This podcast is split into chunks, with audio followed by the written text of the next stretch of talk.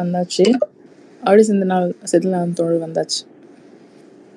வணக்கம் தோழர், கேக்குதா? எனக்கு கேக்குது. ஓகே, வணக்கம். எனக்கும் கேக்குது. ஓகே தோழர், செந்தில்நாதன் தோழர். இப்ப கேக்குதா? கேக்குது தோழர், கேக்குது தோழர். ஒரு கொஞ்ச நேரம் வெயிட் பண்ணுறது, தோழர்கள்லாம் இணைஞ்சிரட்டும். ஸ்டார்ட் பண்ணுங்க. ஓகே தோழர், ஒரு மீட்டிங்ல இருக்கேன், அப்புறம் வரேன். நீங்க வேற போறீங்களா? ஸ்டார்ட் பண்ணுவோமா? அப்படியே இன்ட்ரோ கொடுத்துட்டு அப்படியே கொஞ்சம் இல்ல கொஞ்சம் வெயிட் பண்ணுவோமா தோழர்? காத்துல எனக்கு பிரச்சனை இல்லை. கன்னியாரி தோழர், யோ தோழர், மெதுவா தூங்கலாம்னு நினைக்கிறேன். எல்லாருக்கும் வணக்கம். I belong to the Dravidian stock, அறிஞர் அண்ணாவின் பார்வையில் சுய நிர்ணயம் அப்படிங்கிற தலைப்பில் இன்னைக்கு நம்மளோட ஊடகவியலாளர் செந்தில்நாதன் தோழர் நம்மளோட இருக்காங்க. அவங்க பேசுவாங்க. அதுக்கு முன்னாடி கன்னியாரி தோழர் இது ஓவரால் இன்ட்ரொடக்ஷன் வந்து நமக்கு கொடுப்பாங்க. ஸோ எதுக்கு இந்த தலைப்பு, எதனால் இன்னைக்கு இதை பேசிகிட்டு இருக்கோம் அப்படிங்கிறதெல்லாம் கன்னியாரி தோழர் நமக்கு சொல்வார். அதுக்கப்புறம் நம்ம போகலாம். நீங்கள் பேசலாம் கன்னியாரி தோழர். ஓகே, தோழர்களுக்கு வணக்கம். I belong to the Dravidian stock, இந்த ஒரு வாக்கியம்ங்கிறது ரொம்ப ஒரு பவர்ஃபுல்லான ஒரு வாக்கியம். அண்ணாவோட அண்ணா வந்து அவர் வந்து மக்களவை தேர்தலில் திமுக சார்பாக வெற்றி பெற்று முதலாக பாராளுமன்றத்துக்கு போய் பேசும்போது அவர் வந்து இந்த வாக்கியத்தை சொல்லி தான் வந்து அவர் ஆரம்பிக்கிறார். இந்த அவரோட ஸ்பீச் மெயினாக பார்க்கும்போது பார்த்தீங்கன்னா அது வந்து செல்ஃப் டிடர்மினேஷன், அதாவது சுய நிர்ணயம். அதாவது ஒரு மாநிலமாக இருந்தால், இந்தியாங்கிற ஒரு நாடாக இருந்தாலும் இங்கே வந்து ஒவ்வொருத்தருக்கும் ஒவ்வொரு இருக்கக்கூடிய தேசிய இனக்குழுக்களுக்கு வந்து செல்ஃப் டிடர்மினேஷன் வேணும் அப்படிங்கிறத வந்து மையமாக வச்சு தான் வந்து அந்த முழு பேச்சு இருக்கும். அதில் இந்த I belong to the Dravidian ஸ்டாக்ங்கிறது வந்து தமிழர்கள் உள்ளிட்ட திராவிட இனங்களை குறிவிச்சு அவர் வந்து ரொம்ப பவர்ஃபுல்லான கொடுத்த ஒரு வாக்கியம் இது. இன்னைக்கு ஏன் இந்த இப்போ பேச வேண்டிய நிலைமை வந்து இருக்குன்னா, இன்னைக்கு நிறைய பிரச்சனைகள் வந்து இப்போ நம்ம போயிட்டு இருக்கு. குறிப்பாக வந்து மாநில உரிமைகள் பற்றின டாக்ஸ் நிறைய போகுது. முக்கியமாக வந்து நமக்கு வந்து பக்கத்தில் நடந்த ஒரு மிகப்பெரிய இனப்படுகொலை, ஈழப்போராட்டம். இப்போ அந்த ஈழப்போராட்டம் சரியா தவறா, அது அந்த மக்களுக்கு வந்து என்ன மாதிரியான பிரச்சனைகள் அணுகுனாங்க, அவங்க வந்து அவங்க எடுத்த போராட்டங்கள் சரியா அப்படிங்கிற மாதிரிலாம் போகும்போது அது முக்கியமாக கவனிக்கப்பட வேண்டியதுங்கிறது வந்து அவங்களோட சுய நிர்ணய கோரிக்கை. அதுவும் வந்து என்னன்னா, அதுவும் வந்து கிட்டத்தட்ட என்னன்னா வந்து ஒரு இப்போ வந்து என்னன்னா ஒரு கேள்விக்குள்ளாகக்கூடிய ஒரு நிலைமையில நிற்கிது ஆக்சுவலா. ஸோ அந்த இந்த சமயத்தில் வந்து நமக்கு வந்து பெரியார், அண்ணா இவங்க ரெண்டு பேரும் வந்து இந்த திராவிட அரசியல் வந்து வெறும் கட்சி சார்ந்த ஒரு அரசியலாவோ, வெறும் வந்து ஒரு மாநிலத்தில் வந்து ஆட்சியை பிடிச்சிட்டா எல்லாரும் எல்லா விதமும் சரியாயிடும் அப்படிங்கிற ஒரு கண்ணோட்டத்தில் அவங்க வந்து இந்த அரசியல் அவங்க வைக்கல. அவங்க வந்து இப்போ அண்ணா வந்து அவர் முதலாக வந்து இங்கே போகும்போது, வேட்டிக்கன் போகும்போது, போப்பு சந்திக்கும் போது அவர் வைக்கக்கூடிய முக்கியமான கோரிக்கை என்னன்னா, போர்ச்சுகீஸோட கட்டுப்பாட்டில் இருந்த சில விடுதலை போராட்ட வீரர்களை வந்து விடுவிக்கணும் அப்படிங்கிறத கோரிக்கை வைக்கிறார். ஸோ அவர் வந்து ஒன்லி இங்கே தமிழ்நாடு சார்ந்து மட்டும் அவரோட கருத்துக்கள் இல்லை, அவர் வந்து உலகம் ஃபுல்லாக இருக்கக்கூடிய விடுதலை போராட்டங்களே வந்து அண்ணாவும் ஆதரிச்சார், பெரியாரும் ஆதரிச்சிருக்கார், அண்ணாவும் ஆதரிச்சார். ஸோ அந்த ஒரு கான்டெக்ட்ல எடுத்து இன்னைக்கு இருக்கக்கூடிய சுச்சுவேஷன்ல வந்து இதை பேசலாம் அப்படிங்கிறது. இதுக்கு வந்து ரொம்ப ஆப்டான, ரொம்ப பொருத்தமான ஆள் யாருன்னு நம்ம பார்க்கும்போது வந்து ஆளி பதிப்பகத்தோட நிறுவனர், ஊடகவியலாளர், இந்தியா டுடேலேருந்து ஒரு கிட்டத்தட்ட வந்து ஒரு 20 வருஷத்துக்கு மேலே வந்து பத்திரிகை துறையில வந்து இருக்காரு. தென் வந்து மொழி உரிமை குறித்து இந்திய அளவுல வந்து நிறைய கருத்தரங்குகளை, பல மொழி உரிமைக்காக வேலை செய்யக்கூடிய, இந்திய அளவில் உலக அளவில் வேலை செய்யக்கூடிய பல அறிஞர்களுக்கு வந்து சேர்ந்து ஒருங்கிணைச்சு கிளியர் அப்படிங்கிற அமைப்பை வந்து நடத்திட்டு வர தோழர் ஆலி செந்தில்நாதன் வந்து இது கரெக்டாக இருப்பார் அப்படிங்கிறது எங்களோட இதாக இருக்கு. ஏன் ஆலி செந்தில்நாதன் இதுக்கு அப்படின்னா, அவர் வந்து அண்ணாவோட பல புத்தகங்களை வந்து கடந்த ஒரு 5-6 வருஷத்துல வந்து திருப்பி மறுபதிப்பு பண்ணிட்டு இருக்காரு. ஸோ அதனால வந்து இன்னைக்கு தேதிக்கு வந்து நம்ம இப்போ இளைஞர்கள், அதாவது ஒரு 20-30 வயதுக்குள்ள இருக்கக்கூடிய இளைஞர்களுக்கு வந்து அண்ணாவை அறிமுகப்படுத்துறது அப்படிங்கிறது முக்கியமான ஒரு வேலையாய் திராவிட அரசியலை தாண்டி தமிழ் தேசியமா இருந்தாலும் ரெண்டு விதமான அரசியல் கிட்டத்தட்ட ஒரு இது வந்து திராவிடத்துக்குள்ளதான் தமிழ் தேசியம் இருக்குங்கிறது ஒரு இது இருக்கு. ஸோ இந்த அரசியல் தமிழ்நாட்டு அரசியல் தாண்டி நம்ம புரிஞ்சுக்கணும் அப்படின்னா அண்ணாவை படிக்க வேண்டிய ஒரு அவசியம் இருக்கு. அது பெரியாரோட சேர்ந்து அண்ணாவும் படிக்க வேண்டிய அவசியம் இருக்கு. ஸோ அப்படி இருக்கும்போது அண்ணாவை பத்தின நிறைய புத்தகங்கள் வெளியிட்ட ஆலி செந்தில்நாதன் தோழரை வந்து பேச வைக்கிறது அப்படிங்கிறது வந்து பொருத்தமா இருக்குங்கிறதுனால இன்னைக்கு அவரை கூப்பிட்டுருக்கோம். ஆலி செந்தில்நாதன் தோழர், நீங்க இப்ப பேசலாம். பேச ஆரம்பிக்கிறீங்களா? பேசலாம் தோழர். அனைவருக்கும் வணக்கம். அறிஞர் அண்ணாவினுடைய பார்வையில் சுயநிர்ணய உரிமை பற்றி ஒரு உரையாடல் அல்லது ஒரு பேச்சு உரையாடல் ரெண்டு கலந்துதான் இருக்கும்னு நினைக்கிறேன். அதுக்கான வாய்ப்பு கொடுத்த அனைவருக்கும் என்னுடைய நன்றி. சோனியா அவர்களுக்கு, திரு யோவுக்கு, கன்னியாரிக்கு, எல்லாருக்கும் என்னுடைய நன்றி. இது வந்து வழக்கமா இந்த பிரச்சனைய குறிப்பாக வந்து அண்ணாவை பற்றி நாம் இதுவரையில பார்த்த பார்வையில ஒரு பெரிய மாற்றத்தை கொடுக்கும் அப்படின்னு நான் நினைக்கிறேன். அதுக்கு காரணம் நான் கிடையாது, அது காரணம் அண்ணா தான். சுயநிர்ணய உரிமை, சுயநிர்ணயம் நம்ம சொல்லக்கூடிய அந்த உரிமை, ரைட் ஆஃப் செல்ஃப் டிட்டர்மினேஷன், இதை பத்தி இந்தியா அளவுல, தமிழக அளவுல ஒரு மிக முக்கியமான ஒரு தியரிஸ்டாகவும் பிராக்டிஷனராகவும் இருந்தவர் அண்ணா. அவருடைய வாழ்க்கை வரலாற்றை எடுத்து நம்ம படிச்சு பார்க்கும்போது பெரும்பாலும் நம்ம அதிகமா மிஸ் பண்ற இடமும் அந்த இடமா தான் இருக்கும். ஏன்னா தமிழ்நாட்டுல வந்து அண்ணாவை வந்து நம்ம அப்படிதான் அறிமுகப்படுத்தி வச்சிருக்கிறோம். அண்ணாவை பத்தி எழுதக்கூடியவர்கள், பேசக்கூடியவர்கள் கூட ஒரு சிறந்த பேச்சாளர், அற்புதமான சொற்பொழிவாளர், மக்களை நேசித்தவர், வந்து ரொம்ப திறமையான தேர்தல் அரசியல்வாதி, எல்லா கட்சிகளையும் கூட்டு சேர்த்து வந்து ஜெயிச்சாரு, தமிழ் பற்று மிக்கவர் அப்படின்னு சொல்லி ஒரு நிறைய புகழாரங்களை வந்து சுட்டுவாங்க. இன்னும் ஒரு படி மேல போயிட்டு சீனா இந்தியாவின் படையெடுத்த போது அவர் திராவிட நாடு கோரிக்கையை கைவிட்டு இந்தியாவின் ஒற்றுமையை காப்பாற்றியதுல முன்னிலையில் இருந்தார் அப்படின்னும் பேசுவாங்க. இப்படி வந்து பொதுவாக வந்து நாம் அறிந்திருக்கக்கூடிய அண்ணா யாருன்னு பார்த்தீங்கன்னா, அவர் வந்து நம்ம வீட்டுல படத்துல தொங்கக்கூடிய ஒரு அழகான ஒரு பழைய ஆள், அவ்வளவுதான்.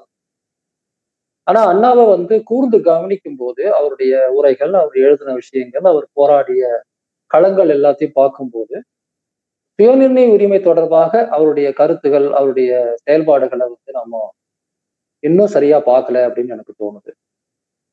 இன்னைக்கு யோசிச்சு பார்க்கும்போது தமிழ்நாடு அளவுல மட்டும் இல்லை, இந்திய அளவுல மட்டுமல்ல, உலகம் முழுக்கவே இந்த சுயநிர்ணய உரிமைங்கிற அரசியல் எந்த நிலையில இருக்கு, இலங்கையில எப்படி இருக்கு, சீனாவில் எப்படி இருக்கு, ஈரான்ல எப்படி இருக்கு, யூகேல ஸ்காட்லாந்து விவகாரத்துல எப்படி இருக்கு, ஸ்பெயின்ல கெட்டலோனியா விவகாரத்துல எப்படி இருக்கு அப்படின்னு நீங்க நீட்டிக்கிட்டே போனீங்கன்னா கிட்டத்தட்ட ஒரு 200 வருஷத்துக்கு மேல உலகத்தினுடைய மிக முக்கியமான அரசியல் களங்கள்ல ஒன்னா இருக்கக்கூடிய இந்த சுயநிர்ணய உரிமை அப்படிங்கிற விஷயத்த பத்தி நம்ம ஊர்ல ஒருத்தர் இவ்வளவு தீவிரமா பேசியிருக்கிறாரு, எழுதியிருக்கிறாரு, நடைமுறையில முயற்சி எடுத்திருக்கிறாரு, தோல்வி அடைஞ்சிருக்கிறாரு. அதே சமயத்துல அந்த தோல்வியை தோல்வியாக எடுத்துக்காம வேற ஒரு வியூகத்தையும் வகுத்திருக்கிறாரு அப்படிங்கிற விஷயங்கள் வந்து ரொம்ப முக்கியமாக வந்து எனக்கு படுது.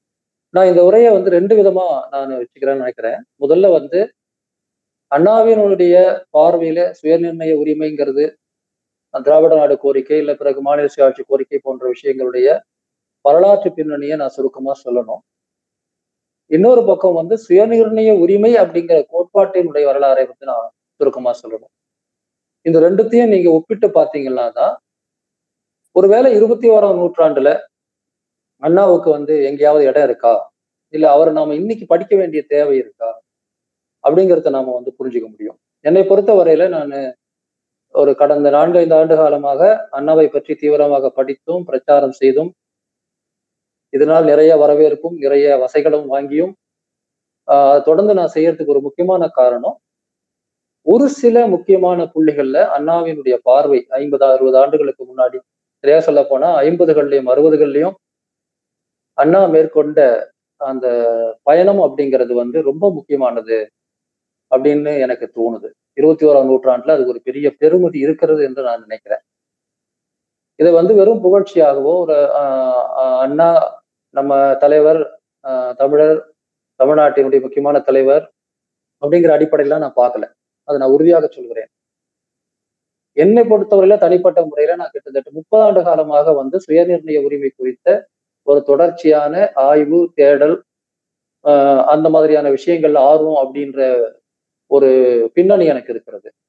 எனவே நான் அவ்வளவு சுலபமாக ஒருத்தருடைய கோட்பாடுகளை, அது யாராக இருந்தாலும், அதை வந்து முழுமையாக ஏற்றுக்கொள்வது அப்படிங்கிறதுலாம் வந்து எனக்கு என்னைக்குமே உடன்பாடு கிடையாது.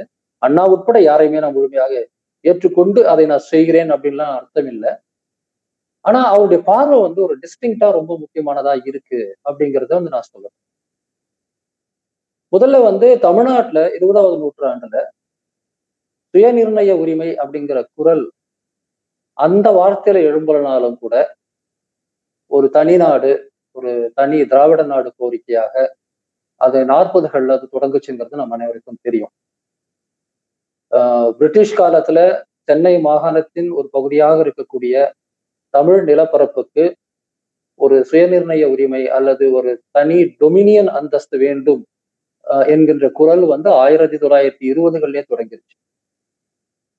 சரியா சொல்ல போனா சங்கரன் நாயர் அப்படிங்கிற ஒரு கேரள காங்கிரஸ் தலைவர் தான் 1920களிலேயே வந்து சென்னை மாகாணத்தினுடைய தமிழ் பேசும் ஜில்லாக்களை ஒருங்கிணைத்து ஒரு தமிழ் ராஜ்யத்தை அமைக்க வேண்டும், அது இந்திய வைஸ்ராயின் கட்டுப்பாட்டில் இல்லாமல் நேரடியாக பிரிட்டிஷின் கட்டுப்பாட்டில் ஒரு டொமினியனாக இருக்க வேண்டும் என்று சொன்னவர் சங்கரன் நாயர், டி. சங்கரன் நாயர் என்கிற ஒரு மிக பிரபலமான ஒரு காங்கிரஸ் தலைவர். அதற்கு பிறகு வந்து 1917 அந்த காலகட்டத்திலேயே நீதி கட்சி வந்த சமயத்துல தென்னாட்டை சேர்ந்தவர்கள் வந்து ஆரிய சுரண்டலுக்கு எதிராக தனித்திருக்க வேண்டும் என்கிற எண்ணம் வந்து உருவாகிறது. இன்னொரு பக்கம் தனித்தமிழ் இயக்கம், அது மிக முக்கியமாக மறைமலடிகள், நாவலர் சோமசுந்தர பாரதியார் போன்ற தமிழறிஞர்கள் வந்து தொடக்கத்திலிருந்தே தமிழர்களுக்கான ஒரு அரசியல் அதிகாரத்தை பற்றிய எண்ணங்களையும் வந்து வெளிப்படுத்திட்டு வராங்க. இதையெல்லாம் 20களில் பார்க்க முடியுது. ஆனா 1937, 1938, 1939 இந்த 3 ஆண்டுகள்ல தான் வந்து இங்க மிக முக்கியமான மாற்றம் இதுல நடந்தது. அதுல ஒண்ணு இங்க நடந்த முதல் மொழி போராட்டம், ராஜாஜி கொண்டு வந்த கட்டாய இந்திக்கு எதிரான போராட்டத்துல தமிழ்நாடு தமிழருக்கு என்கிற முழக்கத்தை முன்வைத்து இங்க ஒரு மிகப்பெரிய எழுச்சி ஏற்பட்டது. நீதி கட்சியினுடைய மிக முக்கியமான தலைவர் சார் A.T. பன்னீர்செல்வம், நம்ம எப்படி நம்ம அண்ணாவை பற்றி வந்து கூர்ந்து கவனிக்க வேண்டியிருக்கிறதோ அதுபோல நாம வந்து மறுபரிசீலனை செய்ய வேண்டிய, மீண்டும் வந்து நாம திரும்பி பார்க்க வேண்டிய ஒரு மாபெரும் தலைவர் இருக்கிறாருன்னா அது A.T. Panneerselvam. Sir A.T. Panneerselvam தான் வேலூர்ல ஒரு நிகழ்ச்சியில தமிழ்நாடு தமிழருக்குங்கிற முழக்கத்தை முதல் முறையாக வெளியிடுகிறார். அதன் பிறகு மறைமலை அடிகள், நாவலர் சோமசுந்தர பாரதியார் போன்றவர்கள் அப்பொழுது அரசியல் அரங்கில ஒரு பெரிய சூப்பர் ஸ்டார் போல உருவாகி கொண்டிருக்கக்கூடிய தந்தை பெரியார் அவரும் அந்த முழக்கத்தை அங்கீகரித்து ஏற்று ஒரு பெரிய மாற்றம் நடக்கிறது. அப்போ அந்த மொழி போராட்டத்தினுடைய முதல் தளபதியாக இருக்கக்கூடியவர் அண்ணா. அவர் வந்து முதல் மொழி போராட்டத்தினுடைய ஒரு பெரிய திருவுருவாக நமக்கு வந்து பெரியார், மறைவலை அடிகள், நாவலர் சோமசுந்தர பாரதியார்கள் தோன்றினார். அவங்க எல்லாம் பெரும் தலைவர்களா இருந்தாங்க. இளம் தளபதிகளுடைய படையில முன்னிலையில இருந்தது வந்து அறிஞர் தான். அவர் அதற்கு முன்பாகவே உமா மகேஸ்வரன் பிள்ளை போன்ற தமிழர்களோடு இணைந்து இந்த போராட்டத்தை நடத்த வேண்டிய தேவையை பேசியவர். அண்ணாவினுடைய அரசியல் தொடக்கத்துல தமிழ் மொழிக்கான போராட்டம்ங்கிறது மிக முக்கியமானது. அந்த அந்த போராட்டத்துக்கு பிறகுதான் தமிழ்நாட்டுல மிகப்பெரிய அரசியல் ரீதியான மாற்றங்கள் நடந்து பின்னாடி வந்து 40களில் வந்து நாம திராவிடர் கழகம் என்கிற அமைப்பு வந்து உருவாகிறது. அந்த அமைப்பினுடைய மிக முக்கியமான கோரிக்கையாக திராவிட நாடு வேண்டும் என்று முன்வைக்கப்படுகிறது. அந்த கோரிக்கைகள்ல பெரியாருக்கு அசைக்க முடியாத நம்பிக்கை இருந்தது. ஆரியத்துக்கு மாற்றாக நாம ஆரியர்களிடமிருந்து பார்ப்பனிய அடிமைத்தளத்துல விடுபட வேண்டும் என்றால் நமக்கு ஒரு நாடு வேண்டும் என்பதுல அவர் ரொம்ப உறுதியா இருந்தார். 1935 இந்தியா ஒரு நேஷனா என்ற கேள்வி அவர் தான், எனக்கு தெரிஞ்சு இந்தியாவில முதல் முறையா அந்த கேள்வியை எழுப்பினது அவர் தான், பெரியார் தான். இந்தியா ஒரு நேஷனா அப்படின்ற ஒரு கேள்வியை அவர் எழுப்புறார். பிறகு திராவிட கழகமாக ஆன பிறகு அந்த திராவிட நாடு முழக்கம் இருக்கிற அந்த காலகட்டத்துல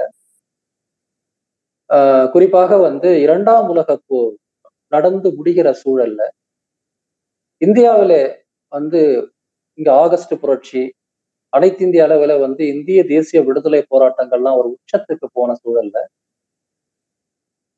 இந்தியாவில சுதந்திரத்தை நீண்ட காலம் தள்ளி போட முடியாதுங்கிற முடிவுக்கு பிரிட்டிஷ்காரர்களும் வரக்கூடிய ஒரு சூழல்ல தான் ஒரு பெரிய வாய்ப்பு இருந்துச்சு. திராவிட நாடு கோரிக்கைக்காக ஒரு பெரிய வாய்ப்பு, ஒருவேளை திராவிட நாடு அடைந்திருக்கலாமோ என்று சொல்லக்கூடிய அளவுக்கான வாய்ப்பு. அது வெளியில இருந்த வாய்ப்பா இருந்தது, உள்ள இருக்கக்கூடிய வாய்ப்பா இல்லை. அப்போ மிக முக்கியமான ஒரு மாற்றம் இந்திய அரசியல்ல பாகிஸ்தான் கோரிக்கை, அதாவது பிரிட்டிஷ்காரர்கள் டிவைட் அண்ட் ரூல் பண்ணாங்க, அதனாலதான் இந்தியா பாகிஸ்தான்ங்கிற பிரிவினை வந்ததுன்னு நம்ம பாட புத்தகங்கள்லாம் சொல்லுவாங்க. ஆனா உண்மையான விஷயம் முற்றிலும் வேறொன்று.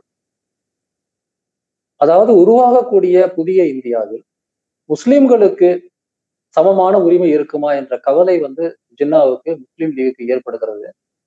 அப்போ அவங்க என்ன கோரிக்கை வைக்கிறாங்கன்னா, இந்த புதிய சுதந்திர இந்தியாவில் பல்வேறு மாகாணங்கள் இருக்கக்கூடிய நிலை வருகிறது. அப்போ முஸ்லிம்கள் மெஜாரிட்டியாக இருக்கக்கூடிய மாகாணங்கள்ல அவர்களுக்கு சுயாட்சி தர வேண்டும் என்று ஒரு கோரிக்கை வைக்கப்படுகிறது. மாகாண சுயாட்சி, இன்னைக்கு நம்ம மாநில சுயாட்சி கேட்பதை போல இன்னைக்கு ப்ரொவின்ஷியல் அட்டானமி, ஒரு மாகாண சுயாட்சி வேணும் அப்படின்னு ஜின்னா தலைமையிலான அந்த முஸ்லீம் லீக் கேட்குது. அப்போ ஒரு பெரிய டிபேட் இந்தியா முழுக்க நடக்குது. காந்தி, நேரு போன்றவர்கள் ஒரு செக்யூலர் நாடாக, இந்தியாவை ஒரு மதச்சார்பற்ற நாடாக உருவாக்க வேண்டும் என்கிற முனைப்புல இந்து முஸ்லிம் பிரிவினையை அவர்கள் கடுமையாக எதிர்க்கிறாங்க. இன்னொரு பக்கம் இந்தியா இந்து நாடாக ஆக வேண்டும் என்று நினைக்கக்கூடிய அந்த காலத்து சங்கிகள், அந்த காலத்து இந்துத்துவவாதிகள் இந்தியா ஒரு இந்து நாடாக வர வேண்டும் என்பதற்காக தீவிரமாக செயல்படுறாங்க.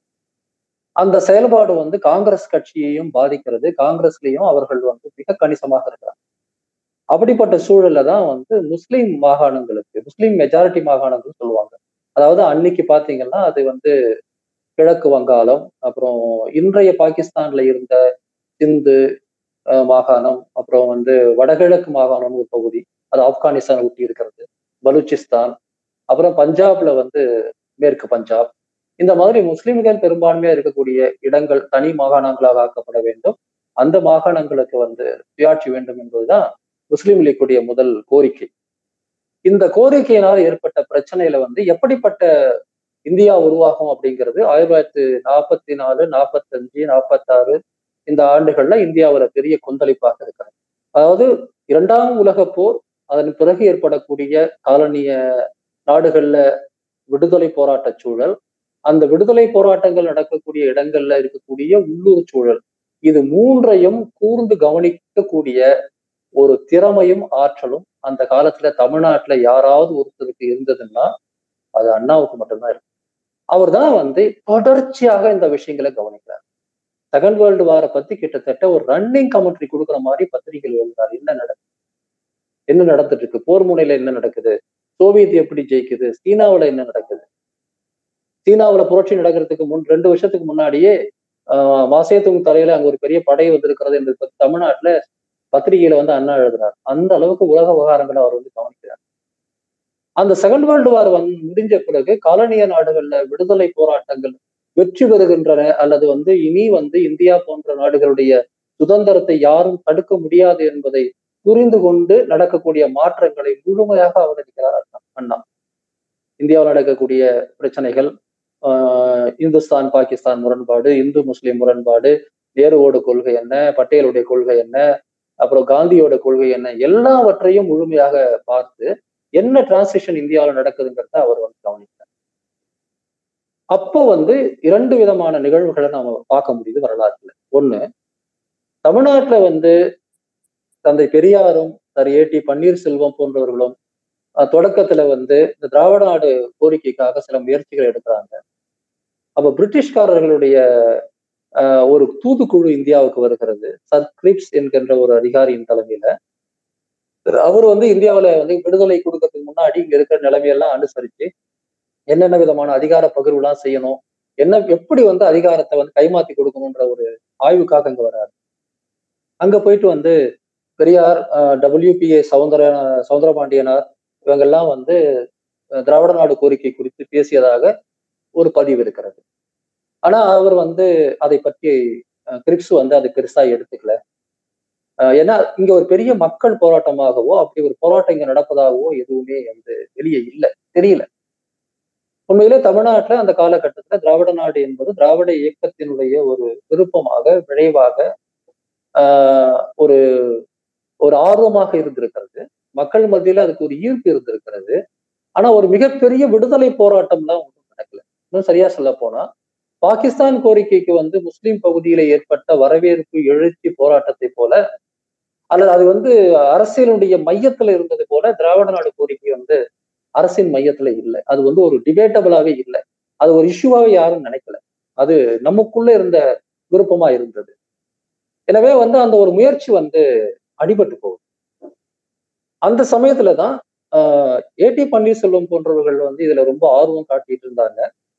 ஆனா எதிர்பாராத விதமாக ஒரு நிகழ்வு நடந்தது. ஏ டி பன்னீர்செல்வத்துக்கு அந்த யுத்த காலத்து அமைச்சரவையில ஒரு பொறுப்பு கிடைச்சி பிரிட்டன்ல. அது தொடர்பான ஒரு செயல்பாட்டுக்காக அவர் பிரிட்டன் போகும்போது நடுவழியில ஒரு விமான விபத்துல இறந்து போயிட்டார். அந்த விபத்துங்கிறது உண்மையில ஒரு வரலாற்று விபத்து. அவருடைய மனசுல என்ன இருந்தது, அவர் எதற்காக அங்க போனாரு, அவர் திராவிட நாடு கோரிக்கை பத்தி ஏதாவது திட்டங்கள் வச்சிருந்தாரா, பிரிட்டிஷோட பேசுற திட்டங்கள் இருந்ததா அப்படின்னு எதுவும் நமக்கு சரியா தெரியல. ஆனால் நாம் மிகப்பெரிய ஒரு வாய்ப்பை இழந்து விட்டோம் என்கின்ற ஒரு எண்ணம் அன்னைக்கு தமிழ்நாட்டுல உருவானது. தன்னுடைய சொந்த மனைவியின் மரணத்துக்கு கூட அழாத பெரியார் ஏ டி பன்னீர்செல்வத்தின் மரணத்துக்காக அப்படி அழுதார், அப்படி புலம்பினார். அது அவரே எழுதியிருக்கிறார். அதிர்ச்சி அடைந்தார் அண்ணா. பாரதிதாசன் கலங்கி ஒரு கவிதை எழுதினார். அன்னைக்கு முதல் இன்னைக்கு வரையில திராவிட இயக்கத்துல பன்னீர்செல்வங்கிற பேருக்கு இருந்த முக்கியத்துவம் என்னன்னா, அவரை பற்றி ஒரு பெரிய ஒரு பிரமிப்பு இருந்தது. எதிர்கால திராவிட நாட்டின் ஜனாதிபதினு அவரை கூப்பிடுற அளவுக்கு இங்க ஒரு மிகப்பெரிய ஜாம்பவானா அவர் இருந்தார். அவர் ஏதோ ஒரு எண்ணம் வைத்திருந்திருக்கலாம். திராவிட நாடு தொடர்பாக அவருக்கு மனசுல ஏதாவது எண்ணங்கள் இருந்திருக்கலாம். அவர் ஒரு பெரிய ஸ்டால்வார்ட்டா இருந்ததுனால பிரிட்டிஷோட பேசுறதுக்கான முயற்சியில இருந்தாரா, எதுவும் நமக்கு தெரியாது. இதெல்லாம் யூகங்கள் தான். ஆனா அந்த சம்பவத்தோட அந்த திராவிட நாடு கோரிக்கை தொடர்பான விஷயங்கள், இந்த கிரிப்ஸ் தூதுக்குழு சம்பவம் அல்லது பன்னீர்செல்வத்தோட மறைவோட இங்க கொஞ்சம் துணக்கம் காட்டுகிறது. அது பிறகு வளரல.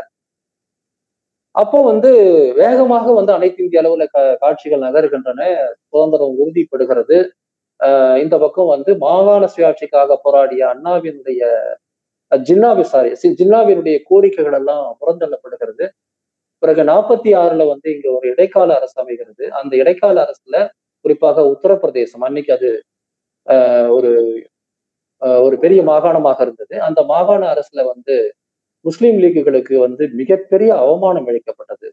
உத்தரப்பிரதேசத்துல இன்னைக்கு வரல 20% முஸ்லீம்கள்.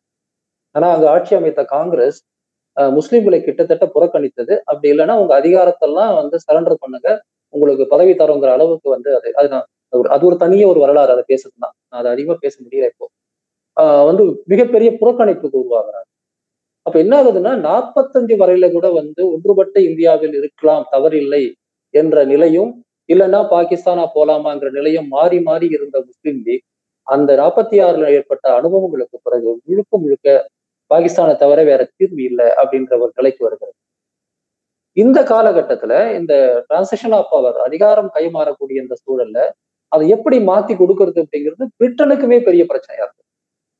ஒரு பக்கம் பிரிட்டிஷுடைய நேரடி கட்டுப்பாட்டுல இருந்த மாகாணங்கள், இன்னொரு பக்கம் 500 சொச்சம் சமஸ்தானங்கள். இவங்களை எப்படி பிரிக்கிறது, யார் எந்த பக்கம் போவாங்க, இது ஒரு பெரிய கலவரமா மாறாம எப்படி பிரிக்கிறதுங்கிறது பிரிட்டனுக்கே பெரிய தலைவலியா இருந்தது. மவுண்ட்பேட்டன் போன்றவர்கள் அதுல கொஞ்சம் ரொம்ப திண்டாடினார்கள்னு சொல்லலாம். ஆனா ஒரு பக்கம் இந்துத்துவ சக்திகள் ரொம்ப திறமையாக அப்போ வந்து செயல்பட்டாங்க, ஒரு முடிவு எடுத்தாங்க. ஒன்றுபட்ட இந்தியான்னு சொன்னா முஸ்லிம்களுடைய எண்ணிக்கை மக்கள் தொகையில கிட்டத்தட்ட 25-30% மேல வரும். அதாவது இன்றைய இந்தியா, பாகிஸ்தான், பங்களாதேஷ் எல்லாம் ஒன்னா இருந்தா கிட்டத்தட்ட முஸ்லிம்கள் எண்ணிக்கை வந்து பெரிய அளவுக்கு இருக்கும். அப்படி இருந்தா நாம எந்த இந்து ராஷ்டிரமாக இந்தியாவை ஆக்குவதற்கான வேலை வந்து தடைபடும் என்று அவர்கள் புரிந்து கொண்டு பாகிஸ்தான் பிரிந்து போவதே சரியானது என்று முடிவெடுத்து, ஆனால் அதற்கான பழியை முஸ்லிம்கள் மீதே போடக்கூடிய அந்த அரசியலை அவங்க செய்தாங்க. அப்போ இந்திய அரசாங்கத்தின் மிக முக்கிய பொறுப்புல இருந்த 47க்கு முன்னாடி பிபி மேனன் போன்றவர்கள் வந்து துணையாக இருந்து காந்தி, அதாவது நேருவையும் அதுக்கு கன்வின்ஸ் பண்ணி, இறுதியில காந்தியையும் அந்த இந்திய பாகிஸ்தான் பிரிவினைக்கு வந்து கன்வின்ஸ் செய்து அவர்கள்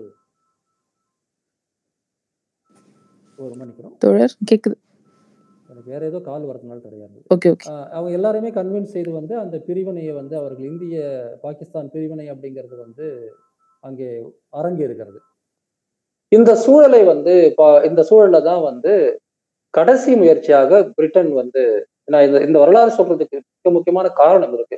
எனவே நான் அண்ணாவை விட்டுட்டு ஜின்னாவை பத்தி பேசிட்டு இருக்கிறேன்னு நினைக்காதீங்க. இந்த வரலாறு வந்து நேரடியாக தமிழ்நாட்டோடும் அண்ணாவோட எப்படி தொடர்புடையது என்பதை நான் அடுத்து நான் சொல்ல வரேன். அப்போ கடைசி சமயத்துல வந்து கேபினட் கூட்டுக்குழு அப்படிங்கிற ஒரு அமைப்பு, ஒரு குழுவினர் இங்க வந்து இந்தியாவை வந்து பல்வேறு லூஸ்லி ஃபெடரேட்டட் ரீஜன்ஸாக வந்து பிரிக்கலாம். முஸ்லீம் மெஜாரிட்டி பகுதி, இந்து மெஜாரிட்டி பகுதி அப்படின்னு பல்வேறு பகுதிகளாக பிரிச்சு இந்தியாவை வந்து ஒரு ஃபெடரல் யூனியனா மாத்தலாம் என்றெல்லாம் வந்து நிறைய ஆர்குமெண்ட்லாம் அவங்க வைக்கிறாங்க. இந்த சமயத்துல அண்ணா வந்து இதையெல்லாம் கூர்ந்து கவனித்து, இப்படி இந்தியாவை வந்து ஒரு ஒரு ஒரு நெகிழ்வான கூட்டரசாக மாற்றக்கூடிய அந்த அந்த வழிமுறையெல்லாம் அவர் வந்து பாக்குறாரு. அப்படிப்பட்ட ஒரு வழிமுறை ஒருவேளை சாத்தியமானால் அது வந்து சரியாதான் இருக்கும் அப்படிங்கிற எண்ணம் வந்து அண்ணாவுக்கு வருது. இந்த காலகட்டத்துல வந்து அண்ணாவுக்கிட்ட இருக்கக்கூடிய மிகப்பெரிய மாற்றம் என்னன்னா, திராவிடர் கழகத்துல வந்து ஒரு முக்கியமான ஒரு பொறுப்புல அவர் இருக்கிறாரு. அண்ணாவின் பெரியாரினுடைய ரொம்ப நெருக்கமான ஒரு சீடராகவும் இருக்கிறாரு. ஆனா இந்த திராவிட நாடு கோரிக்கைக்கு உரிய அல்லது அந்த கோரிக்கையை சுமக்கக்கூடிய அளவிலான ஒரு அமைப்பாக திராவிடர் கழகம் இல்லைன்னு அண்ணா நினைக்கிறார். ஒரு பார்ப்பனிய எதிர்ப்பு, சுயமரியாதை, பகுத்தறிவு பிரச்சாரம், இதை போன்ற சமூக விடுதலைக்கான கோட்பாடுகளை பேசுவதில் பெரியாருக்கு இருக்கக்கூடிய நாட்டமும் ஒரு முனைப்பும் வந்து இந்த நாட்டு விடுதலைங்கிற விஷயத்துல வரல அப்படிங்கிறது வந்து அண்ணாவுடைய கருத்தாக இருக்கு. அது மட்டும் இல்லாமல் ஒரு சரியான திட்டம் இல்லாமல் பெரியார் வந்து ஜின்னாவையும் அம்பேத்கரையும் சந்தித்து திராவிட நாடு கோரிக்கைக்கு ஆதரவு கேட்ட நிகழ்வுகள் எல்லாம் எப்படி தோல்வியில் முடிந்தன என்பது குறித்து அவருக்கு ஒரு பெரிய சிந்தனை உருவாகிறது அண்ணாவுக்கு.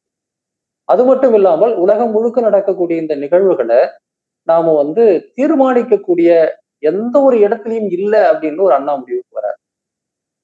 இந்த சமயத்துலதான் 1947 இந்த இந்திய பாகிஸ்தான் பிரிவுலாம் வந்து உறுதியான பிறகு சுதந்திரம் என்ற அந்த ஆட்சி மாற்றம் நடக்கும்போது மிக முக்கியமான ஒரு கருத்து மோதல் வந்து பெரியாருக்கும் அண்ணாவுக்கும் உருவாகிறது. அண்ணா வந்து 2ஆம் உலகப் போரும் அதன் பிறகு நடந்த நிகழ்வுகளையும் உலகளாவிய நிகழ்வுகள்லாம் கூர்ந்து கவனித்து, இந்த காலனிய நாடுகள்ல இருந்து இந்தியா போன்ற நாடுகள் விடுதலை அடையக்கூடிய இந்த ப்ராசஸ், இந்த போக்குங்கிறது மிக முக்கியமான உலக தழுவிய போக்கு. இதுல வந்து நாம வந்து ஒரு விதத்துல வந்து ஏகாதிபத்திய எதிர்ப்பு அரசியலுடைய ஒரு வெற்றி இது. எனவே வந்து இதை நாம் வரவேற்க வேண்டும். இந்த காலனிய நாடுகள்ல எந்த அளவுக்கு ஜனநாயக வளர்ச்சி இருக்கிறதோ அந்த அளவுக்கு தான் அங்கே மற்ற கோரிக்கைகளும் வெல்ல முடியும் என்கின்ற ஒரு மனநிலைக்கு வந்து அவர் வரார். எனவேதான் 1947 ஆகஸ்ட் 15ஐ வந்து அவர் வரவேற்கிறார். வெள்ளைக்காரர்களிடம் இருக்கக்கூடிய ஆட்சி உள்நாட்டு பார்ப்பனர்களிடம் வருகிறது. இது ஒரு பிராமினோகிரசி. இதை எப்படி நாம வந்து வரவேற்க முடியும்? இது ஒரு இருண்ட நாள், இது ஒரு கருப்பு நாள், இது வந்து பார்ப்பனியத்தின் வெற்றி, நம்முடைய வெற்றி இல்லை என்பது பெரியாருடைய வாதம். அந்த அடிப்படைகளை வந்து அண்ணா ஏற்றுக்கொள்கிறார். அதே சமயத்துல வந்து இது அது மட்டுமே கிடையாது, இது உலகம் முழுக்க நடக்கக்கூடிய ஒரு போக்கு. நாம் வந்து எத்தனையோ நாடுகள் வந்து 2ஆம் உலகப் போருக்கு பிறகு விடுதலை அடையக்கூடிய இந்த போக்கு இருக்கிறது. நாமும் இந்த விடுதலைக்கு போராடி இருக்கிறோம். இந்த அந்நியர்களிடமிருந்து விடுதலை என்பது அப்படிங்கிறது நம்ம விடுதலை போராட்டத்துல ஒரு பகுதி. நமக்கு இரண்டு எதிரிகள் இருந்தார்கள், ஒன்று ஆங்கிலேயர்கள், இன்னொன்று வடவர்கள். அதில் ஒரு எதிரி ஒழிந்தான் என்பது முக்கியமானது. இரண்டாவது, உலகளாவிய நிகழ்வு போக்கை நாம் புரிந்து கொள்ளாமல் பேசக்கூடாது. இந்த சுதந்திரம் என்பது மனிதனுடைய வரலாற்றுல ஒரு படிநிலை என்பதுதான் அண்ணாவினுடைய ஆர்வம். எனவே இந்த சுதந்திரத்தை நாம கொண்டாடணும் அப்படின்னு அண்ணா சொல்றாரு. இன்னைக்கு வரையில இந்த விவாதம் தமிழ்நாட்டுல நடக்குது. அவர் அப்படி சொன்னது சரியா தப்பா? என்னை பொறுத்த வரையில இரண்டு பேருமே இரண்டு விதமான அளவுகோல்ல 47 ஆகஸ்ட் 15 பார்த்திருக்காங்கன்னு தான் தோணும். அதை இவர் சொன்னது, அண்ணா சொன்னது சரி அல்லது பெரியார் சொன்னது சரிங்கிற வாதத்தை விட இரண்டு பேருக்குமே இரண்டு விதமான அளவுகோல்கள். பெரியாரை பொறுத்தவரையில அவருடைய ஆர்கியூமெண்ட் எந்த விதத்திலையும் தவறு கிடையாது. அவர் என்ன நடந்ததுன்னு சொன்னாரோ அதை அண்ணாவும் ஏற்றுக்கொள்கிறார். அவர் ரொம்ப அழகாக பணத்தோட்டம் உள்ள வாசம் சொல்வார். சென்னை சிறையில் இருந்த கைதி வேலூர் சிறைக்கு மாற்றப்படுவது போல, சென்னை சிறையில் இருந்த ஒரு கைதி வேலூர் சிறைக்கு மாற்றப்படுவது போல நாம் வெள்ளைக்காரங்கிட்ட வடவர்களிடம் மாட்டிக்கொண்டிருக்கிறோம் அவர் சொல்லுவார். கிட்டத்தட்ட அது பெரியாரிய நிலைப்பாடு தான். ஆனா இந்த அரசியல் வரலாற்றுல சில படிநிலைகள் இருக்கு. நம்முடைய விருப்பத்தின்படி எல்லாமே நடக்கிறது இல்லை. அதுவும் நம்முடைய சக்திக்கு அப்பாற்பட்டு ஒரு உலகின் மிகப்பெரிய ஒரு சூழல்ல ஏற்படக்கூடிய மாற்றங்களை புரிந்து கொண்டு அதை அங்கீகரிச்சு, ஏன்னா உங்களுக்கு அதுக்கு மேல அங்க எந்த வலுவும் கிடையாது, நீங்க அதை முதல்ல புரிஞ்சுக்கணும். ரெண்டாவது, காலனிய நாடுகளிடம் இருந்து சுதந்திரம் என்பது மிக முக்கியமான விடுதலை படிநிலை, அதை நாம் ஏற்றுக்கொள்ள வேண்டும் என்கிற அந்த புரிதல் அண்ணாவுக்கு இருக்கிறது. இந்த சமயத்துலதான் அவர் மனசுல இந்த சுயநிர்ணய உரிமையை வென்றெடுப்பதற்கான அரசியலுக்கு ஏற்ற ஒரு கட்சியாக நாம் இல்லை அப்படிங்கிற ஒரு எண்ணம் உருவாகி கொஞ்சம் கொஞ்சமாக பெரியாரிடமிருந்து அவர் அண்டியப்படுறாரு. பெரியாருக்கும் மணியம்மைக்கும் இடையிலான திருமணத்தை காரணம் காட்டிதான் பிறகு திமுக வந்தது என்றோ அல்லது வேறு சில காரணங்களோ சொல்வது எல்லாமே ஒரு பாப்புலர் ஹிஸ்டரி அது. ஆனா உண்மை என்னன்னா 45ல இருந்தே கிட்டத்தட்ட 45, 46ல இருந்தே அண்ணா அவருடைய சிந்தனையில மாற்றம் ஏற்படுகிறது. அவர் உலக நிகழ்ச்சிகளை தீவிரமாக பார்த்து அவர் என்ன முடிவு பண்றாருன்னா, காங்கிரஸ், முஸ்லீம் லீக் போன்ற கட்சிகள்ல இருந்து அவர் சில பாடங்களை கற்றுக்கொள்கிறார். அவர் அதெல்லாம் பதிவு செய்யறார். நாம ஒரு இடத்துல ஒரு கேள்வி கேட்கிறார், அந்த அந்த ஆகஸ்ட் 15 இன்ப நாளா துன்ப நாளாங்கிற விவாதத்துல அண்ணாவினுடைய பதிவுல பல முக்கியமான விஷயங்கள். இன்னைக்கு வரையில அதை நிறைய பேர் படிக்கிறது கூட இல்லை. ரொம்ப முக்கியமான விஷயங்கள்லாம் இருக்கு. அவர் ஒரு கேள்வி கேட்கிறார், முஸ்லீம் லீக் இந்தியாவின் சுதந்திரத்துக்காக நீண்ட காலம் போராடினா, பிரிட்டிஷ்க்கு எதிராக அவங்க போராடினாங்க, காங்கிரஸோட சேர்ந்து போராடினாங்க. ஒரு சமயத்துல அவங்கள காங்கிரஸோட இணைந்து போகாத போது தங்களுக்கு ஒரு நாடு வேணும்னு அவங்க போராடும் போது சிந்து மொழி பேசக்கூடியவர்கள், பஞ்சாபி மொழி பேசக்கூடியவர்கள், வங்காள மொழி பேசக்கூடியவர்கள் இவங்க எல்லாம் ஒன்று சேர்ந்து பாகிஸ்தான் அப்படின்னு ஒரு அணியாக உருவாகும் போது அந்த பிரிட்டிஷுக்கு எதிரான போராட்டத்தின் தொடர்ச்சியாக அவர்கள் ஒரு சக்தியாக இருந்தாங்க. அவங்க ஒரு சக்தியாக இருந்ததுனாலதான் பிரிட்டிஷ்காரன் அவங்கள ஒரு பொருட்டாக எடுத்து பேச வேண்டியிருக்கு. இந்தியாவில காங்கிரஸ் ஒரு தரப்புனா முஸ்லீம் லீக் இன்னொரு தரப்பு உக்காந்து பேசி கடைசியில அவன் பாகப்பிரிவினை பண்ணிட்டு போனான். அவர் கேட்கிறாரு, நாம என்ன பண்ணோம்? நாம இங்க போராடணுமா? ஏகாதிபத்தியர்களை பத்தி நாமும் தான் பேசியிருக்கிறோம், ஆனா நம்ம பெரிய அளவுக்கு போராடலையே. அதே போல அன்னைக்கு அவர் எழுதுறாரு, அன்னைக்கு காங்கிரஸ் கட்சியும் முஸ்லீம் லீக்கும் தேர்தலில் பங்கெடுத்து தங்களுடைய மக்கள் மத்தியில தங்களுக்கு இருக்கக்கூடிய ஆதரவை அவர்கள் பதிவு செய்து ஒரு அரசியல் சக்தியாக மாறினாங்க. எனவே பிரிட்டிஷ்காரன் அவங்க கிட்ட பேச வேண்டிய தன்மை இருக்கிறது, தேவை இருக்கிறது, பேசிதான் ஆகணும். ஏன்னா மக்கள் அவங்கள தான் தேர்ந்தெடுத்திருக்கிறாங்க. ஆனா இங்க என்ன ஆச்சுன்னா, அந்த 45, 46 வாக்குல இங்க ஒரு இடைக்கால அரசு தமிழ்நாட்டிலையும் அமைஞ்ச சமயத்துல அன்னைக்கு நீதி கட்சியோ திராவிட கழகமோ யாருமே அதுல பங்கெடுக்கல. அது அப்படியே அவுட்ரைடா காங்கிரஸுக்கு போயிடுச்சு. அப்படிதான் பிரகாசம் இங்க 46ல முதலமைச்சரா ஆனாரு. ஆக நாம் ஒரு பார்ட்டியாகவே இல்லை, இந்த டிஸ்பியூட்ல நாம் ஒரு பார்ட்டியாகவே இல்லை. அப்புறம் எப்படி அவன் நம்ம நம்மளை மதிச்சு நமக்கு விடுதலை எல்லாம் கொடுப்பான்? இந்த விவாதம் முதல்ல இது அது ரொம்ப முக்கியமான விஷயம். அதாவது அரசியல் விடுதலைக்காக போராடக்கூடிய ஒரு அமைப்பு அரசியல் ரீதியான முடிவுகளை எடுக்காமல் வெறும் பிரச்சார அமைப்பாக இருந்தா எப்படி அந்த விடுதலை கிடைக்கும் அப்படிங்கிற அந்த அந்த ஒரு அறிதல் அண்ணாவுக்கு வருகிறது. அதுதான் அவர் திமுகவை தொடங்குறதுக்கான அடிப்படை காரணம். அவருடைய எழுத்துக்கள்ல நான் சொல்றேன்.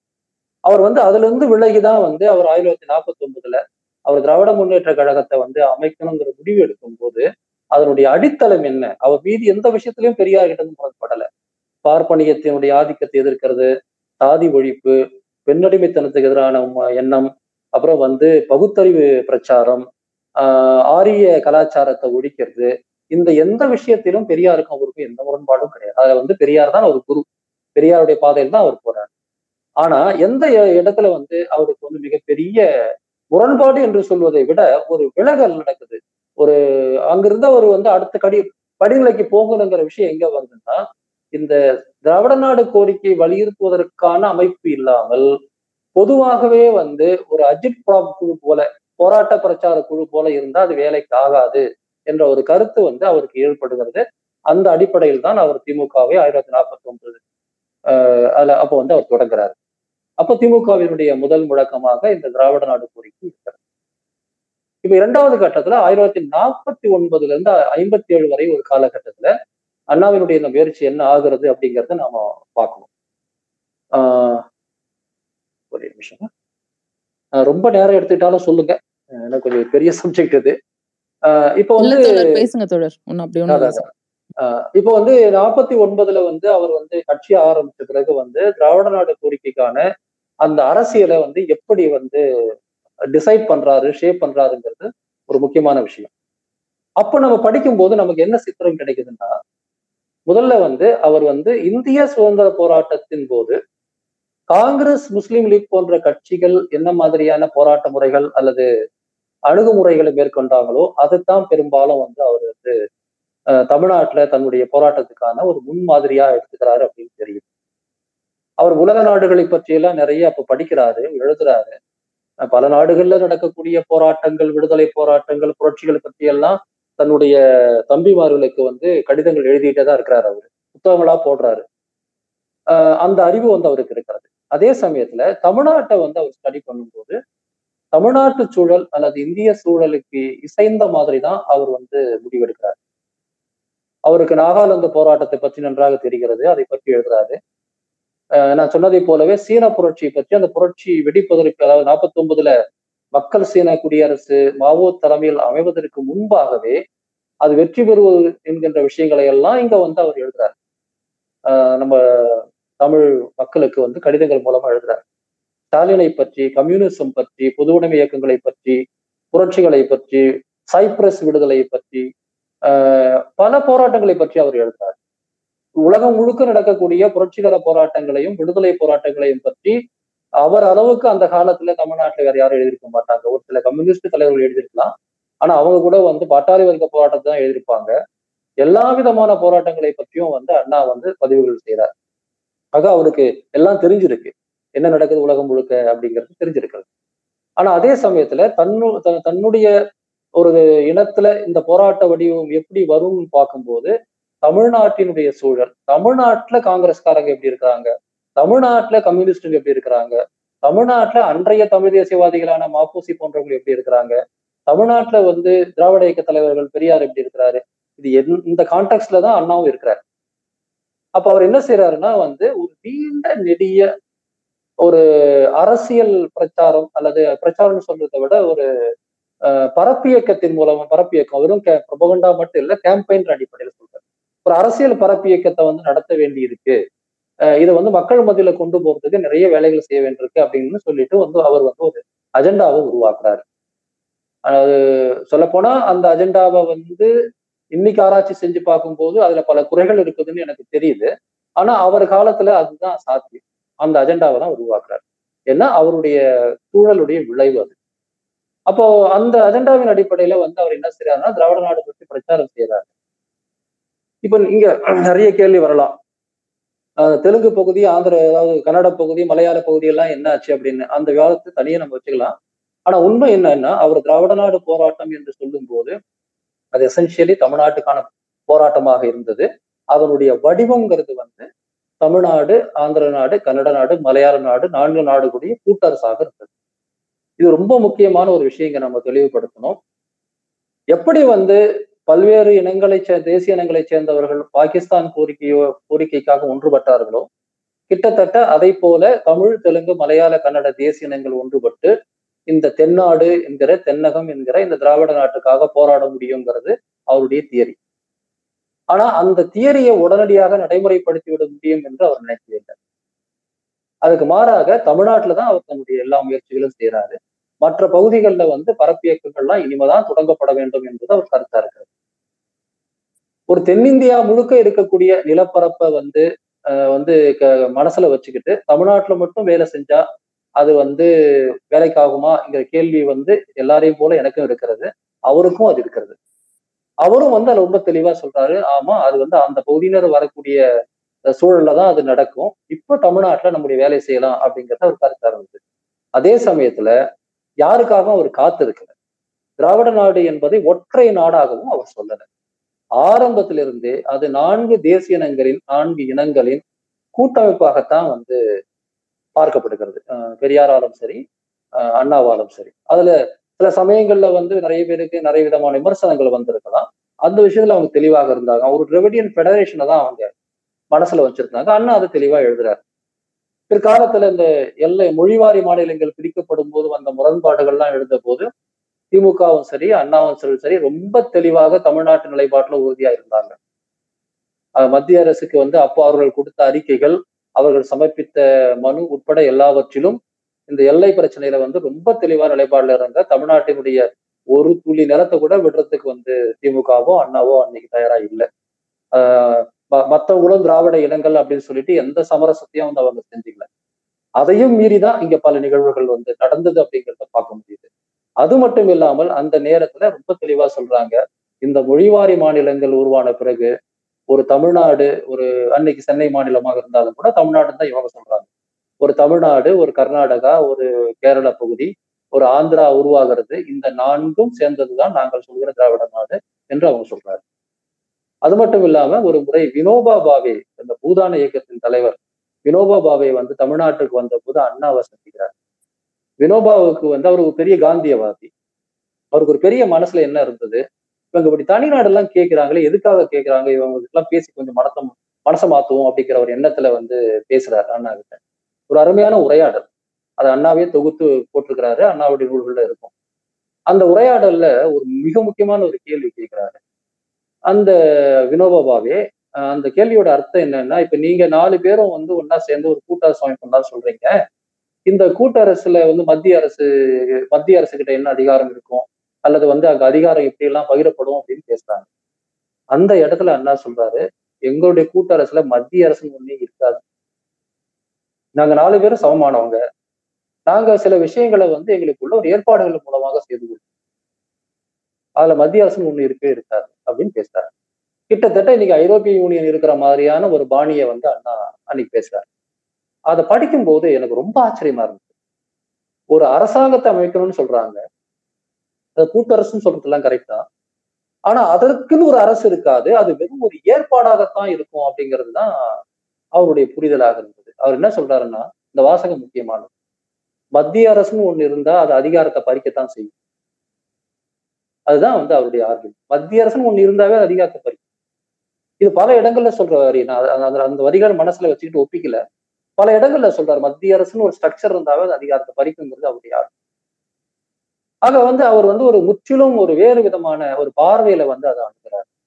ஆனா அந்த எண்ணம் ஒரு அரசியல் சொல்லாடலாக மாறி தமிழ்நாட்டுல வந்து கலை இலக்கிய செயல்பாடுகள் மூலமாக பரவி, சினிமா மூலமாக வந்து திராவிட நாடு கோரிக்கை வந்து பரவி, படத்துல வந்து பாடல்கள்லாம் வருது, எங்கள் திராவிட பொன்னாடின்னு பாடல் வருது, எத்தனையோ பாட்டுல நீங்க பார்த்திருக்கலாம், தாயகம், தாய்நாடு, திராவிட நாடு, தமிழ்நாடு விடுதலை, இது எல்லாமே வெவ்வேறு வார்த்தைகள்ல 50கள்லயும் 60கள்லயும் வரக்கூடிய படங்களும் மீண்டும் மீண்டும் வரும். அந்த காலகட்டத்துல அந்த கோரிக்கைக்கு ஏற்படக்கூடிய முதல் நெருக்கடி என்னன்னா 1953ல நடந்த ஆந்திர மாநில பிரிவினை போராட்டம். அந்த பிரிவினை போராட்டம் வந்து ஒரு மிகப்பெரிய போராட்டமா வெடித்த பிறகு பொதுவாகவே தமிழ்நாட்டில் இருக்கக்கூடிய திராவிட இயக்கவாதிகள் மத்தியிலேயே கூட இந்த திராவிட நாடெல்லாம் இனி ஒர்க் அவுட் ஆகுமா அப்படிங்கிற ஒரு சிந்தனை வந்து வர ஆரம்பிச்சு, பெரியாருக்கெல்லாம் அந்த சிந்தனை வந்துடும். அப்போ 1953 முதல்ல வந்து அவங்க வந்து பிரிச்சு ஆந்திர பிரதேசம் வந்து உருவாகுது, பொட்டி ஸ்ரீராமுலு உண்ணாவிரதம் இதெல்லாம் பார்த்துருப்போம். ஆனா உடனடியாக வந்து அண்ணா வந்து அந்த சூழலை வந்து ரிகன்சைல் பண்ணிக்கிறாரு, அது தவிர்க்க முடியாதது அப்படிங்கிறத வந்து அவர் ஏற்றுக்கொண்டு ஆந்திரா தனி மாநிலமாக போவதில் எந்த பிரச்சனையும் கிடையாது, மொழிவாரி மாநிலங்கிறது எந்த பிரச்சனையும் இனிமே கிடையாது. ஒரு சின்ன பயம் இருந்தது, எப்படி எல்லாம் நடந்ததுன்னா திராவிட ஒற்றுமை குலைந்து விடுமோங்கிற பயம் அவருக்கும் இருந்தது, பெரியாருக்கும் இருந்தது. ஆனா உடனடியாக அதை ரெகக்னைஸ் பண்ணிட்டாங்க, இது வந்து தவிர்க்க முடியாத விளைவு அப்படிங்கிறத புரிஞ்சுக்கிட்டு வந்து இந்த மாநிலங்களின் உருவாக்கம் அப்படிங்கிறது முக்கியமானதுங்கிறது அவங்க ஒத்துக்கிறாங்க. அப்போ வந்து 1953 சட்டசபையில வந்து 1952 திமுக போட்டியிடல. ஆனா வந்து அப்போ உழவர் உழைப்பாளர் கட்சிக்கும் காமன்வெல்த் கட்சின்னு ஒரு கட்சி, இந்த ரெண்டு கட்சிக்கும் அவங்க ஆதரவு தெரிவிக்கிறாங்க. மாணிக்கவேல் நாயக்கர், ராமசாமி படையாச்சியார்னு ரெண்டு தலைவர்களுடைய கட்சிக்கு அவங்க ஆதரவு தெரிவிக்கிறாங்க. அவங்க எம்எல்ஏ வந்து அந்த 1952 தான் இந்தியாவில் முதல் பொது தேர்தல், அவங்க வந்து வராங்க, திமுகவில் கலந்துக்கல. அப்படி வந்த தலைவர்கள்ல ஒருத்தர் வந்து ஏ கோவிந்தசாமி, அவர் வந்து திமுக சார்பாக இருக்கிறார். ஏன்னா இந்த காமன்வெல்த் பார்ட்டி உழவர் உழைப்பாளர் கட்சியிலிருந்து வந்த எம்எல்ஏக்கள்லாம் ராஜாஜி அமைச்சரவையை வந்து ஆதரிக்கிறன்ற அடிப்படையில அதோட போய் சேர்ந்துடுறாங்க காங்கிரஸோட. ஆனா ஏ கோவிந்தசாமி அது சேரல, தனி இருக்கிறார். பின்னாடி அண்ணாவுடைய அமைச்சரவையில அவர் இருந்தார். அவர் வந்து கிட்டத்தட்ட திமுகவினுடைய கட்சியாக வந்து சட்டசபையில இருக்கிறார். அவர் வந்து அந்த நேரத்துல பிரிந்து போகக்கூடிய ஆந்திராவுக்கு ஒரு வாழ்த்து செய்தி அனுப்புறார். அந்த வாழ்த்து செய்தியில கிட்டத்தட்ட எப்படின்னா, ஒரு பெரிய குடும்பத்துல இருந்து ஒரு தனி குடும்பம் போனா, சரிப்பா நீ தனி குடும்பம் போற பரவாயில்ல, ஆனாலும் நம்ம உறவோட இருப்போம்னு சொல்லுவோம் இல்ல, அந்த அடிப்படையில அந்த கடிதம் இருக்கும். அதுல அவர் என்ன சொல்றாருன்னா, இப்ப நீங்க பிரிஞ்சு போய் மாநிலம் வைக்கிறீங்க, சிறப்பு, வாழ்க, நல்லா இருங்க. ஆனா சீக்கிரம் திராவிட கூட்டு குடியரசுல வந்து நீங்களும் ஒரு உறுப்பினராக இருப்பீங்கன்னு நான் நம்புறேன் அப்படின்னு ஒரு கடிதம் எழுதுறாரு. அப்படி ஒரு எண்ணம் வந்து அந்த சமயத்துல வந்து திமுகவுல வந்து இருக்கு. ஆனா அதன் பிறகு வந்து 1956 வந்து சம்யுக்த கர்நாடகா, சம்யுக்த மகாராஷ்டிரா, அப்புறம் ஐக்கிய கேரளம் அப்படின்னு இந்தியா முழுக்க மொழிவாரி மாநிலங்களுக்கான போராட்டம் நடக்கும் போது, இந்த மொழிவாரி மாநிலங்கள்ல வந்து வேற வழி இல்லாம நேரு அரசாங்கம் ஏற்றுக்கொண்டு இந்த ஸ்டேட் ரீஆர்கனைசேஷன் ஆக்ட் வந்து இந்தியாவின் முகம் மாறுகிறது. இன்னைக்கு அதெல்லாம் பெரிய விவாதமா மாறி இருக்கு, அந்த மாறுது இல்லைங்களா. அந்த காலகட்டத்துல இந்த திராவிட நாடு கோரிக்கை அப்படிங்கிறது வந்து ஒரு ஜியாகிரபிகலா ஒரு பெரிய கேள்வியாக வந்து மாறுது. அப்போ வந்து பெரியார் வந்து இந்த மாநிலங்கள்லாம் பிரிஞ்சு போன பிறகு வந்து திராவிட நாடுங்கிறது இனி கனவு, எனவே மீண்டும் அவர் திராவிட நாடு திராவிட இருக்கேங்கிற முழக்கத்தை தமிழ்நாடு தமிழருக்கேன்னு மாத்திக்கிறாரு. அண்ணாவை பொறுத்தவரையில அந்த விஷயத்துல உடனடியாக அவர் தமிழ்நாட்டினுடைய அடிப்படையை வந்து எந்த விதத்திலையும் மறுதளிக்காமல் இந்த திராவிட நாடு கோரிக்கையை வந்து கைவிடுறதுல மட்டும் அவருக்கு தயக்கம். அவர் வந்து தமிழ்நாடு ஒரு மாநிலமாக உருவான, சென்னை மாநிலமாக உருவான அந்த சூழலை நவம்பர் 1, 1957 நடந்ததை வந்து பெரிய அளவுக்கு வரவேற்கிறாரு. நிறைய விஷயத்தை பத்தி நான் பேசலாம். ஆனா இந்த திராவிட நாடுங்கிற கோரிக்கையை பத்தி வந்து அவருக்கு ஒரு பெரிய கவலை இருந்துகிட்டே இருக்கு. இன்னும் சொல்ல போனா வந்து சிலரை வந்து தனித்தமிழ்நாடுன்னு கேட்டிருந்தா ஜெயிச்சிருக்கலாம், நீங்க திராவிட நாடுன்னு கேட்டதுனாலதான் ஜெயிக்கிறேன்னு சொல்லும் போது அண்ணாவுடைய கருத்து என்னவா இருந்ததுன்னா, இது எந்த வகை எந்த அளவு சம்பந்தப்பட்ட பிரச்சனை கிடையாது, இந்தியாவுக்குள் தனிநாடு அமைவது, திருநெல்வேலி உரிமை பெறுவது எப்படிப்பட்ட பிரச்சனைங்கிறது வேற, இதை போட்டு குழப்பிக்காதீங்க அப்படிங்கிறது அவருடைய பதிலாக. ஆனா கிட்டத்தட்ட திமுகவுக்குள்ள இது ஒரு பெரிய மாற்றத்தை வந்து உருவாக்குறது. தமிழ்நாடுங்கிற ஒரு மாநிலம் இப்போ உருவாயிடுச்சு, கட்சி கொஞ்சம் கொஞ்சமாக வளர்கிறது. 1952 கட்சி தேர்தலில் போட்டியிடலனாலும் கூட 1957 தேர்தலில் வந்து திமுக போட்டியிட்டு ஒரு 15 பேருக்கு மேல வந்து வராங்க. இந்த மாற்றத்துல வந்து இந்தியாவில் நடக்கக்கூடிய ஒரு முக்கியமான ஒரு மாற்றமும் சேர்ந்துக்குது. அது என்ன மாற்றம்னா, நேருவினுடைய ஆட்சி காலத்துல இந்தியா முழுக்க ஒரு விதமான ஒரு கலப்பு பொருளாதாரம் உருவாகுது. அப்புறம் அவருடைய செக்யூலர் பாலிடிக்ஸ், அப்புறம் அவருடைய ஜனநாயக நெறிமுறை, ஒரு நேருவியின் சோசியலிசம், நேருவிய அணுகுமுறை, நேருவியின் பொருளாதாரம், அப்புறம் வந்து அவர் இயல்பாகவே எல்லா பன்மைத்துவத்தையும் ஏத்துக்கிறாரோ இல்லையோ அங்கீகரிப்பவராக இருக்கிறாரு அப்படின்ற காரணத்தினால இந்தியா முழுக்கவே வந்து உருவாகிற புதிய அரசு, இந்த மொழிவாரி மாநிலங்கள் எல்லாம் சேர்ந்து புதிய இந்திய கட்டமைப்பை வந்து எல்லோரும் ஏற்றுக்கொள்வதற்கான ஒரு மனநிலையை உருவாகும். அது 1950 குடியரசாக இந்தியா மாறியது மிக முக்கியமான காரணம். அதாவது இந்தியா வந்து ஒரு மாடர்ன் டெமோக்ராட்டிக் ரிபப்ளிக்கா ஃபங்க்ஷன் ஆக ஆரம்பிச்சு. ஆக இங்க வந்து உடனடியாக இந்தியாவில எங்கேயுமே, காஷ்மீர் போன்ற ஒரு இடங்கள் தவிர இந்தியாவில எந்த இடத்திலும் இந்திய அடையாளத்துக்கும் அவர்களுடைய மொழி அடையாளத்துக்கும் இடையிலான முரண்பாடு ரொம்ப பெருசா கூர்மை அடையல. ஒருவர் இந்தியராகவும் தமிழராகவும் இந்தியராகவும் தெலுங்கராகவும் இந்தியராகவும் வங்காளியாகவும் இருக்க முடியும் அப்படிங்கிற ஒரு சூழல் வந்து இந்தியாவில அமைச்சார். அதுக்கு மிக முக்கியமான காரணம் உங்களுக்கு வந்து காந்தி, நேரு, அம்பேத்கர் போன்றவர்களுடைய அந்த ஒரு நெகிழ்வான அணுகுமுறை இந்த பரந்துபட்ட நாட்டை வந்து கொஞ்சம் அரவணைச்சிட்டு போகக்கூடிய ஒரு சூழலை வந்து உருவாங்க. அந்த சூழல் காரணமாகத்தான் மிக கடுமையாக காங்கிரஸ் எதிர்த்த பெரியார் உட்பட எல்லாருமே, அம்பேத்கர் உட்பட பெரியார் உட்பட அவங்க வந்து 50களுக்கு பிறகு பாத்தீங்கன்னா காங்கிரஸ் ஆட்சியோட மாநில அளவிலோ மத்திய அளவிலோ அவர்களோட சேர்ந்து வந்து சில வேலைகளை செய்யறாங்க. சமூக மாற்றத்துக்கான பல்வேறு விஷயங்களை வந்து அவங்க என்டார்ஜ் பண்றாங்க, இணைஞ்சு செயல்படுறாங்க. குறிப்பாக தமிழ்நாட்டுல காமராஜர் ஆட்சிக்கு பெரியார் அளித்த ஆதரவு பற்றி யோசிப்பாங்க. அண்ணாவுக்கு அந்த ஆதரவு இல்லை, காமராஜுக்கு தான் அந்த ஆதரவு. ஆக இந்த மாதிரியான சூழல்ல வந்து இந்த விடுதலை அப்படிங்கிற அரசியல் வந்து ஒரு பற்றி கொள்ளக்கூடிய அரசியலாகவும் ஒரு அவசர அரசியலாகவும் இல்லாமல் போகிறது. இது எல்லா கட்சியிலையும் பார்க்க முடியுது, திமுகவுக்குள்ளேயும் பார்க்க முடியுது. திமுகவுலையும் கூட இப்ப திராவிட நாடுங்கிறது வந்து ஒரு பெரிய கனவாகவும் ஒரு விளைவு வேட்கையாகவும் ஒரு தொலைதூர கனவாகவும் தான் இருக்குதே ஒழிய இன்னைக்கு போராடி ஜெயிச்சாகணுங்கிற மாதிரியான ஒரு சூழல் வந்து இல்லை. தமிழ்நாட்டினுடைய எந்த ஒரு தேசிய விடுதலை போராட்டத்துக்கும் தேசிய முதலாளிகள் மிக முக்கியமான பங்கு வகிக்கணும். இல்லைன்னா அது போராட்டம் பெரிய அளவுக்கு வளராது என்பது ஒரு மார்க்சிய கோட்பாடு. ஆனா தமிழ்நாட்டில் இருக்கக்கூடிய முதலாளிகள் யாருமே திராவிட நாட்டுக்கு கோரிக்கையை கொடுக்கல, யாரும் வரல. சரி, அப்ப தமிழ்நாட்டில் இருந்த மத்த கிளாஸ் வந்திருக்கா? அவங்களே யாரும். ஆக அந்த முழக்கங்கிறது வந்து ஒரு வரலாற்றினுடைய அத்தியாவசிய தேவையாக மாறவே மாட்டேங்குது. அண்ணா வந்து அண்ணாவை போன்ற ஒரு சிலர் ஒரு நெடுநோக்குல இது வந்து மிக முக்கியம் அப்படிங்கிற அளவுலதான் யோசிக்க முடியுதே ஒழிய ஒரு தமிழ் தேசிய உணர்வை, ஒரு திராவிட இன உணர்வை கொடுக்க முடிகிறதே ஒழிய அதை வந்து ஒரு விடுதலை இயக்கமால அவங்களால மாற்ற முடியல. எனவே இது வந்து ஒரு டிஸ்டன்ட் ட்ரீம் அப்படிங்கிறது வந்து கிட்டத்தட்ட கட்சிக்குள்ள இருக்கு. வெளியே சரி, இப்போ பெரிய அண்ணா வந்து தேர்தல் அரசியல்ல போயிட்டாரு, அதனாலதான் இப்படி ஆயிப்போச்சு அப்படின்னு நிறைய பேர் சொல்லுவாங்க. இப்ப தேர்தல் அரசியல்ல போகாதவங்களால மட்டும் இங்க விடுதலை போராட்டம் நடத்த முடிஞ்சுதா? பெரியார் ஆட முடிஞ்சுதா? இல்ல வந்து இவங்க திராவிடம் பேசினாங்க அதனாலதான் ஜெயிக்கலன்னு சொன்னாங்க, அப்போ மாப்போசி ஆட முடிஞ்சுதா?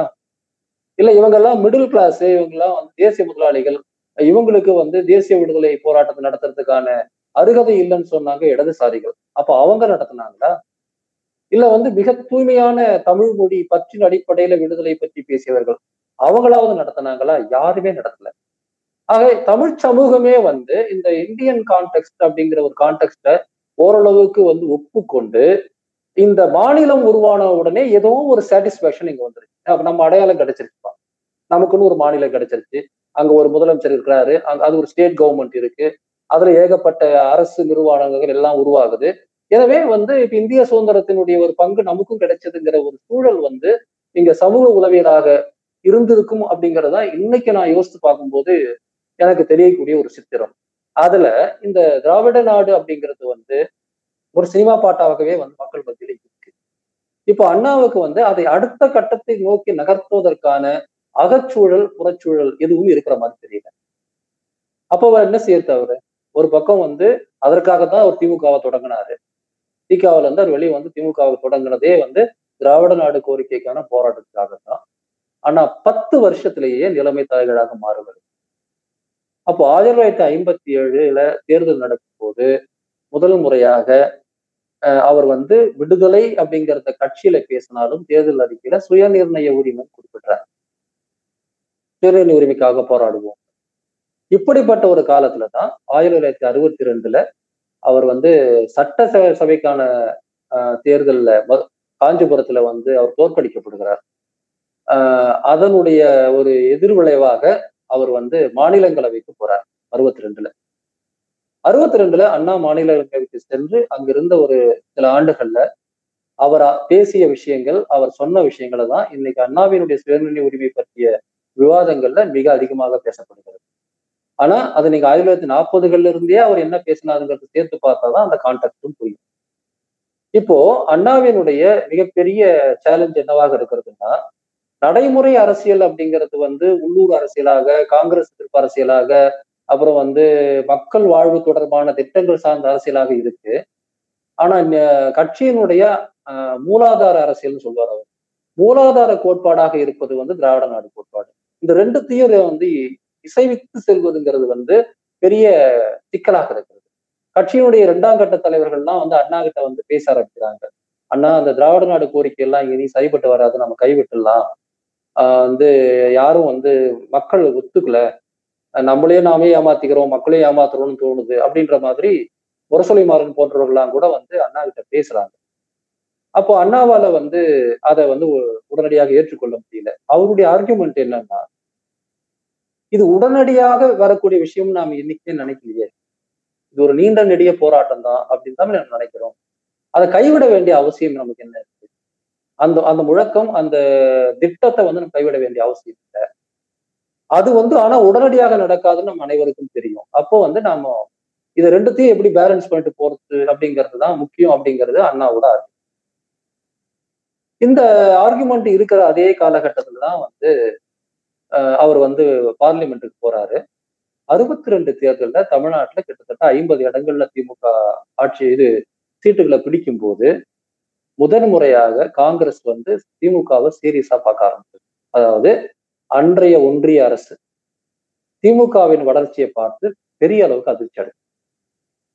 அப்போ இந்தியாவில் இருக்கக்கூடிய கட்சிகள் வந்து எப்படி இருந்ததுன்னா, பெரும்பாலும் காங்கிரஸும் காங்கிரஸ் வந்து குட்டி போட்ட கட்சிகளாக தான் இந்தியா ஃபுல்லா இருக்கும். இன்னொரு பக்கம் கம்யூனிஸ்டுகள் இருந்தாங்க. கம்யூனிஸ்டுகள் வந்து ஆரம்பத்துல ஆயுத போராட்டம் எல்லாம் பேசியிருந்தாலும் கூட, அதுக்காக தடை செய்யப்பட்டிருந்தாலும் கூட, அப்புறம் அந்த பாதையை விட்டுட்டு வந்து அவங்க தேர்தல் பாதைக்கு வந்துடுறாங்க. வேற சில மாநிலங்கள்ல சின்ன சின்ன கட்சிகள், அந்த அகாலி தளத்தின் முன்னோர்கள், அந்த மாதிரி கொஞ்சம் பேர் இருக்கிறாங்க, அவங்க எல்லாம் வராங்க. ஆனா இந்தியாவுல தனிநாடு பேசிக்கொண்டே தேர்தலில் நின்று எம்எல்ஏக்களையும் எம்பிக்களையும் உருவாகிற ஒரே கட்சி திமுக தான் அந்த காலகட்டத்துல. இது எல்லா கட்சியும் இந்தியாவினுடைய இறையாண்மை அல்லது ஒருமைப்பாடு என்று இவங்க அரசியல் சாசன ரீதியாக சொல்லப்பட்ட விஷயத்தை கேள்வி கேட்காதவர். Unity and sovereignty of India அப்படிங்கிற அந்த அந்தஸ்தை வந்து மற்றவங்க யாரும் கேள்வி கேட்கல, திமுக மட்டும் அதை கேள்வி கேட்டுக்கிட்டே தேர்தலில் நிற்குது. இப்படிப்பட்ட ஒரு சூழல்ல தான் திராவிட நாடு கோரிக்கைக்கான ஒரு பெரிய ஆப்பு வந்து இறக்கப்படுகிறது. சர் சிபி ராமசாமி ஐயர்னு சொல்லிட்டு ஒரு பெரிய ஒரு ஆள் இருந்தாரு. அவர் 47 முன்னாடி திருவாங்கூர் சமஸ்தானத்தினுடைய பிரதமர், திவான் அப்படின்னு சொல்லுவாங்க. அவர் வந்து 47 இந்தியா சுதந்திரம் அடைஞ்ச சமயத்துல திருவாங்கூர் தனிநாடாக இருக்கணும்னு ப்ரொக்ளோமை பண்ணவர். அவர் திருவாங்கூர் இந்தியாவோட சேராது, இது ஒரு தனி நாடுன்னு. அது மட்டும் இல்லாமல் அவசர அவசரமா பாகிஸ்தானோட சேர்ந்து ஒப்பந்தம்லாம் போட்டுக்கிட்டாரு. நாம நட்பு நாடுகள், திருவாங்கூர் சமஸ்தானமும் பாகிஸ்தானும் நட்பு நாடுகள்னு அவர் அக்ரிமெண்ட் எல்லாம் போட்டார். Sir CP Ramaswamy Iyer. அந்த ஐயர் வந்து கொஞ்ச நாள்ல வந்து இந்தியாவுக்கு ஆதரவாளராக மாறி, அதுல என்ன ஆச்சரியம் இருக்க முடியும், ஆதரவாளராக மாறி காங்கிரசினுடைய முக்கியமான ஆதரவையும் பெற்று ஒரு 100% இந்தியராக மாறிடுறாரு. அப்போ நேரு வந்து நேருடைய அமைச்சரவையில வந்து இந்த திமுகவுடைய வளர்ச்சி குறித்து வரக்கூடிய ஒரு பெரிய கவலை வந்து இருக்கு. அந்த நேரத்துல சிபி ராமசாமி ஐயர் தலையில வந்து நேஷனல் இன்டகிரேஷன் கமிட்டி, தேசிய ஒருமைப்பாட்டு குழுன்னு ஒரு குழுவை வந்து உருவாக்குறாங்க. அந்த குழுவை உருவாக்கி இந்தியாவில வந்து தேசிய ஒருமைப்பாட்டை வந்து நாம் நிலைநிறுத்துவதற்கு, இந்த பிரிவினை சக்திகளை தடுப்பதற்கு என்ன செய்யணும்னு ஒரு ரெக்கமெண்டேஷன் கொடுங்க அப்படின்னு ஒரு கமிட்டி போடுறாங்க. அந்த கமிட்டி வந்து நிறைய ஆராய்ச்சிலாம் செஞ்சு கடைசியில ஒரே ஒரு ரெக்கமெண்டேஷன், ஒற்றை வரி ரெக்கமெண்டேஷன். அது என்னன்னா, அதனுடைய பின்னணி என்னன்னா, இந்தியாவில் பிரிவினைவாதம் பேசக்கூடிய ஒரு கட்சி தேர்தலில் நிற்கக்கூடாது. இதான் வந்து அவங்க முடிவு. அந்த கட்சி தேர்தலுக்கு வெளியே வந்து போராட்டம் நடத்தக்கூடிய கட்சியா இருந்தா அந்த கட்சியை வந்து போலீஸ் வந்து பாத்துக்கும். ஆனா ஒரு கட்சி தேர்தலில் நின்று அதே சமயத்துல பிரிவினை பேசினா அது வந்து ஏற்றுக்கொள்ளப்பட முடியாது அப்படின்னு ஒரு விவாதம் வந்து, அந்த விவாதத்தின் அடிப்படையில ஒரு ரெக்கமெண்டேஷன் தராங்க. அந்த ரெக்கமெண்டேஷன் என்னன்னா, இந்திய அரசியல் சாசனத்துல அந்த கருத்துரிமை பேசக்கூடிய இந்த ஆர்டிகல் 19(1) இருக்கும். அதாவது வந்து இந்தியாவில் நம்ம அனைவருக்கும் வந்து பேச்சுரிமை, எழுத்துரிமை, கருத்துரிமை எல்லாம் இருக்கு. ஆனா ஒரு சில விஷயங்கள்ல மட்டும் அது இல்லை அப்படின்னு அது சொல்லும். எந்த ஒரு சில விஷயங்கள்ல அப்படின்னு பாத்தீங்கன்னா, சட்டத்தை மீறுதல், இந்தியாவினுடைய தேசத்தின் பாதுகாப்புக்கு எதிராக இருத்தல், இந்த மாதிரி சில விதிவிலக்குகள் போடும். உங்களுக்கு கருத்துரிமை இருக்கு, கருத்துரிமை இருக்குன்றதுனால நீங்க இதெல்லாம் பண்ண முடியாது அப்படின்னு ஒரு எக்ஸப்ஷன் கொடுப்பாங்க. அந்த எக்ஸப்ஷன்ல இந்தியாவின் ஒருமைப்பாட்டையும் இறையாண்மையும் எதிர்த்து நீங்கள் பேசக்கூடாது அப்படின்னு ஒரே ஒரு அமெண்ட்மெண்ட் பண்ணணுங்கிறது தான் அதனுடைய அந்த ராமசாமி ஐயர் கமிட்டியினுடைய முடிவு. அதாவது இந்தியாவில் வந்து பிரிவினையை பற்றி பேசக்கூடாதுன்னு பொதுவான தடை எதுவும் கொண்டு வரல. அவங்க என்ன செய்யறாங்கன்னா, இந்திய அரசியல் சாசனத்துல தரப்படுகிற அந்த கருத்துரிமை தொடர்பான பிரிவுல இந்தியாவினுடைய ஒற்றுமைக்கும் இறையாண்மைக்கும் எதிராக பேசக்கூடாது அப்படிங்கிறத வந்து சேர்க்கிறாங்க. ஒரு நுணுக்கமான செயல்பாடு.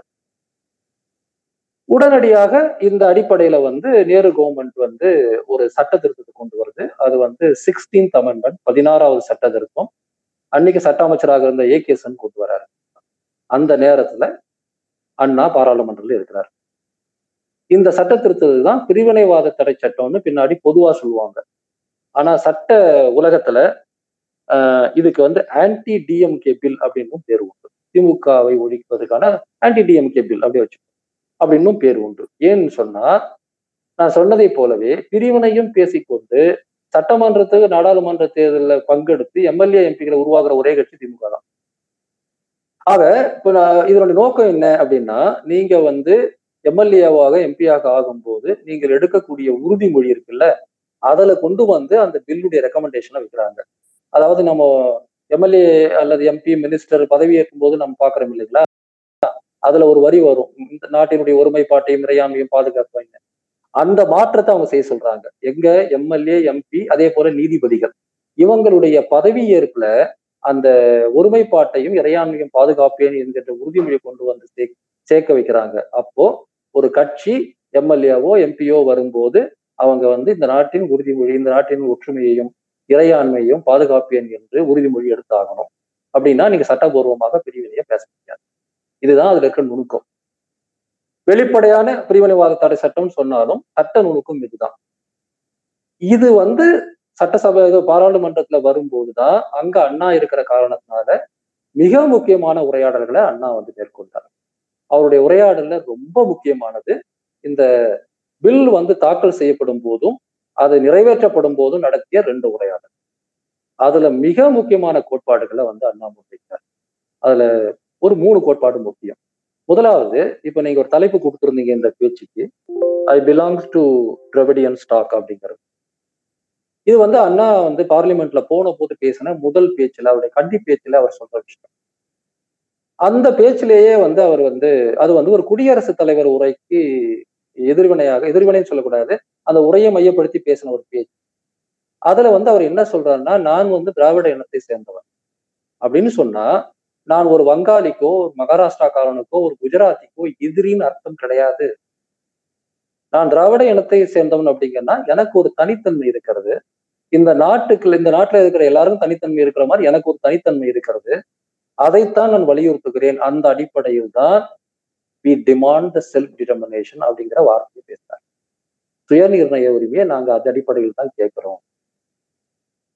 மற்றபடி எல்லாரும் மனிதர்கள் தான், நாங்க எந்த இனத்துக்கும் எதிரானவர்கள் கிடையாது அப்படிங்கிற வார்த்தையை, வாசகத்தை அவர் முதல்ல பேசுறாரு. அதுல வந்து இன்னொரு முக்கியமான ஒரு விஷயத்த சொல்றாங்க. இந்த நேஷனல் இன்டகிரேஷன் போன்ற வார்த்தைகளை வந்து அவர் வந்து இன்டர்பிரட் பண்றாரு. அவர் முதல்ல வந்து அந்த முதல் பேச்சுல வந்து சொல்லும் போது, நாம கான்ஸ்டியூஷன் எல்லாம் உருவாக்கணும், ரொம்ப நல்ல கான்ஸ்டியூஷன் எல்லாம் கரெக்ட் தான், ஆனா அதுல வந்து சில மாற்றங்கள் செய்ய வேண்டிய அவசியம் வந்திருக்கிறது. முதல்ல நேஷனல் இன்டகிரேஷன் சொல்றீங்களே, அந்த வார்த்தையே ரொம்ப வித்தியாசமா இருக்கு. அவர் என்ன சொல்றாருன்னா, நாம் ஒன்றுபட்ட பிறகுதானே தேசமாகவே ஆக முடியும், மக்கள் ஒன்றுபட்டால் தானே அது தேசம்.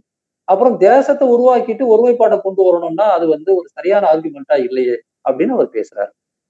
அவர் சொல்றது, இந்த very term national integration is a contradiction in terms அப்படிங்கிறார். நேஷனல் இன்டகிரேஷன்ங்கிற அந்த வார்த்தையே வந்து ஒரு சொற்களின் முரண்பாடாக இருக்கிறது அப்படிங்கன்னு அவர் வந்து பேசுற அந்த வார்த்தை ரொம்ப முக்கியமானது. அப்போ வந்து அவர் சொல்றாரு, the time has come for a rethinking, for a reappraisal, for a revaluation and for a reinterpretation of the word nation. தேசம் என்கிற சொல் பற்றி ஒரு மறு சிந்தனை, ஒரு மறு மதிப்பீடு, ஒரு மறு அலசல், ஒரு மறு வியாகியானம் தேவைப்படுகிறது அப்படின்னு சொல்லிட்டு அந்த உரையில வந்து பேசினார். அண்ணா அதை பேசுற அந்த காலகட்டத்துக்கு முன்னாடி இருக்கிற நான் எல்லாவற்றையும் யோசிச்சு பார்க்கும்போது எனக்கு என்ன தெரியுதுன்னா, இந்திய நாடாளுமன்றத்துல அதுக்கு முன்னாடி இப்படி ஒரு வார்த்தை வேற யாரும் பேசியிருக்கவே முடியாது. ஏன்னா இந்த வார்த்தை திராவிட இயக்கத்திலிருந்து, தமிழ்நாட்டிலிருந்து மட்டும்தான் போக முடியுன்ற சூழல் தான் அங்க இருக்கு. இது முதல் பேச்சுல. அதன் பிறகுதான் இந்த 16வது சட்ட திருத்தம் வந்த சமயத்துல அண்ணா இன்னும் சில முக்கியமான கருத்துக்களை சுட்டி காட்டுறாரு. அதுல ஒரு கருத்து, எங்களை இறையாண்மைக்கு எதிரானவங்க நீங்க பேசுறீங்க. முதல்ல இறையாண்மைன்னா நீங்க என்ன நினைச்சிட்டு இருக்கீங்க? இறையாண்மைங்கிறது டெல்லியிலே கொட்டி கிடக்கிறதா நீங்க நினைக்கிறீங்களா? உங்க இந்த இடத்துல தான் இறையாண்மை இருக்கு அப்படின்னு நீங்க நினைக்கிறீங்களா?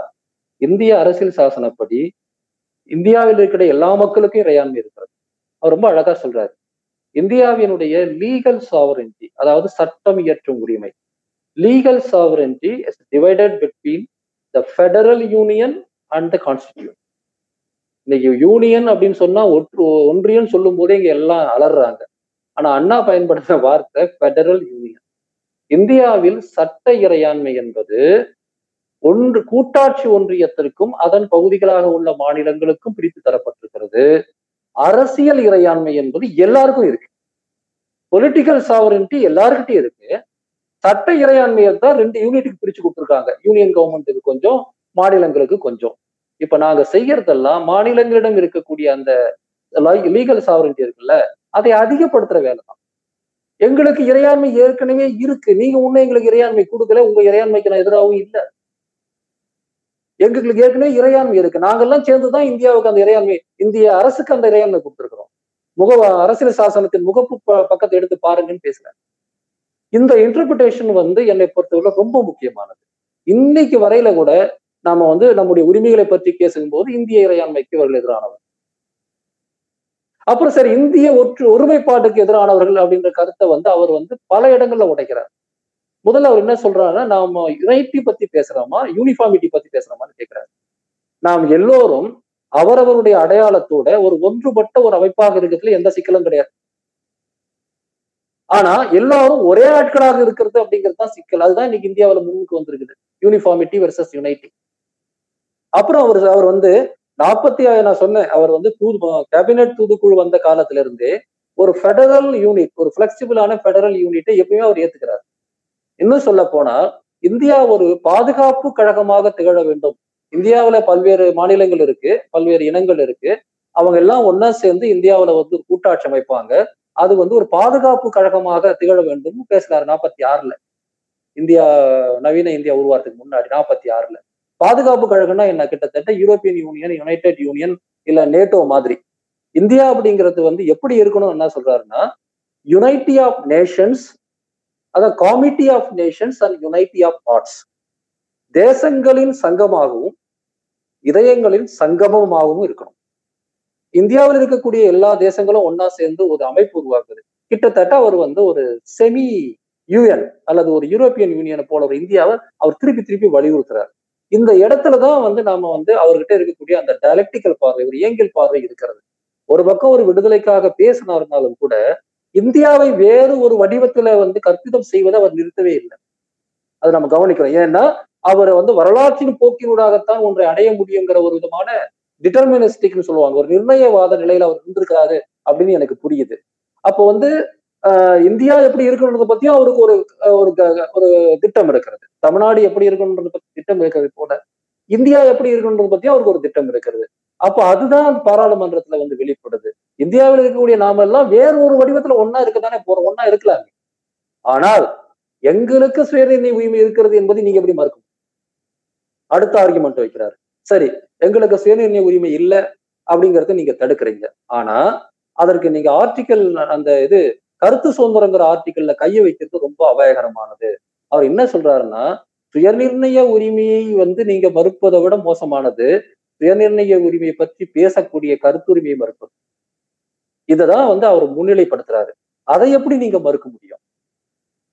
நீங்க பிரிட்டிஷ்காரன் காலத்துல இந்திய சுதந்திரத்தை பத்தி பேசுனீங்கல்ல, அவரு வேற சில இடங்கள்லயும் அதை பத்தி எழுதுறாரு, பார்லிமெண்ட்லயும் பேசுறாரு. பிரிட்டிஷ்காரன் காலத்துல நீங்க இந்தியாவின் சுதந்திரத்தை பத்தி பேசுறதுக்கு அவங்க உரிமை இருந்தது இல்லையா? அப்படி அதை போலவே அப்ப நீங்க உங்களோட அந்த அரசாங்கமே பேசினாங்கல்ல, அதை போலவே எங்களுக்கு சுதந்திரம் வேணுங்கிற பேசுற உரிமையை நீங்க தடுப்பீங்க. சுதந்திரத்தை நீங்க கொடுக்குறீங்க இல்ல, அது ரெண்டாவது விஷயம். ஆர்குமெண்ட்ல அவர் சொல்றாரு, சரி வாங்க நம்ம தெற்க போவோம், மக்கள்கிட்ட நான் என்னுடைய கருத்துக்களை சொல்றேன், நீங்க உங்க கருத்துக்களை சொல்லுங்க, மக்கள் எதை எடுத்துக்கிறாங்களோ அதை நம்ம எடுத்துக்குவோம், ரெஃபரண்டம் நடத்துங்க, மக்கள் சுதந்திரம் வேணுமா வேணாமான்னு முடிவு எடுப்பாங்கன்னா அவங்க முடிவு எடுக்கட்டும். என்ன அவர் கேள்வி கேட்கிறாங்க, நீங்க இவ்வளவு பேசுறீங்க, ஆந்திராவிலையும் இதுல மைசூர் ஸ்டேட்லயும் கேரளாவிலையும் உங்களுக்கு வந்து என்ன இடம் இருக்குது அப்படின்னு கேட்கிறாங்க. நான் சொன்ன ஆமா இடம் இல்லை, நாங்க அங்க போகவே இல்லை. அந்த அவருடைய அந்த உரையினுடைய அடிப்படையான விஷயம் ஒரு பக்கம் இது இறையாண்மைன்னு சொல்லும் போது இறையாண்மைக்கு எதிரானது அல்லன்னு ஒரு பொதுவா சொல்ல இறையாண்மைனா என்னன்னு விளக்கம் சொல்றாரு. ஒருமைப்பாடு என்பதை ரீஇன்டர்பிரட் பண்றாரு. அதை விட முக்கியமா போராடுகிற போது மாநிலங்களவையில 2 திமுக உறுப்பினர்கள் அண்ணாவும் ஒருத்தர், ஒட்டுமொத்த அவை எல்லாம் ஜாம்பவான்கள். என்னைக்குமே ராஜ்யசபாவில வந்து இன்டலெக்சுவல்ஸ் தான் அதிகமா இருப்பாங்க. இவர் பேசும்போதும் அவர்கள் தான் இருக்கிறாங்க. பெரிய பெரிய இந்தியாவில வந்து இன்னைக்கு ரொம்ப போற்றக்கூடிய பல மேதைகள்லாம் 62 எம்பி. ஆனா அந்த என்டையர் பார்லிமெண்ட்ல அவ்வளவு பெரிய அவையில அண்ணாவுக்கு ஆதரவாக ஒரு குரல் கிடையாது. ஒரு சில விஷயங்கள்ல மட்டும் ஒரு சிலர் சப்போர்ட் பண்றாங்க. இல்ல இதை பத்தி பேசலாம், இதுக்கு சட்டம் அப்படின்னு 1-2 பேர் பேசுறாங்க. ஆனா இவர் முன்வைக்கக்கூடிய அந்த மிக முக்கியமான அந்த வாதங்கள் வந்து ரொம்ப ரொம்ப முக்கியமான ஒரு அரசியல் வாதம். அது தமிழ்நாட்டினுடைய அரசியல் தலைவர்கள்ல அந்த தெளிவோட, அந்த உலக அனுபவத்தோட, அந்த சட்ட நுணுக்கத்தோட, அந்த பார்லிமெண்டரி ப்ரொசீஜரை பற்றி புரிந்து கொண்ட அளவுல இப்படி பேசினவங்க யாருமே கிடையாது. 2 உரைகள், அதுல ஒரு உரையில தான் வந்து அவர் கிடையாது, இதையெல்லாம் மீறி வந்து நீங்க ஒரு சட்டத்தை கொண்டு வரீங்க, ஒருவேளை வந்து நிச்சயமா அது ஜெயிக்கதான் போகுது, ஆனா அப்படி ஜெயிச்சாலும் நீங்க ஒரு விஷயத்த புரிஞ்சுக்கணும், இது வந்து சுதந்திர உணர்வு என்பதை முழுமையாக அழிக்க முடியாது அப்படின்னு பேசுறாரு. அந்த சமயத்துல அவர் சொன்ன வாசகம் தான் கேரியான் பட் ரிமெம்பர் அப்படின்றது. கேரியான் ஏன்னா உங்ககிட்ட பவர் இருக்கு, உங்ககிட்ட இப்போ எல்லா அதிகாரமும் இருக்கு, எனவே வந்து கேரியான் நீங்க வந்து நடத்துங்க, இதெல்லாம் சரி, ஆனா மறந்துடாதீங்க இந்த உணர்வு என்பது முற்றிலும் அழிந்து போய்விடும் அப்படின்லாம் வந்து உங்களால சொல்லவே முடியாது.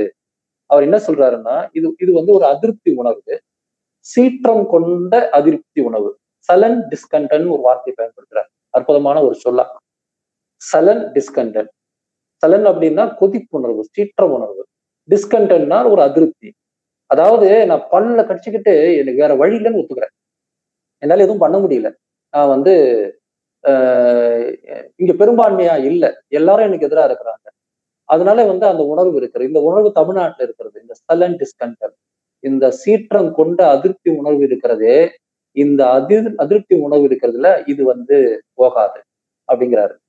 எப்ப சொல்றாருன்னா பூபேஷ் குப்தான்னு சொல்லிட்டு ஒரு கம்யூனிஸ்ட் லீடர், அவரு அங்க இருக்கிறாரு, அவர் மிக முக்கியமான ஒரு லீடர், தமிழ்நாடு பெயர் மாற்ற மசோதெல்லாம் அவர் தான் கொண்டு வந்தார். ஆனா அவர் வந்து இந்த விஷயத்துல அண்ணாவுக்கு முரணாக பேசும்போது அப்போ அண்ணாவை பத்தி ஒரு கேள்வி கேட்கிறாரு. இப்ப தடை சட்டம் எல்லாம் வந்துருச்சு, நீங்க என்ன பண்ண போறீங்க, அண்டர் கிரவுண்ட் போக போறீங்களான்னு கேட்கிறாரு. அண்டர் கிரவுண்ட் போக போறீங்களான்னா உங்க கட்சி தலைமறைவாக போகிறதா அப்படின்னு ஒரு கேள்வி அது யாரு பூபேஷ் குப்தா கேட்கிறாரு. அதுக்கு அண்ணா பதில் சொல்றாரு, இல்ல நாங்க தலைமறைவாக போவதில்லைன்னு முடிவெடுத்திருக்கிறோம், நாங்க வந்து தொடர்ந்து அரசியல் கட்சியாக செயல்படுவோம், ஆனால் இந்த சலன் டிஸ்கண்டன்ட், இந்த கொந்தளிப்பு மிக்க இந்த உணர்வு இருக்குதே, அது தலைமறைவாக போகும். அது தலைமறைவுக்கு போகும் அப்படின்னா என்ன அர்த்தம்னா, தலைமறைவுக்கு போகிறதுனா என்ன, அது வெளியே தெரியாது ஆனா உள்ள வேலை செய்யணும். தலைமறைவு கட்சிங்கிறது வேலை செய்யாத கட்சி இல்லை, அரசுக்கு தெரியாம வேலை செய்யுது. ஆக இந்த சலன் டிஸ்கண்டன்ட் வந்து வில் கோ அண்டர் கிரவுண்ட், அது வந்து தலைமறைவாகும். அந்த உணர்வை ஒரு காலத்திலையும் நீங்க வந்து எதுவும் செய்ய முடியாது. அப்படி ஒரு மக்களுடைய மனதில் கொந்தளிப்புடன் உருவான ஒரு உணர்வை தடை செய்யக்கூடிய ஒரு சித்தாந்தம் இதுவரையில உலகத்துல வரல. என்றாவது ஒரு நாள் அதற்கான ஒரு சூழல் வரும்போது அந்த தலைமறைவாக சென்ற அந்த உணர்வு மறுபடியும் மேலே எழுந்து வரும், அதை உங்களால ஒண்ணும் பண்ண முடியாது. இதுதான் அண்ணாவோட ஆர்கியம். இந்த பகுதியை படிக்கும் போது எனக்கு ரொம்ப ஆச்சரியமாக இருந்தது. நான் வந்து தமிழ்நாட்டுல வந்து அந்த காலத்துல சிலர் வந்து இதை வந்து ரொம்ப முக்கியமா பேசியிருக்கிறாங்க, இடைக்கு அதன் பிறகு யாரும் இதை பத்தி பேசல. இந்த டிபேட் ஏன் தமிழ்நாட்டினுடைய மனசாட்சியை உழுக்கலன்றது எனக்கு ஒரு பெரிய ஆச்சரியம். ஒரு மனிதர் தன்னந்தனியா பார்லிமெண்ட்ல அத்தனை பேருக்கு நடுவுல சுயநிர்ணய உரிமைக்காக மட்டுமில்ல கருத்து சுதந்திரத்துக்காக போராடுறாரு. அங்க இருந்த எந்த டெமோக்ராட்டிக் ஜாம்பவான்களும் அவருக்கு சப்போர்ட் பண்ணல. அந்த காலகட்டத்துல தமிழ்நாட்டுல யாராவது அண்ணாவினுடைய அந்த அந்த குரலை வந்து புரிஞ்சுக்கிட்டு ஆதரவு கொடுத்தாங்களான்னு பார்த்தா ஒருத்தரும் கிடையாது. நீங்க வந்து அண்ணாமலை 1000 குறை சொல்லுங்க, அந்த திராவிட நாடு கோரிக்கை பத்தி உங்களுக்கு குறை எல்லாம் சரி இருக்கட்டும். ஆனால் ஒரு சுயநிர்ணய உரிமை கருத்தை பற்றி பேசுவதற்கான உரிமைக்காக ஒரு மனுஷன் அவ்வளவு கத்தரானேங்க. அவங்களுக்கு ஆதரவாக தமிழ்நாட்டுல யாராவது பேசினாங்களான்னு பார்த்தா யாருமே இல்லை. இதெல்லாம் நான் படிச்சுட்டு தான் சொல்றேன், நான் வந்து வேடிக்கையா சொல்லலை, அந்த ஆய்வுல தான் நான் இருக்கிறேன். எல்லாரும் வந்து பார்லிமெண்ட்ல சட்டம் கொண்டு வந்துட்டாங்க, அண்ணாதுரை பயந்துட்டாரு, கை விட்டாருன்னு திட்டத்துக்கு தயாரா இருந்தாங்களே ஒழிய அங்க நடந்த அந்த போராட்டம் எவ்வளவு முக்கியமான அரசியல் போராட்டம் என்பதை இங்க யாரும் புரிஞ்சுக்கணும். அன்னைக்குல இருந்து இன்னைக்கு வரல யாரும் புரியும். வேற என்ன பண்ண முடியும்? உங்க உங்க போராட்டம் வந்து அங்க வந்து தோற்கடிக்கப்பட்டது. திராவிட நாடு கோரிக்கையை கைவிட்டார் அப்படின்ற ஒரு வார்த்தையில எல்லாத்தையும் முடிச்சிருவாங்க. ஆனா உண்மை என்னன்னா, திராவிட நாடு கோரிக்கை நாடாளுமன்றத்தில் 16வது சட்ட திருத்தத்தின் மூலமாக தோற்கடிக்கப்பட்டது. அண்ணா தோற்கடிக்கப்பட்டார். இந்த உலகத்துல எத்தனையோ புரட்சியாளர்கள், விடுதலை வீரர்கள், தலைவர்கள் எல்லாம் தோற்கடிக்கப்பட்டிருக்கிறார். அதை போல அண்ணா தோற்கடிக்கப்பட்டார். அந்த சுயநிர்ணய உரிமைக்கான கடைசி சட்ட ரீதியான முழக்கம் அந்த 62 நாடாளுமன்றத்துல குழி தோண்டி புதைக்கப்பட்டது. அப்பொழுது அதை பற்றி பேசக்கூடிய ஒரே கட்சியாக திமுக இருந்தது. அதன் பிறகு இந்தியாவில வந்து சுயநிர்ணய உரிமைக்காக பேசுறவங்க யாரும் பாராளுமன்றத்துல போய் பேசல, சட்டசபையில போய் பேசல, அதுக்கு வெளியே பேசல. அது சரி தப்புன்றதுக்கு வாதம் கிடையாது. ஆனா ஒரு நாடாளுமன்ற அவையில பேசுவதற்கான வாய்ப்பை வந்து இழந்தோம் அப்படிங்கிறது வந்து ரொம்ப முக்கியமானது. இதன் பிறகு நடந்தது எல்லாமே வேற ஒரு விஷயம்னாலும் மிக சுருக்கமா நான் சொல்லிட்டு நான் முடிச்சிடுறேன். இதுவே 1 மணி நேரத்துக்கு மேல ஆயிடுச்சு. அதாவது இந்த இந்த நெருக்கடியான சூழல்ல வந்து அண்ணா தன்னை முழுமையாக மறுபரிசீலனை பண்ணி பாக்குறாரு. என்ன நடக்குது? நம்முடைய முழக்கம் எது? மூலாதார முழக்கம்னு சொன்னோமே, அது தோற்கடிக்கப்படும். நாடாளுமன்றத்துல முழுக்க வந்து நம்ம கதையை முடிச்சுட்டாங்க. இனிமே வந்து நீங்க சட்ட ரீதியாக திமுகவினுடைய அந்த அவங்க கட்சி அமைப்பு விதிகள்ல வந்து நீங்க திராவிட நாடு கோரிக்கையை வந்து வைக்க முடியாது தேர்தலில் பங்கெடுப்பதாக இருந்தார். அப்போ அவர் யோசிக்கிறார், அப்ப தேர்தலில் பங்கெடுக்காம போயிடலாமா, இல்ல வந்து வேற விதத்துல செயல்படலாமான்னு எல்லா விதமான கணக்குகளையும் போட்டு பாக்குறாரு. ஆனா கடைசியில அவர் கிடைச்ச விடை என்னன்னா, எதுவுமே இப்ப சாத்தியம் இல்லை. தேர்தலில் பங்கெடுக்காமல் போனா இப்ப நடக்கிறது நடக்காது. அப்புறம் என்ன முடிவு பண்றாருன்னா, தன்னுடைய கட்சியில இருக்கிற தலைவர்களோட கலந்து பேசி முடிவெடுக்கலான்னு பாக்குறாரு. தலைவர்கள் எல்லாமே ஏற்கனவே கைவிடக்கூடிய மனநிலைக்கு வந்துட்டாங்க. அப்புறம் அவர் முடிவு பண்றாரு, ஒரு 50,000 பேர், ஒரு 5,000 பேரை கொண்ட ஒரு பெரிய போராட்டம் நடத்தினா இந்த சட்ட திருத்தத்தை வந்து நம்ம பின்வாங்க வச்சிடலாம், இல்ல அதை மீறி வந்து செயல்படலாம்னு ஒரு முயற்சி எடுக்கிறாரு. அவருக்கு யாரும் கை கொடுக்கல. விஷயம் என்னன்னா, இந்த இந்த சூழல் நடக்கும் போதுதான் இந்த சீன யுத்தம் வருகிறது. அப்போ வந்து ஏற்கனவே வந்து அண்ணா வந்து சீனாவுக்கும் இந்தியாவுக்குமான போர் நடந்த சமயத்துல நாங்கள் திராவிட நாடு கோரிக்கையை தற்காலிகமாக நிறுத்தி வைக்கிறோம்ல அனௌன்ஸ் பண்ணியிருந்தாங்க. இப்போ அந்த போர் வந்த பிறகு போடப்பட்டது இல்லை, அதுக்கு முன்னாடி போடப்பட்டது. அதனுடைய ரெக்கமெண்டேஷன்லாம் சீன போரோட சம்பந்தப்பட்டது கிடையாது. நிறைய பேர் அப்படிதான் சொல்றாங்க. இந்திய சீன போர் வந்தது அதை காரணம் காட்டினா அவங்க நெசுக்கினாங்க, அதை காரணம் காட்டி அண்ணா வந்து கைவிட்டார் அப்படின்னு. இது இல்லை, அது ரெண்டும் கோயின்சிடன்ஸ் தான். அந்த கமிட்டி போடப்பட்டது சீன போருக்கு முன்னாடி. இந்த முடிவுகளை மத்திய அரசு எடுத்ததும் சீன போருக்கு முன்னாடி. அது வந்து சீன போர் வந்து அதுக்கு வசதியா போச்சு, அதை நடைமுறைப்படுத்தது. அதே வசதியை வந்து இவர்களும் கொஞ்சம் திமுகவில் பயன்படுத்திக்கிட்டு இந்த சூழலை நாங்க எதுவும் பண்ண முடியாதுன்னு கொஞ்சம் பின்வாங்கிறதுக்கும் இவங்களுக்கு அது கொஞ்சம் வசதியா இருக்கும். அது உண்மைதான். ஆனா அது சீன போருக்கு அதுக்கும் தொடர்பு கிடையாது. உண்மையான விஷயம் என்னன்னா, திமுகவினுடைய வெற்றி தான் வந்து அந்த சட்ட திருத்தம் வர்றதுக்கு பெரிய காரணம். இவங்க ஒரு 50 எம்எல்ஏ வந்ததுதான் 62வது வருஷம் தமிழ்நாடு சட்டப்பேரவையில வராங்க இல்லையா, அதுதான் மிகப்பெரிய பிரச்சனை. இப்போ வந்து அவர் அடுத்து வந்து யோசிச்சு பார்த்து வந்து அடுத்த கட்டமா நகரும் போது ஒரு பக்கம் திமுகவின் சட்ட விதிகள்ல மாற்றத்தை செய்யறாரு. அதே சமயத்தில் அந்த அரசியலை வேறொன்றாக மாற்ற வேண்டிய நிர்பந்தம் வருகிறது. இந்த இடத்துலதான் நிறைய தலைவர்கள் தவறு செய்வாங்கன்னா ஒரு முடிவு எடுப்பாங்க. அது என்னன்னா, தங்களை மட்டும் மனதில் வைத்துக் கொண்டு நாங்க இதை கைவிட மாட்டோம்னு சொல்லிட்டு சைலண்டாயிடலாம். ஆனா அண்ணா இந்த இடத்துல என்ன சொல்றாருன்னா, இந்த போராட்டங்கள், இந்த லாங் டேர்ம் போராட்டத்துல பல அடிப்படையான நோக்கங்கள் இருக்கிறது. அந்த நோக்கங்களை நாம் தொடர வேண்டும் என்று சொன்னால் கட்சி வேண்டும். கட்சியை வந்து நாம வந்து கைவிட முடியாது. ஒரு பெரிய கட்சியாக வந்திருக்கிறது. எந்த அளவுக்கு பெரிய கட்சியாக வந்திருக்கிறது? இந்த கட்சியை அழிக்க வேண்டும் என்பதற்காக ஒரு சட்ட திருத்தத்தை நேரு அரசு கொண்டு வரக்கூடிய அளவுக்கு பெரிய கட்சியாக வந்திருக்கு.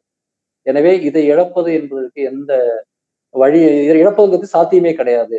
எனவே நாம் வந்து வேற வழி இல்லாம இந்த மூலாதார கொள்கையை கைவிட்டு நாம் வேறு ஒரு முறைக்கு போக வேண்டிய சூழல்ல இருக்கிறோம் என்பதை அவர் மிகுந்த வருத்தத்தோடும் வேதனையோடும் ஒரு விதமான தோல்வி மனப்பான்மையிலையும், இன்னும் சொல்ல போனா ஒரு விதமான ஆக்வர்டான சுச்சுவேஷன் சொல்லுவாங்கல்ல, அதுலயுமே அந்த முடிவை அவர் எடுக்கிறார். ஏன்னா வேற வழி கிடையாது. சரி, அந்த முடிவை எடுக்கும்போது அவர் என்ன முடிவு எடுக்கிறாரு அப்படின்னு சொல்லும் போது ரெண்டு விஷயத்த அவர் சொல்றாரு. ஒண்ணு, நாங்கள் பிரிவினையை கைவிட்டாலும் பிரிவினைக்கான காரணங்கள் அப்படியே இருக்கின்றன அப்படிங்கிறத அவர் தொடர்ந்து பதிவு பண்றார். பிரச்சனை தீரல, அதாவது கேள்வி அதே தான், பதில் தான் நாங்க மாத்துறோம், கேள்வி மாறவே இல்லை. இரண்டாவது, இந்த பிரச்சனையை தீர்க்கணும் அப்படின்னு சொன்னா இனிமே இது தமிழ்நாட்டால மட்டும் முடிகிற விஷயமும் கிடையாது. எனவே அவர் கூட்டாட்சி அப்படிங்கிற அரசியலை பத்தி கூடுதலாக மறுபடியும் பேச ஆரம்பித்தார். கூட்டாட்சி பத்தி பேசின பிறகுதான் தன்னாட்சி பத்தியே பேசுறாரு. அவர் குறிய எப்பவுமே டெல்லி மேலதான் இருக்கு. ஏன்னா அவர் ஆரம்பத்துல இருந்தே டெல்லியில ஒரு கூட்டாட்சி அமைவது சரிங்கிற ஒரு மனப்பான்மை உடையவராக இருந்திருக்கார். எனவே அவர் என்ன சொல்றாருன்னா, ஃபெடரலிசத்தை நோக்கி நாம் நகர்த்தணும் அப்படிங்கிற அரசியலை முன்வைக்கிறாரு. இது 62 இந்த கைவிடக்கூடிய சூழல் வருது. 63ல இருந்து 65க்குள்ள தமிழ்நாட்டுல வேகமா மாற்றங்கள் நடக்குது, குறிப்பாக மொழி போராட்டம். எனவே அவர் 6 அமர உக்காந்து தேரியெல்லாம் உருவாக்கிட்டு உக்காந்துடல அந்த நேரத்துல. அடுத்தடுத்து 63ல உங்களுக்கு அந்த பிரச்சனை தொடங்குது. 64 முழுக்க மொழி போராட்டம், 65லதான் உச்சத்துக்கு போகுது. அதன் பிறகு மொழி போராட்டத்துக்கு பிறகு 65 போராட்டத்துக்கு பிறகு உங்களுக்கு அடுத்த தேர்தலுக்கான ஒரு சூழல் வருது. அப்போ அவர் புதிய அணிகள்லாம் உருவாக்க வேண்டி இருக்கிறது. இந்த அரசியல் ஃபுல்லா ஆக்குபை பண்ணுது அண்ணா அவரோட மனசுல. அந்த காலகட்டங்கள்ல அவர் இந்த ஃபெடரலிசம் தொடர்பான சில கோட்பாடுகளை கொஞ்சம் பரிசீலனை பண்ணி பாக்குறாரு, என்ன ஆல்டர்னேட்டிவா வைக்கிறதுங்கிறத அவர் யோசிக்கிறாரு. பிறகு அந்த 67 தேர்தலில் வெற்றி பெற்ற உடனே அவர் முழுக்க முழுக்க தன்னுடைய சிந்தனையை அந்த கூட்டாட்சி தன்னாட்சி சிந்தனையாக மாத்துறாரு. இதைதான் நான் பல முறைகள்ல நான் சொல்லியிருப்பேன். ஒரு வரலாற்றின் போக்கை ஒரு தலைவன் ஏற்றுக்கொள்வதும் அதை புரிந்து கொண்டு வியூகங்களை மாற்றுவதும் ரொம்ப முக்கியமானது. பிடிவாதத்தால் மட்டும் எதுவும் நடக்காது. ரெண்டாவது, இந்த மாதிரி பொறுப்புகளை ஏற்காமல் ஒரு அமைப்பாக மட்டும் இருக்கிறவர்கள் என்ன வேணா பேசலாம். ஆனா இந்த மாதிரியான பொறுப்புகளை ஏற்று மாற்ற வேண்டிய முடிவு எடுக்கும் போது இந்த பிளெக்சிபிலிட்டி ரொம்ப முக்கியம். ஆனா நீங்க அடிப்படையான கோட்பாடை நீங்க வியூகத்தை மாற்றுவதனால் அடிப்பட்ட முறையில என்ன மற்றவங்க ஏதாவது குறை சொல்லுவாங்க, அதை பத்தி அவர் கவலையே படலை. என்ன இவர் பயந்து போயிட்டாரு அப்படின்லாம் சொல்லுவாங்க, அதை பத்தி தான் அவர் எதுவுமே கவலைப்படலை. சூழலை புரிந்து கொண்டு மாற்றிய பிறகு அவர் 67ல் ஆட்சி ஏறக்கூடிய அந்த நிலையில இருந்து அவருடைய மனம் எதை நோக்கி போகிறதுன்னா, தமிழ்நாட்டுல நாம் நம்முடைய அரசியலை நிலைநிறுத்துவதற்கான ஒரு ஆட்சி அமைக்க வேண்டும். இரண்டாவது, ஒன்றிய அரசோட நாம புதிய உறவை மேற்கொள்வதற்கு இந்த ஃபெடரலிசத்தையும் தமிழ்நாட்டு அளவுல தன்னாட்சியையும் முன்னிலைப்படுத்த வேண்டும் என்று முடிவுக்கு வராரு. அந்த காலகட்டத்துல சட்டசபையில ஒரு முதல்வராக அவர் பேசிய விஷயங்களெல்லாம் பார்க்கும்போது ரொம்ப தெளிவாக உங்களுக்கு தெரியும்.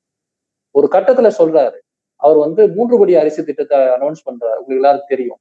அதை நடைமுறைப்படுத்தும் போது பிரச்சனை வருது. காரணம் அப்பவும் ஒன்றிய அரசு தான் அதுக்கு பணமும் அல்லது அரிசியும் கொடுக்க வேண்டியது, எல்லா அதிகாரமும் அவங்ககிட்ட தான் இருந்தது. அது தொடர்பான பிரச்சனை வரும்போது ஒரு கட்டத்துல அவர் பேசிட்டாரு. என்ன பேசினாருன்னா, நான் இப்ப கூட இங்க இருந்து நான் தனிநாட பிரகடனப்படுத்திடுவேன், அடுத்த நிமிஷமே என்னை அகற்றி விடுவார்கள் இந்த இடத்துல இருந்து, அதை பத்திலாம் நான் கவலைப்பட மாட்டேன். அந்த மாதிரி ஒரு புலம்பலாவே அவங்ககிட்ட இருந்து வெளிப்படும். அதாவது என்ன, அரிசி கொடுக்க விட மாட்டேங்கிறீங்க, ஜனங்களுக்கு பசிக்குதா அரிசி கொடுக்கணும்னு நினைக்கிறேன், அதுல கூடவா இந்த அளவுக்கு மத்திய மாநில உறவு பிரச்சனை வரணும் அப்படின்லாம் அவர் பேசுறாரு. 68ல உலகத்தமிழ் மாநாட்டுல அவருடைய பேச்சு அவ்வளவு சோகம் தழும்பியதாக இருக்கும். நாம் ஒரு மிகப்பெரிய ஒரு செயல்பாடை செய்யாமலும் இருக்கிறோமே அப்படிங்கிற உணர்வு அவருக்கு மிகப்பெரிய உள்ள எரிச்சலாகவே இருந்தது. அதை ஒரு பக்கம் அவர் வெற்றி வீரரை போல எல்லாத்தையும் பேசினாலும் கூட, இன்னொரு பக்கம் அந்த சிந்தனை அளவுல அவருக்கு அந்த திராவிட நாடு கோரிக்கை தோற்று போனதுங்கிறது ஒரு பெரிய பாரமாகவும் அழுத்தமாகவும் அவர்கிட்ட இருந்துகிட்டே இருக்கு. அவர் நாம ஒண்ணு மிஸ் பண்ணிட்டோம் அப்படிங்கிறத முக்கியமான சமயங்கள்லாம் சொல்லிட்டே இருக்கிறாரு. கடைசியில அந்த மாற்றம் அவருக்கு இந்த தன்னாட்சி கூட்டாட்சி பற்றிய மாற்றத்தை பேச ஆரம்பிக்கக்கூடிய சூழல் முதல்வராக வரும்போது அதிகமா வருது. ஏன்னா அப்பதான் அவர் உண்மையிலே மாநிலத்துக்கிட்ட எந்த அதிகாரம் இல்லைங்கிறத அவர் பாக்குறாரு. அப்ப அவர் சொன்ன வாசகம் தான் அது. என்ன வாசகம்? ஒரு முனிசிபாலிட்டி அளவு கூட மாநிலத்துக்கு உரிமை இல்லைன்னு அவர் சொன்ன வாசகம் தான். இன்னைக்கு இந்தியா முழுக்க எல்லாரும் பேசுவாங்க அந்த வார்த்தையை. ஸ்டேட் கவர்மெண்ட்ஸுக்கு என்ன இருக்கு, ஒரு முனிசிபல் ஒரு நகராட்சிக்கு இருக்கக்கூடிய அதிகாரம் கூட இல்லை, ஒரு டோல் கலெக்டிங் ஏஜென்சியா தானே இது இருக்கு அப்படிங்கிறதுலாம் அவர் வந்து சிஎம்மா இருக்கும்போது பேசுவார். அப்போ வந்து அவருடைய இறுதி காலம் நெருங்கக்கூடிய அந்த சூழல்ல 1969 ஜனவரி மாதம் அவர் வந்து எழுதிய கடைசி கட்டுரை காஞ்சி பத்திரிகை 69 ஜனவரி மாதம் பொங்கல் வரும்போது அந்த பொங்கல் மலர்ல ஒரு கட்டுரை எழுதுறாரு. அந்த கட்டுரையில தான் அவர் என்ன சொல்றாருன்னா, நாம் சொல்லி வரக்கூடிய இந்த மாநில சுயாட்சி கோரிக்கைக்கு இன்னைக்கு இந்தியா முழுக்க ஆதரவு வருது. ஏன்னா 1967 தான் இந்தியாவில பல மாநில கட்சிகள் ஆட்சிக்கு வந்தாங்க, காங்கிரஸ் அல்லாத கட்சிகள் ஆட்சிக்கு வந்தாங்க. அவங்க மத்தியிலயும் இந்த மாநில சுயாட்சி கோரிக்கை வந்து கொஞ்சம் கொஞ்சமா பரவ ஆரம்பிக்கிறது. அதை அண்ணா கவனிக்கிறார், அவர் ஒரு சிஎம்மா இருக்கிறதால கவனிக்கிறார். அப்போ வந்து அதுக்கு ஆதரவு வருகிறது. இதை நாம் தீவிரமாக முன்னெடுக்கணும், ஆராய்ச்சி செய்யணும் அப்படின்னு சொல்லிட்டு வந்து ஒரு கருத்தை வந்து அவருடைய அந்த கடைசி கட்டுரையில பதிவு செய்தார். அதான் அவர் எழுதின கடைசி கட்டுரை. கலைஞர் ஆட்சி வருது. அந்த பீரியட்ல மாப்போசி தான் வந்து அண்ணாவினுடைய இந்த எழுத்தெல்லாம் வந்து நினைவு கூர்ந்து பேசுறாரு. இதுக்கு வந்து மாப்போசி வச்ச பேரு அண்ணாவின் உயில், அண்ணாவின் இறுதி உயில். அண்ணாவுடைய அரசியல் உயில் என்னன்னா இந்த கட்டுரை தான். அதுல சொல்லக்கூடிய அந்த விஷயத்த திமுக அரசு செய்யணும்னு மாப்போசி உட்பட நிறைய பேர் வந்து பேசுறாங்க. அந்த அடிப்படையில தான் கலைஞர் வந்து ராஜமன்னார் கமிட்டியை பிறகு போட்டதும், அதன் பிறகு வந்து அதன் அடிப்படையில 74ல் மாநில சுயாட்சி தீர்மானத்தை கொண்டு வந்தது. அதன் பிறகு நடந்ததெல்லாம் நம்ம வேற ஒரு தருணத்தை பேசலாம். இப்போ இந்த ஒட்டுமொத்தமான இந்த 40களில் இருந்து 69ல் காஞ்சி இதழில் கடைசி கட்டுரை எழுதுற வரையில அண்ணாவினுடைய வாழ்க்கையில தென்படக்கூடிய அந்த சிந்தனை மாற்றங்கள், சுயநிர்ணய உரிமை குறித்த அவருடைய சிந்தனைகள்லாம் வந்து தொகுத்து நம்ம பார்த்தோம்னா என்ன தெரியுது? முதலாவதாக, 2ஆம் உலகப் போர் சமயத்துல உலகம் முழுக்க உருவான காலனிய நீக்க டீகலோனலைசேஷன் பீரியடை பத்தி அவர்கிட்ட ஒரு தெளிவான பார்வை இருக்குது.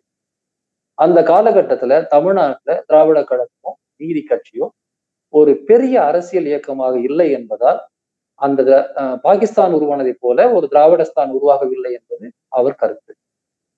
இரண்டாவதாக, திராவிட நாடு கோரிக்கைக்காக ஒரு அரசியல் இயக்கம் வேண்டும் என்று உருவாக்குகிறார். ஆனா அந்த அரசியல் இயக்கம் உடனடியாக திராவிட நாடு கோரிக்கைக்கான பெரிய போராட்டங்கள் எல்லாம் நடத்த முடியாத அளவுக்கு சமூகத்துல மாற்றம் இருக்கிறது. அதாவது புதிய இந்திய அரசு, நேருவியன் சோசியலிசம், இந்தியாவில் ஏற்படுத்தக்கூடிய மாற்றங்கள் வந்து இங்க ஒரு விதமான ஒரு சமரச சூழலை வந்து உருவாக்குது. அதுல வந்து திராவிட நாடுங்கிறது ஒரு கனவாக இருக்கிறதே ஒழிய அது உடனடி அஜெண்டாவாக மாறும்.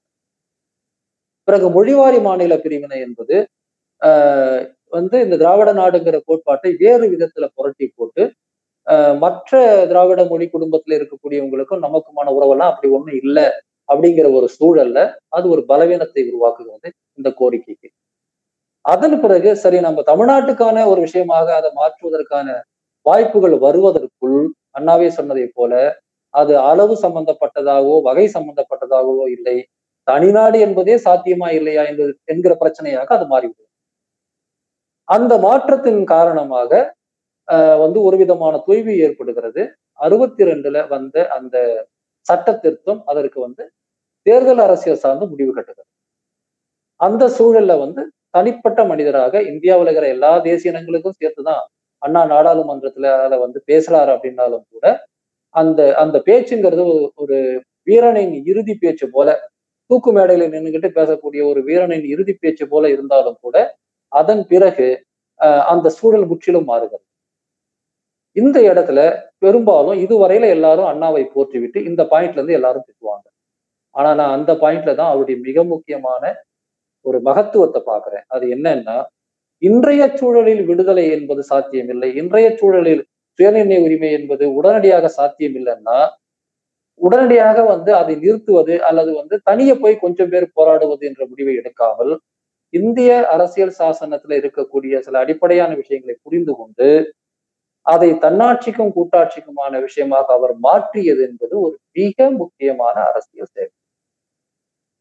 உலக நாடுகள்ல இருக்கிற தேசியங்களின் வரலாற்றுல வந்து சுதந்திரத்துக்கான போராட்டமும் சுயாட்சிக்கான போராட்டமும் மாறி மாறி மாறி மாறி வந்தது. எங்கேயுமே ஒரே மாதிரி இருந்தது கிடையாது. அந்தந்த நாட்டு வரலாறு பொறுத்து பல சமயங்கள்ல சுயாட்சிக்கான போராட்டம் சுதந்திரத்துக்கான போராட்டமாகவும் சுதந்திர போராட்டம் தோற்கும் போது அது சுயாட்சிக்கான போராட்டமாக மாறுவது என்பது இருந்து கொண்டே இருக்கிறது. அந்த ஹிஸ்டாரிக்கல் சூழல்ல அவர் ஒட்டுமொத்தமாக அதை கைவிடுவது, தோத்து போயிட்டோம்னு கைவிடுறதுக்கு பதிலாக அவர் ஸ்ட்ராட்டஜியை மாற்றினார். அப்படி மாற்றுவதன் மூலமாக தமிழ்நாட்டில் மட்டும் இருந்த ஒரு குரலை இந்தியாவில் இருக்கக்கூடிய எல்லா மாநிலங்களின் ஆயுதமாகவும் மாற்றிவிட்டார். அதன் பிறகுதான் பஞ்சாப்ல, வெஸ்ட் பெங்கால்ல எல்லா இடங்களிலும் மாநில சுயாட்சி தீர்மானம் போட்டாங்க. எல்லா இடங்களிலும் இந்த குரல் வந்தது. அதை முதல்ல இவங்க தான் தொடங்கி வைக்கிறாங்க. ஆக நம்ம ஒரு பெரிய இலட்சியத்துக்காக போகிறோம். அந்த இலட்சியம் ஒருவேளை நமக்கு நிறைவேறலன்னு சொன்னா அது ஒரு பெரிய வெற்றி அல்லது வீரமரணம், அல்லது அண்ணா சொல்வதாக சொல்லுவாங்க இல்லையா, அடைந்தா திராவிட நாடு இல்லைன்னா சுடுகாடுன்னு, இந்த மாதிரியான வசனங்கள் எல்லாம் பேசுவதற்கும் கேட்கறதுக்கும் நல்லா இருக்கும். ஆனா வரலாற்றுல அதுக்கெல்லாம் பெரிய வார்த்தைகள் மதிப்புலாம் ஒன்றும் கிடையாது. வரலாற்றுல ஒரே மதிப்பு தான் உண்டு. உங்களால ஒன்றை செய்ய முடியாத போது பிளான் பி என்ன, பிளான் ஏ ஒர்க் அவுட் ஆகலன்னா பிளான் பி என்னங்கிறது ரொம்ப முக்கியம். அந்த பிளான் பி தான் அவரை பொறுத்தவர் திருமதி பதிவு செய்திருக்கிறார். குறிப்பா கூசா ஆனந்தன் பதிவு செய்கிறார், எங்களுக்கு சுயநிர்ணய உரிமை இருக்கிறது என்ற அடிப்படையில் தான் இந்த தன்னாட்சியை கேட்கிறோம் அப்படின்னு தான் அவர் பதிவு பண்றார். அதுதான் அண்ணாவுடைய கருத்தும், அதுதான் கூசா ஆனந்தம் போன்ற திராவிட அறிஞர்கள் கருத்தும். சுயநிர்ணய உரிமை தான் தன்னாட்சிக்கு அடிப்படை. ஆனா ஒரே விஷயம், சுயநிர்ணய உரிமைன்னு கேட்டுட்டு இப்ப நான் பிரிஞ்சு போவதில்லை. தன்னாட்சி கூட்டாட்சி மூலமாக ஒரு வேறுபட்ட இந்தியாவை நம்மளால கட்டமைக்க முடியும் அப்படிங்கிற முயற்சி. அது அந்த வேறுபட்ட இந்தியாவும் அண்ணா ஏற்கனவே பல சமயங்கள்ல சொன்னதுதான். அதாவது ஒரு அனைத்து தேசிய இனங்களுக்கும் கூட்டமைப்பாக ஒரு ஒன்றிய அரசு, ஒரு கூட்டாட்சி அரசு, மிகவும் சுதந்திரமான தங்களுடைய தலைவிதியை தாங்களே நிர்ணயித்துக் கொள்ளக்கூடிய மாநில அரசுகள் என்கிற அந்த ட்ரூ ஃபெடரல் அட்டானமஸை தான் அவர் இறுதியில இந்தியாவில் உள்ள தேசிய இனங்களுடைய பிரச்சனைக்கு உடனடியான திசை வழியாக முன்வைத்தார். அந்த விதத்துல it's revolutionary and progressive path, இதுல எந்த சந்தேகமும் கிடையாது. அவரை குறை சொல்பவர்கள், இந்த வரலாற்றை புரிந்து கொள்ளாதவர்கள் பொறுத்தவரையில நான் ரொம்ப பரிதாபப்படுறவங்களாம் பார்த்து என்னன்னா, நம் கண் முன்னாடி நடந்த ஒரு வரலாற்றையே ஒழுங்கா படிக்க தெரியாம வெறும் என்ன சொல்றது, அதை ரொம்ப சிறுமைப்படுத்துவது என்கிறது எந்த விதத்துலயும் நமக்கு உதவாது. அதனாலதான் அண்ணா மீண்டும் பேசப்படுறாரு. எதிர்கலிசம் அட்டானமி தொடர்பான அந்த விவாதங்களை மேலெடுத்து இன்னும் வளர்க்கக்கூடியதாக இருக்கும். அதற்கான அந்த என்ன சொல்றது அறிகுறிகள் எல்லாம் ஏற்கனவே தெரிகிறது. நன்றி. நன்றி தோழர். ரொம்ப பொறுமையா எல்லாரும் கமெண்ட்ஸ் எல்லாம் வர ஆரம்பிச்சிருச்சு. ரொம்ப நல்லா எல்லாருக்கும் போய் சேர்ந்துருக்குன்னு நினைக்கிறேன். தோழர் ஆழி செந்தில்நாதன் தோழர் பேசுனதுல இருந்து நீங்க சம்மப் பண்ணா நல்லா இருக்கும்னு நினைக்கிறேன்.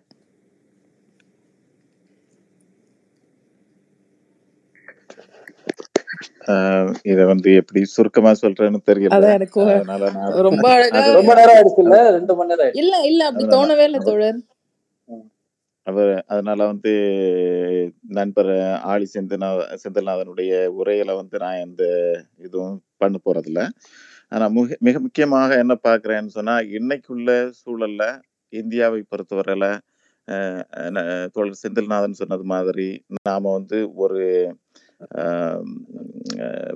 இந்துத்துவ பாசிச ஒரு அரசு எப்படி மாநிலங்களினுடைய உரிமைகளையும் இருக்கக்கூடிய அரசியல் உரிமைகளையும் அனைத்தையும் பறித்து ஒரு ஒற்றையாட்சி தன்மைக்கு கொண்டு போகக்கூடிய இந்த சூழல்ல அண்ணாவுடைய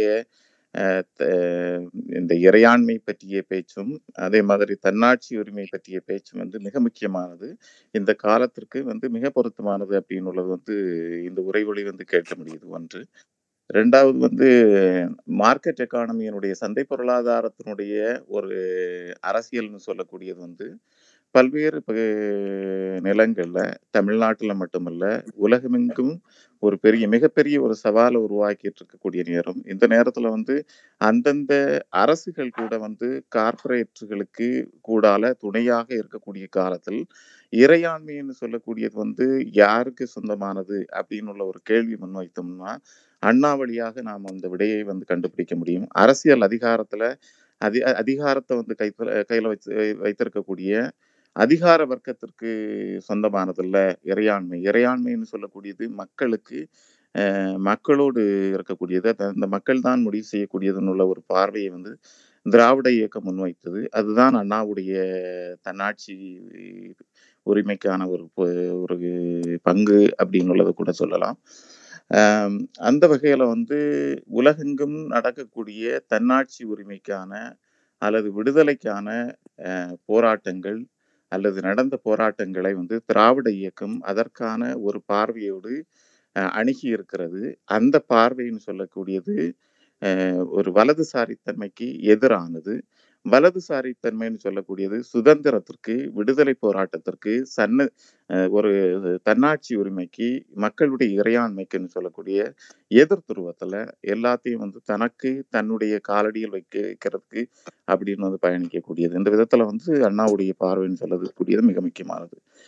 ஒப்பீட்ட அளவில் அதே மாதிரி என்னன்னு சொன்னால், இந்த உரையில் ஒரு விஷயத்தை குறிப்பிட்டு சொன்னார்.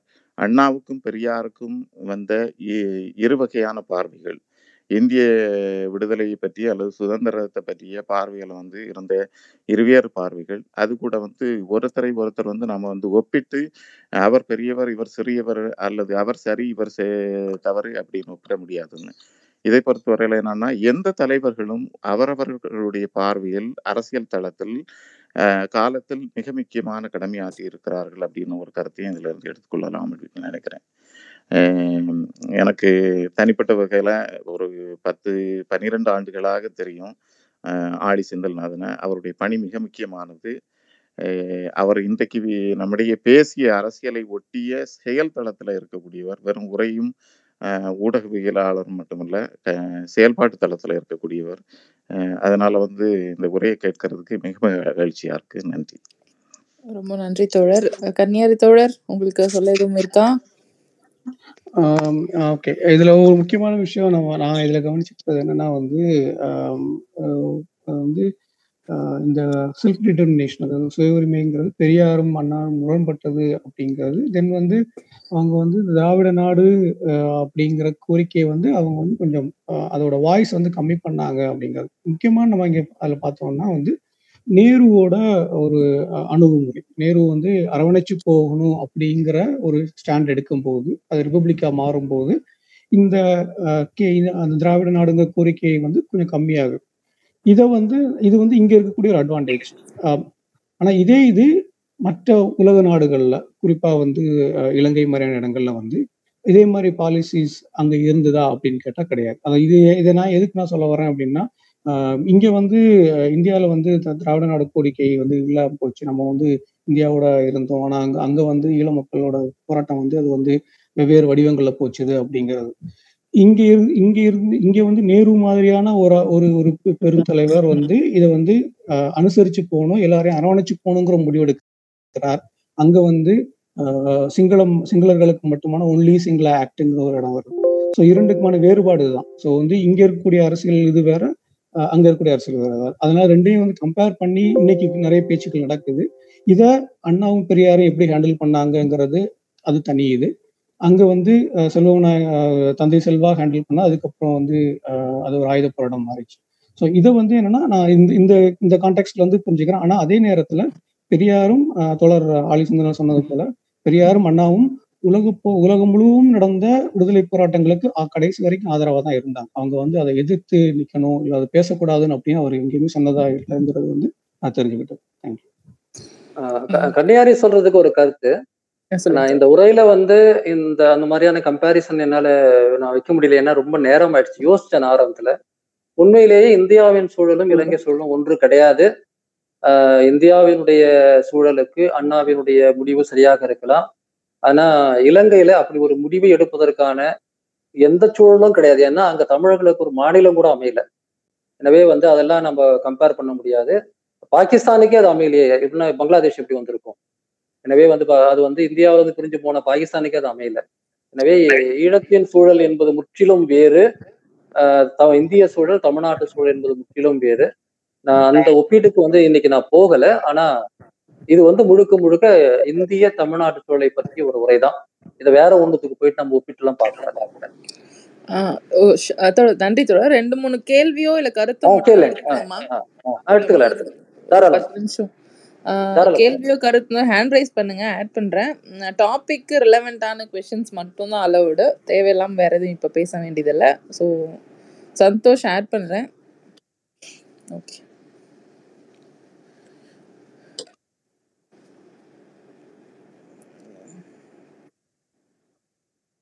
கேக்குது கேக்குது, பேசுங்க. தோழர், எனக்கு ஒரு சின்ன அந்த ஒரு கேள்வி. அதுல நீங்க சொன்னீங்க அண்ணா அவர்கள் வந்து நாடாளுமன்றத்துல பேசும்போது அவருக்கு எந்த ஒரு ஆதரவுமே வரல, அதை நினைச்சு அவர் ரொம்ப வருந்தினாரு அப்படின்னு. அதுக்கு முன்ன கொஞ்சம் போலாம். அதுக்கு காரணமா என்ன இருக்கலாம் அப்படின்னா, நாம என்னன்னா சுதந்திர போராட்டத்துக்கு காங்கிரஸ் என்கிற பேர் இயக்கம் மட்டும்தான் வந்து ஒரு முன்னின்று செஞ்சது. அதாவது மொத்த இந்தியாவுக்குமே அங்கங்க சின்ன சின்ன இயக்கங்கள் இருந்துடலாம், பட் காங்கிரஸ் தான் பெரிய ஒரு இயக்கமா அது வந்து செஞ்சது. அவங்களுடைய ஆதரவாளர்களும் இல்ல அங்கிருந்து வந்தவங்களும் மட்டுமே தான் மற்ற எல்லா மாநிலங்களும் இல்லது அப்போ மாகாணங்கள்லயும் வந்து இருந்தாங்க. ஸோ அவங்க ரொம்ப ஒரு கம்ஃபர்ட் ஸ்பேஸ்லயே இருந்ததுனாலயோ என்னவோ இப்படி ஒரு உணர்வை வந்து அவங்க யோசிக்கவே இல்லை. நம்மளுக்கு சுதந்திரம் கிடைச்சிருச்சு, நாம வந்து இப்படியே இருந்துடலாம் அப்படிங்கிற போக்கிலேயே இருந்தாங்க. இது ஒரு அனாவசியமான ஒரு கோரிக்கை அப்படின்னு மற்ற மாகாணத்துல இருக்கிற பெரியவங்க எல்லாம் நினைச்சிட்டாங்களோ அப்படின்னு தான் எனக்கு நினைக்க தோணுது. அது அதை பத்தி உங்க பார்வை. நல்ல கேள்விங்க. அது உண்மையை வந்து என்னன்னா, அண்ணாவுடைய அந்த ஆர்குமெண்ட்ல நீங்க வந்து சுயநிர்ணய உரிமை ஏத்துக்கலன்னா அது வேற விஷயம். ஒரு காங்கிரஸ்காரர்களை பத்தி அவர் சொல்ற விஷயம் தான், நீங்க வந்து ஏத்துக்க வேண்டாம், ஆனா அதை பற்றி பேசுவதற்கான உரிமை ஏன் தடை செய்றீங்க அப்படிங்கிறது தான் அந்த அந்த பேச்சினுடைய சாராம்சம். ஏன்னா சட்டம் அது தொடர்பானதுதான். இப்போ வந்து அன்னைக்கு இருந்த அந்த காங்கிரஸ் தலைவர்கள்ல 90% பேர் இந்திய சுதந்திரத்துக்காக போராடியவர்களாக தான் இருக்க முடியும். 62ல அவங்கதான் அங்க இருந்திருப்பாங்க அந்த அவையில. அப்போ பிரிட்டிஷ் காலத்துல வந்து இந்தியாவின் சுதந்திரத்துக்காக போராடும் போது பிரிட்டிஷ்காரர்கள் வந்து கருத்து சுதந்திரத்தை வந்து மதிக்கல அப்படின்னு போராடியவர்களாக தானே அவங்க இருப்பாங்க. மக்கள் மத்தியில அந்த கருத்தை பேசுறதுல வந்து எந்த தவறும் இல்லைங்கிற ஒரு முடிவுக்கு அங்க இருக்கக்கூடிய, அதுவும் மாநிலங்களவைங்கிறது வந்து மக்களவை மாதிரி கிடையாது. மக்களவையில இருக்கிறவங்கள பெரும்பாலும் வெறும் அரசியல் பிரதிநிதிகள். மாநிலங்களவையில அன்னைக்கே பாத்தீங்கன்னா இருக்கிறவங்க எல்லாமே மெத்த படிச்ச மேதாவைகள் தான். ஒரு கருத்து சுதந்திரங்கிற அடிப்படையில ஒரு ரிபப்ளிகனிசம் பேசுறீங்க, டெமோக்ரஸி பேசுறீங்க, பார்லிமெண்ட்ரி டெமோக்ரஸி பேசுறீங்க, லிபரலிசம் பேசுறீங்க, சரி ஒருவர் இந்த கருத்தை பேசுறதுல என்ன தப்பு இருக்குன்னு சொல்றது யாரும் இல்லையேங்கிறதா அண்ணாவுடைய வேதனையாக இருந்தது. அதை நான் வந்து சுட்டி காட்டினேன். ஒரு இடத்துல வந்து அழகா சொல்லுவார், பூபேஷ் குப்தா வந்து திருப்பி திருப்பி அண்ணாவை வந்து இதுல எருங்கலையில பண்ணிக்கிட்டே இருப்பாரு. அப்போ ஒரு முறை அண்ணா கிண்டலா சொன்னார், அந்த பேச்சுல தான் இருக்கும், நீங்க சோவியத் யூனியன்ல இருந்து எதை கத்துக்கணுமோ அதை கத்துக்க மாட்டீங்க அப்படின்னு கிண்டல் பண்ணுவார் அண்ணா. சோவியத் யூனியன் தான் சுயநிர்ணய உரிமையை வந்து ஏற்றுக்கொண்ட முதல் நாடு. சோவியத் யூனியன்ல இருந்து என்னென்னவோ கத்துக்கிறீங்க, ஆனா சுயநிர்ணய உரிமையை முதல்ல அங்கீகரித்த நாடே சோவியத் யூனியன் தான், அதை அவங்க கிட்ட இருந்து கத்துக்க மாட்டீங்களான்னு வந்து ஒரு அண்ணா வந்து கொஞ்சம் குத்தலா கேட்பாரு. ஏன்னா கம்யூனிஸ்டுகள் உட்பட எல்லாருமே வந்து அந்த அந்த 16வது சட்ட திருத்தத்தை ஆதரிக்கும் போது அது நிச்சயமாக வந்து ஒரு ரொம்ப முக்கியமான அரசியல் நிகழ்வா தான் நான் பாக்குறேன். அன்னைக்கு இந்தியாவில் இருக்கக்கூடிய தேசிய இனங்களுக்கு குரலாக அவர் மட்டும்தானே ஒழிச்சிருக்கிறாரு, மற்றவங்க ஒழிக்கலையே. அதுதான் நான் பதிவு பண்ணேன். நன்றி நன்றி தோழர். பேசலாம், பேசுங்க. ஓகே செந்திலண்ணா, எனக்கு ஒரு கேள்வி ஒன்று இருக்குங்க. இது நான் அந்த திராவிடியன் ஸ்டாக், தமிழ் ஸ்டாக் அப்படிங்கிற அந்த ஒரு ப்ரொஃபைல் அப்டேட் பண்ண ஆரம்பிச்சு நிலப்பரப்பா இல்லை கொள்கையா? ஏன்னா இனமா இருந்தோம்னா அப்போ நம்ம கூட இருந்த இனமா சேர்ந்திருந்த மலையாளி மக்கள், கன்னட மக்கள், ஆந்திர மக்கள், இப்போ அவங்களுக்குள்ள இந்த உணர்வு இன்னும் இருக்கா? அப்படி இல்லை நிலப்பரப்பு தான் அப்படின்னா அது எந்த வகையில வகை இருக்கிறாங்க இந்த மாதிரி ஒரு? ஏன்னா அந்த திராவிடம் தமிழ்னு போகும்போது மாறி மாறி கிளாஷ் ஆகி பேசிக்கிட்டே இருக்காங்களே தவிர அது ஒரு கிளியரா. 16க்கு பிறகு இந்த திராவிட தமிழ் உரையாடல்கள் பெரும்பாலும் வர்றதில்லை. அது காரணம் இருக்கிறது. ஆனா நீங்க கேட்கும்போது நான் பதில் சொல்லாம இருக்க முடியாது, நான் பதில் சொல்றேன். முதல்ல வந்து இந்த கேள்விக்கான பதில் அப்படிங்கிறது, பதில் நாம் தெரிந்து கொள்ள விரும்புகிறோமா இல்ல வெறுமனே இதை வைத்து வந்து முரண்பட விரும்புகிறோமாங்கிறதுல இருந்துதான் தொடங்குது என்னுடைய முதல் கருத்து. நான் சொல்லிடுறேன். இல்ல தோழர், பதில் வந்து ராஷ்டிரல் உங்களுக்கானது மட்டும் இல்ல, நாம் ஒரு விஷயத்தை தெளிவுபடுத்திக்க விரும்புறோமா இல்லையாங்கிறது தான். நாம் வந்து எந்த ஒரு விஷயத்துக்கும் ஒரே ஒரு வரையறை இருக்குதுன்னு நாம் நினைக்கிறோமா? இந்தியாங்கிறது நாடா, கலாச்சாரமா? இந்தியாங்கிறது வந்து இப்ப இருக்கிற இந்தியா மட்டுமா இல்ல பாகிஸ்தான், ஸ்ரீலங்கா எல்லாம் சேர்ந்ததா? இந்தியாங்கிறது தெற்காசியா முழுக்குமா இல்ல இந்தியாங்கிறது வட இந்தியா மட்டும்தானான்னு கேள்வி கேட்கலாம். இந்தியாங்கிற வார்த்தை திராவிடம் என்பது பல்வேறு வரையறைகள்ல பயன்படுத்தப்பட்டது. திராவிட நாடு கோரிக்கை வந்த போது அண்ணா மிக தெளிவாக வரையறுத்ததை போல அது தமிழ், மலையாள, கன்னட, தெலுங்கு மொழி பேசக்கூடிய 4 மக்களின் தேசிய இனங்களின் கூட்டமைப்பு, ஃபெடரேஷன் ஆஃப் திராவிடியன் ஸ்டேட்ஸ். இததான் மீண்டும் மீண்டும் பதிவு பண்ணிக்கிறாங்க. அதுல திராவிட நாடு ஒற்றை நாடாகவோ அவங்க பயன்படுத்தல. இந்த இனம் அப்படிங்கிற சொல்லு அந்த சொல்லுக்கு பல அர்த்தங்கள் பல இடத்துல வழங்குது. தமிழ்நாட்டுல ஜாதியை கூட இனம்னு சொல்லக்கூடிய ஒரு பழக்கம் இருக்கும், உங்களுக்கு தெரியும். ரேஸு, எத்னிசிட்டி, நேஷனாலிட்டி, ஜாதி, இது எல்லாத்தையுமே இனம் சொல்லி ஒரு பழக்கம் இருக்கிறதுனால அந்த சொல்ல வச்சு திராவிட இனம் அப்படிங்கிறத நம்ம வரையறுக்கவே முடியாது. பேச்சு வழக்குல அதுக்கு வெவ்வேறு அர்த்தம் இருந்தாலும் திராவிட இயக்கத்தை பொறுத்த வரையில அதுக்கு ஒரே அர்த்தம் தான், ஆரியர் அல்லாதவர், பார்ப்பனர் அல்லாதவர். ஆக திராவிட நாடு என்று சொல்லும் போது அது 4 தாயகங்களினுடைய கூட்டமைப்பு. திராவிட இனம் அப்படின்னு சொல்லும் போது நான் பிராமி, ஆரியர் அல்லது பார்ப்பனர் அல்லாதவர் என்பதற்காக அதை பயன்படுத்தினாங்க. பிறகு இந்த செயல்பாடுகளை செய்த பெரியார், அண்ணா, கலைஞர் போன்ற தலைவர்கள் அவங்க பேசினது, அவங்க ஆட்சியில வந்தபோது செய்தது, அவங்க எதுக்கெல்லாம் முன்னுரிமை கொடுத்தாங்களோ அதனுடைய தொகுப்பாக திராவிடம் என்பது இன்னைக்கு ஒரு அரசியல் கருத்தாக்கமா இருக்கு.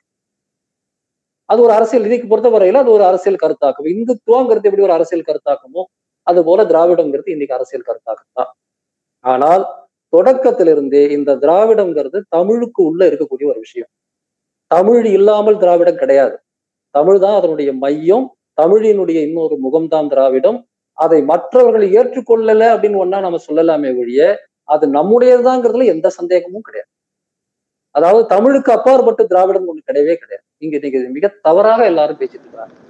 ஆக திராவிடம்ங்கிறது பல சொற்க பலவிதமான பொருள்கள் அந்தந்த காலத்துல அந்தந்த சூழல்ல இருந்தது. இன்னைக்கு திராவிடம்னா 2 மீனிங் தாங்க. ஒண்ணு, திராவிட மொழிகளை பேசக்கூடியவர்களுடைய ஒரு மொழி கூட்டு அடையாளம். இன்னொன்னு திராவிட இயக்கத்தினுடைய கோட்பாடு, அவ்வளவுதான். இன்னைக்கு வேற அர்த்தம் அது கிடையாது. இதான் என்னுடைய அண்டர்ஸ்டாண்டிங். இதுல இல்ல ஏதுன்னு சொல்லிட்டு நம்ம நிறைய உரையாடலாம். என்னுடைய அண்டர்ஸ்டாண்டிங் நான் சொல்றேன். ஓகேண்ணா, நன்றி. ஏன்னா இது நான் தெளிவு பண்ணணுங்கிறத நான் கேட்டேன். நிச்சயமாக. ஏன்னா இந்த கேள்வியில இருக்கிற ஒரே சிக்கல் என்னன்னா, ஏதாவது ஒண்ணு சொல்லுங்க அப்படின்னு கேட்கக்கூடியவங்க பல விஷயங்களை புரிஞ்சுக்க மாட்டேங்கிறாங்க. நான் ஒரு கேள்வி கேட்கறேங்க, ஒரு ஜெர்மானியர் ஜெர்மானியரா ஐரோப்பியரானா நீங்க என்ன பதில் சொல்றீங்க? ஓகே, ஒரு உக்ரைனியர் உக்ரைனியரா ஸ்லாவியரான்னு ஒரு உக்ரைனியர் உக்ரைனியரா ஸ்லாவியரா ஐரோப்பியரான்னு கேட்டா நீங்க என்ன பதில் சொல்றீங்க? சோ இப்போ புரிஞ்சுங்க எனக்கு, அவ்வளவுதான் விஷயம். ஓகே, நன்றி. நன்றி. அரவிந்தன், உங்க கேள்வி கேட்கலாம். வணக்கம் தோழர். வணக்கம். தோழரோட உரை முழுசா கேட்க முடியல, பாதியில இருந்தா கேட்டேன்.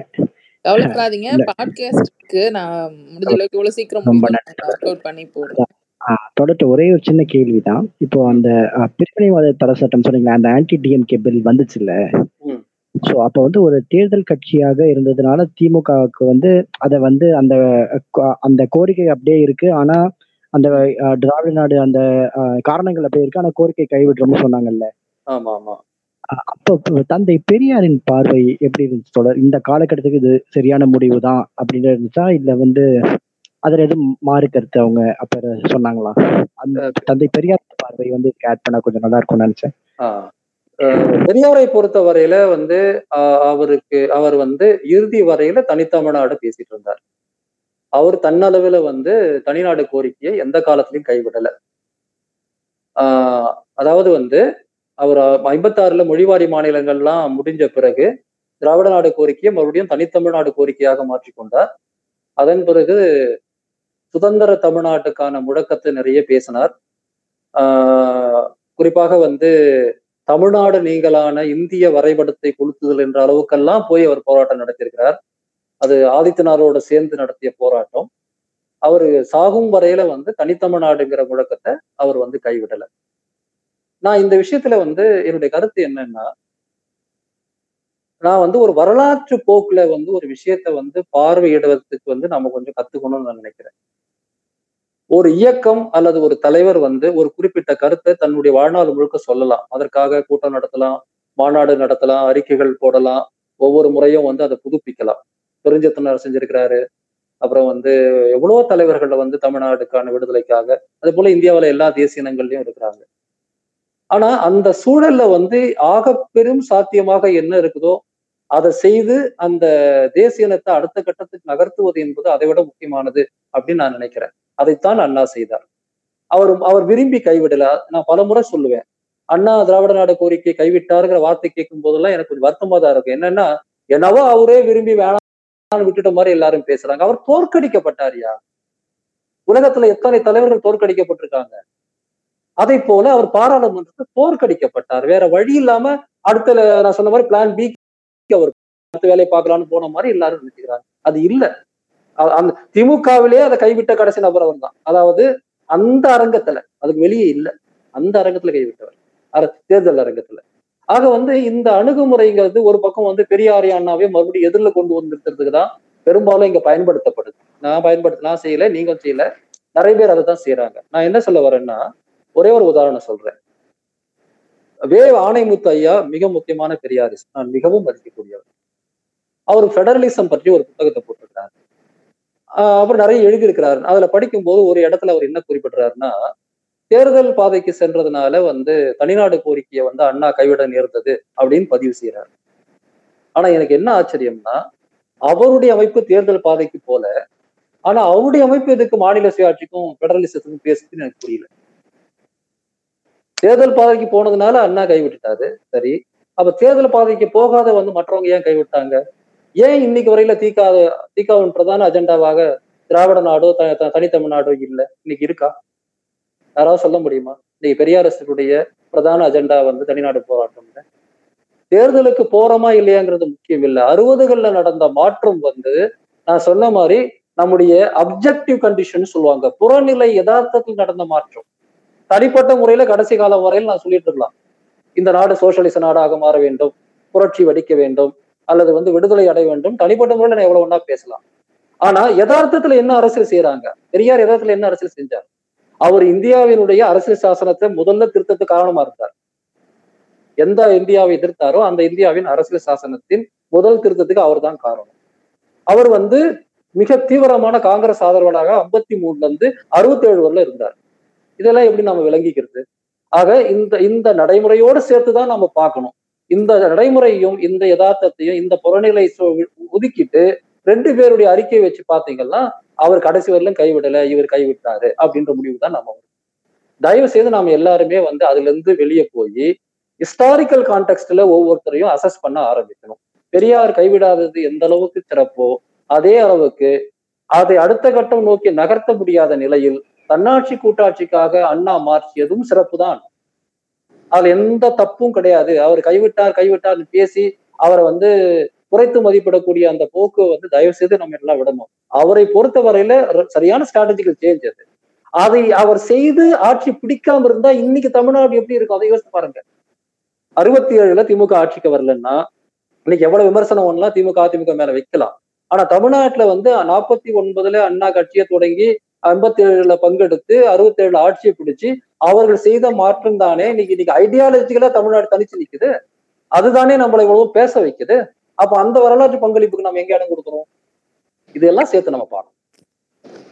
நன்றி தோழர். செந்தாளர் ரவி தோழர், கேள்வி இருக்கா? எதுவும் கருத்து இருக்கா? கருத்து இருக்கு, பேசலாம் தோழர். நிறைய மாதிரிதான் எல்லாமே இருக்கும். அந்த குறைவான சூழல்ல அவர் இந்த உரையாடல அவர் 3 முக்கியமான விஷயங்களை பத்தி ரொம்ப அதிகமா பேசினாரு. 1, நேரு அரசாங்கத்தினுடைய பொருளாதார கொள்கைகள், அவங்களுடைய வெளிவிவகார கொள்கைகள், அவங்களுடைய எல்லாவற்றையும் பத்தி ரொம்ப தீவிரமா பேசியிருக்கிறாரு. 2வது, தமிழ்நாட்டின் உரிமைகள் தொடர்பானது அவருடைய மிக முக்கியமானது. 3வது, அந்த சமயத்துலதான் மொழி உரிமை, அதாவது ஆட்சி மொழி சட்டம் தொடர்பாலாம் கடும் விவாதங்கள் வந்த காலகட்டம், அதை பத்தி நிறைய பேசினாரு.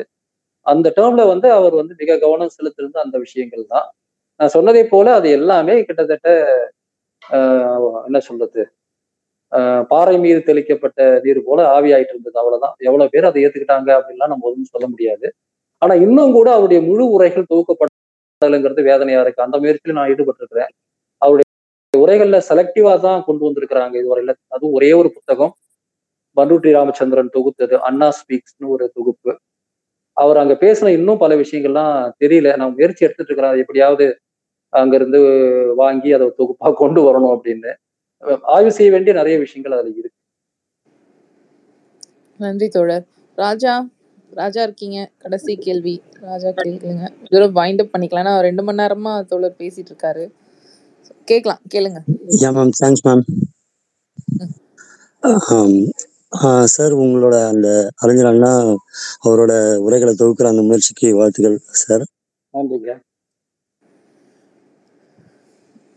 கேள்வி எதுவும் இருக்கா ராஜா? ஓகே, எதுவும் இல்லைன்னு நினைக்கிறேன்.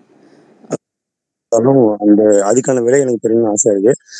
அறிஞர் அண்ணாவின் பார்வையில் ஈழம், அது மட்டும் தெரியணும்னு ஆசை இருக்கு. அவர் அவருடைய காலகட்டத்துல ஈழத்துல நடந்த சில சம்பவங்கள் குறித்தெல்லாம் அவர் மிக தெளிவாக எழுதியிருக்கிறாரு. அவருடைய பதிவுகள் இருக்கு. குறிப்பாக அவருடைய திராவிட நாடு பத்திரிகையில அதெல்லாம் பதிவு செய்திருக்கிறார். அவர் காலத்துல நடந்த சம்பவங்கள் எல்லாவற்றையும் பதிவு செய்திருக்கிறார். அப்போ ஒரு முக்கியமான ஒரு விஷயத்த நம்ம புரிஞ்சுக்கணும். இரா செழியன் ஒரு முறை என்கிட்ட இதை சொன்னாரு. அவர் என்ன சொன்னாருன்னா, இலங்கையில அரசியல் முதல்ல சமஷ்டி அரசியலாக தொடங்கி அது தோல்வி அடைந்து அது சுதந்திர போராட்ட அரசியலாக மாறியது. இந்தியாவில நம்ம பொறுத்தவரையில சுதந்திர போராட்ட அரசியலாக தொடங்கி அது தோல்வி அடைந்து சமஷ்டி அரசியலாக, அதாவது பெடரல் பாலிடிக்ஸாக மாறியது அப்படின்னு சொல்லுவாரு. அண்ணாவின் காலகட்டத்துல இலங்கையில தந்தை செல்வா போன்றவர்களுடைய அந்த சமஷ்டி அரசியல், பெடரல் பாலிடிக்ஸ் தான் அதிகமாக இருந்தது.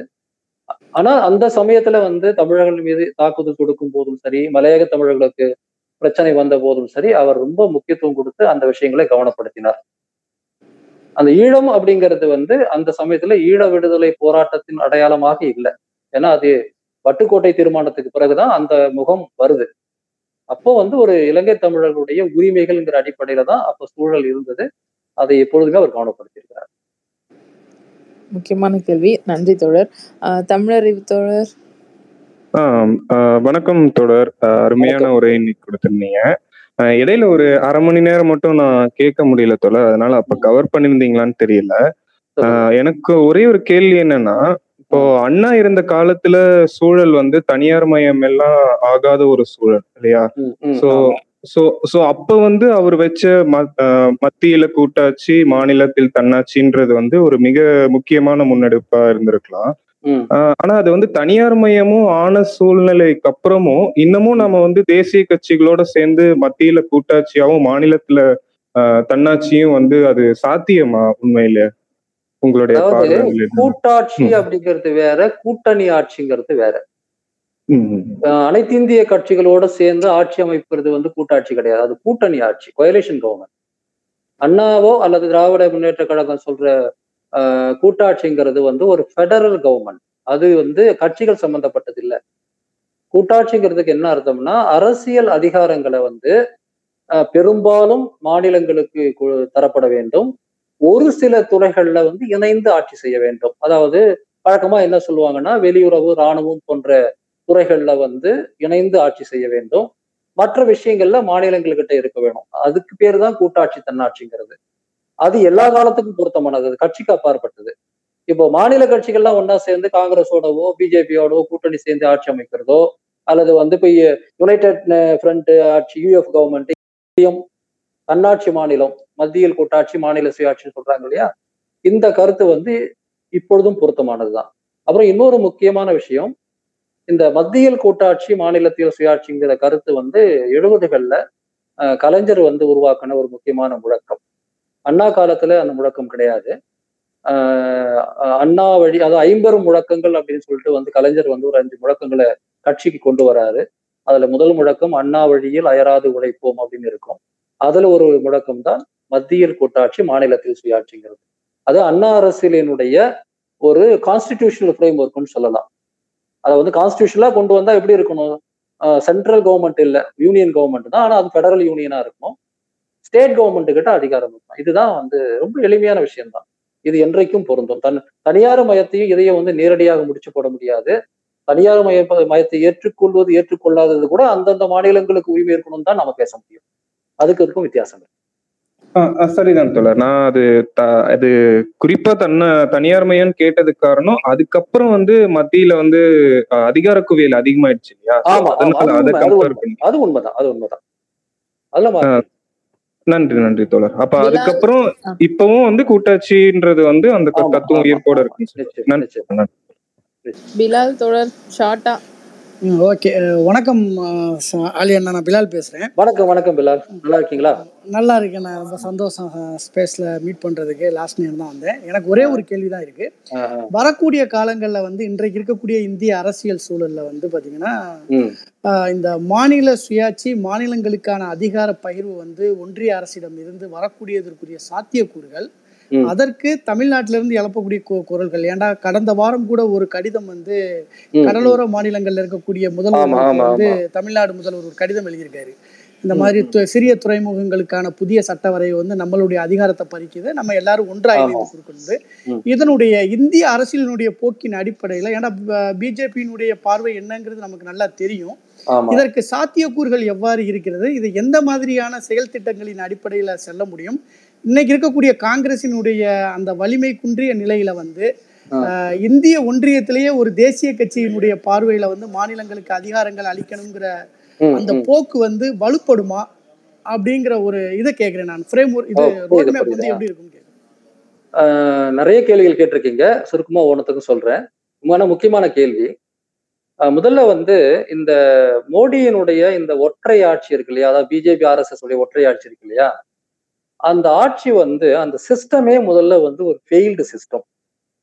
கோவிட் காலத்துல நம்ம எல்லாருக்கும் தெரிய வந்த ஒரே விஷயம் என்னன்னா, இந்த இந்த சிக்கலான ஒரு பிரச்சனைய உலகத்துல மற்ற நாடுகள்லாம் அந்த நாட்டு அரசாங்கங்கள் சரியா செஞ்ச போது இந்தியாவில அதை மாநிலங்கள் தான் சரியா செய்ய முடியுதுங்கிறத நம்ம எல்லாரும் கண்கூடா பார்த்தோம் கோவிட் பிரச்சனைய. ஆக வந்து ஒரு ஒரு பேண்டமிக்கை வந்து எதிர்கொள்ள மத்திய அரசாங்கத்தால முடியல. அவங்க வந்து அதிகபட்சம் பால்கனியில நின்று கைத்தட்ட தான் நம்மள சொன்னாங்க, மற்றபடி மாநிலங்களுக்கு போகக்கூடிய தடுப்பூசிகளை விளையாடினாங்க. இதைதான் அவங்க பண்ணாங்களே ஒழிய அவங்க கிட்ட எந்த சிஸ்டமும் கிடையாது. ஆனா எல்லா அதிகாரமும் அவங்க கிட்ட இருக்கு. மாநிலங்கள் தான், அது வந்து தமிழ்நாட்டுல ஸ்டாலினாக இருக்கலாம், கேரளாவில பினரையா இருக்கலாம், ஒரிசாவில வந்து நவீன் பட்நாயக், மகாராஷ்டிராவில அவர் உத்தவ் தாக்கரே, அவங்க தான் எல்லாத்தையுமே செஞ்சாங்க. எல்லா இடங்களிலும் அதான் நடந்தது. சோ இந்த ஒன்றிய அரசு ஒற்றை அரசாக மாறுவது சிஸ்டமேட்டிக்காவே ஃபெயில் ஆகும் அப்படிங்கறதுதான் நம்ம எல்லாருடைய கணக்கும். எனவே இந்தியாவுடைய எதிர்காலம் நிச்சயமா பெடரலிசத்துல தான் இருக்கு. அதாவது ஃபெடரேட் ஆர் ஃபெயில், இதான் நாங்க வந்து அடிக்கடி பயன்படுத்துற ஒரு முழக்கம், ஃபெடரேட் ஆர் ஃபெயில். அதாவது உன்னால இந்தியாவை ஒற்றை ஆட்சியில ஆள முடியாது, ஆள முயற்சி பண்ணீங்கன்னா இந்தியாவுக்கு மிகப்பெரிய ஒரு தோல்விதான் அது, அட்மினிஸ்ட்ரேட்டிவ்லி எக்கானாமிக்லி நடக்குங்கிறது தான் நம்ம கருத்து. அப்படிப்பட்ட சூழல்ல வந்து மாநில கட்சிகள் தான் வந்து இந்தியாவில ஒரு ஃபெடரல் அமைப்பை வந்து உருவாக்குறதுக்கான தேவையும் அந்த நிர்பந்தமும் இருக்கு. எனவே வந்து இதை யார் லீட் பண்ண முடியும்னா ஸ்டாலின் செய்ய முடியும், மமதா பண்ண முடியும், உத்தவ் தாக்கரே பண்ண முடியும், இந்த மாதிரியான மாநில கட்சிகள்ல தான் பண்ண முடியும். காங்கிரஸை பொறுத்த வரையில வந்து அவங்கள இப்ப யாருமே தடுத்து நிற்கல. அவங்க நினைச்சாங்கன்னா முழுக்க தங்களை வந்து மறுவார்ப்பு செய்து கொண்டு இந்த மாநில கட்சிகளையும் இந்த பெடரல் முழக்கங்களையும் இணைக்கக்கூடிய ஒரு ஃப்ரேம் ஒர்க்கா அவங்க மாறலாம், பிளாட்ஃபார்மா அவங்க மாறலாம். ஆனா அதை பத்தி வந்து அவங்க பெருசா கவலைப்படலை. அதுக்கான காரணங்களை பத்தி பேசினா அது தனிய உரையாடலா இருக்கும். எனவே வந்து காங்கிரஸ் அதை செஞ்சா நல்லா இருக்குன்னு தான் நானும் நினைக்கிறேன். ஆனா காங்கிரஸுக்கு அப்படி ஒன்றும் எண்ணம் இருக்கிற மாதிரி எனக்கு தெரியல. ஏன்னா இன்னைக்கு வந்து ராகுல் காந்திங்கிற ஒரு தனிப்பட்ட நபர் வந்து அவருடைய ஒரு லிபரல் பாயிண்ட் ஆஃப் வியூல சில விஷயங்களை பேசுறாரு. ஆனா அந்த கட்சியில வந்து அதுக்கான எந்த டிஎன்ஏவும் கிடையாது. எனவே வந்து அவங்களால அதை பண்ண முடியுமான்னு எனக்கு தெரியல. இந்தியாவில வந்து மாநில கட்சிகளின் கூட்டமைப்புல தான் ஏதாவது நடக்க முடியும். நமக்கு இன்னொரு விபி சிங்கோ, இன்னொரு ஹர்கிஷன் சிங் சுர்ஜித்தோ இப்ப கிடைப்பாங்கன்னு நம்ம எதிர்பார்த்து காத்திருப்பதை விட, எப்படி என்எஃப் கவர்மெண்ட் உருவாக்குறதுக்கே கலைஞரும் என்டி ராமராவ் போன்றவங்களும் ரொம்ப முக்கியமானவங்களா இருந்தாங்களோ, அதே போல இன்னொரு பெடரல் ஃப்ரண்ட் உருவாக்குறதுக்கு ஸ்டாலினும் மற்றவர்களும் வந்து முன்முயற்சி எடுப்பதுதான் இன்னைக்கு நமக்கு முன்னாடி இருக்கக்கூடிய ரிலையபிளான அல்லது சாத்தியமான ஒரே வாய்ப்பு. ஆனால் உறுதியாக அது வெற்றி பெறும் நினைக்கிறேன். காரணம், இந்த பாஜக அரசாங்கத்தினுடைய அந்த யூனிட்டரி கவர்மெண்ட் மாடல் வந்து உருவாகும் போதே தோல்வி அடைந்து கொண்டிருக்கிறது. இன்னும் கொஞ்ச நாள் போனா அந்த தோல்வி இன்னும் முழுக்க வெளிப்படையா தெரியும். அதன் பிறகு அவங்களால வந்து அதை பண்ண முடியாது. இல்லைன்னா ரொம்ப தீவிரமான சர்வாதிகாரத்துல போய் தான் அதை அவங்க பண்ண முடியும். ரெண்டுல ஏதாவது ஒண்ணுதான் பண்ண முடியும். பட் அந்த மாடல் ஒரு failed model, it will doom to fail, அவ்வளவுதான் நான் சொல்லுவேன். அதனால வந்து ஸ்டாலின், பினராயி விஜயன், இவங்க எல்லாருமே, அகாலிதளம் எல்லாருமே சொல்ற எல்லா மாநில கட்சிகளும் ஒண்ணு சேரணும், இடதுசாரிகளுக்கும் சப்போர்ட் பண்ணணும். ஆனா அவங்களுக்கு வெவ்வேறு இடத்துல வெவ்வேறு பிரச்சனை இருக்கு. எனவே மாநில கட்சிகள் கையில தான் எனக்கு எதிர்காலம் இருக்கிறதா தெரியுது. மற்றவங்க கையில வந்து அவங்க எதிர்காலத்தையும் அவங்க தீர்மானிக்கிற நிலையில இல்லைன்னு தான் நான் நினைக்கிறேன்.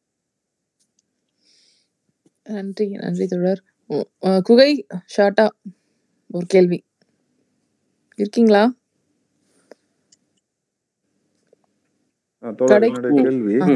கேள்வி தமிழ் முதலாளிகள் அப்படின்னு சொல்லி நீங்க ஒரு வார்த்தை குறிப்பிட்டீங்க. இந்த தமிழ் முதலாளிகள்ங்கிறத குறித்தான ஆடியோ சரியா இல்ல திமுகவுல ஆடியோ சுத்தமா கேட்கல. முயற்சிகள் எதுவும் செஞ்சாங்களா? விட்டு விட்டு கேக்குதுங்க குகை தொடர், நீங்க கேள்வி கேட்டதே ஒண்ணுமே கேட்கல. தமிழ் முதலாளிகள் அப்படின்னு நீங்க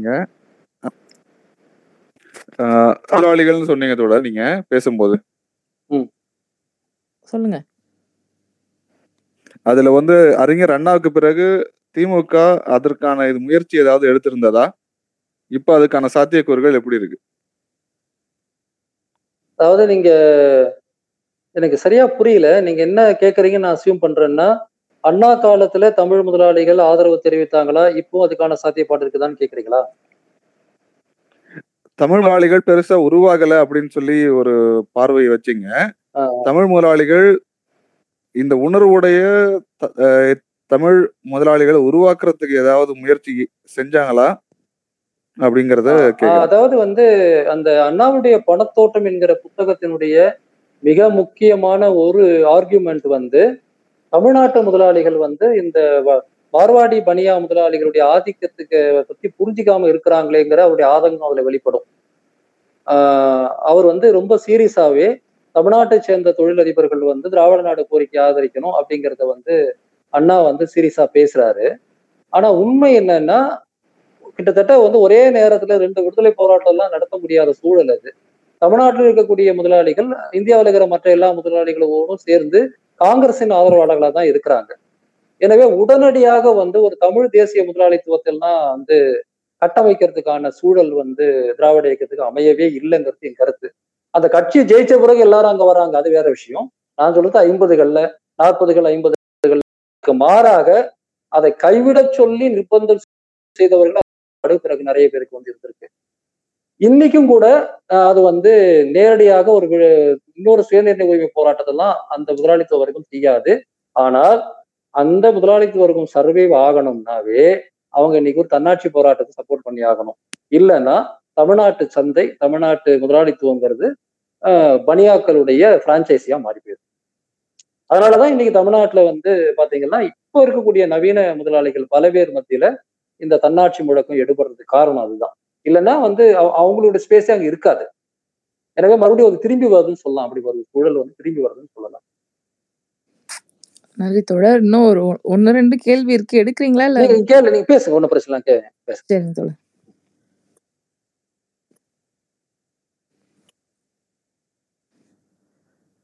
தேனி சிராஜ்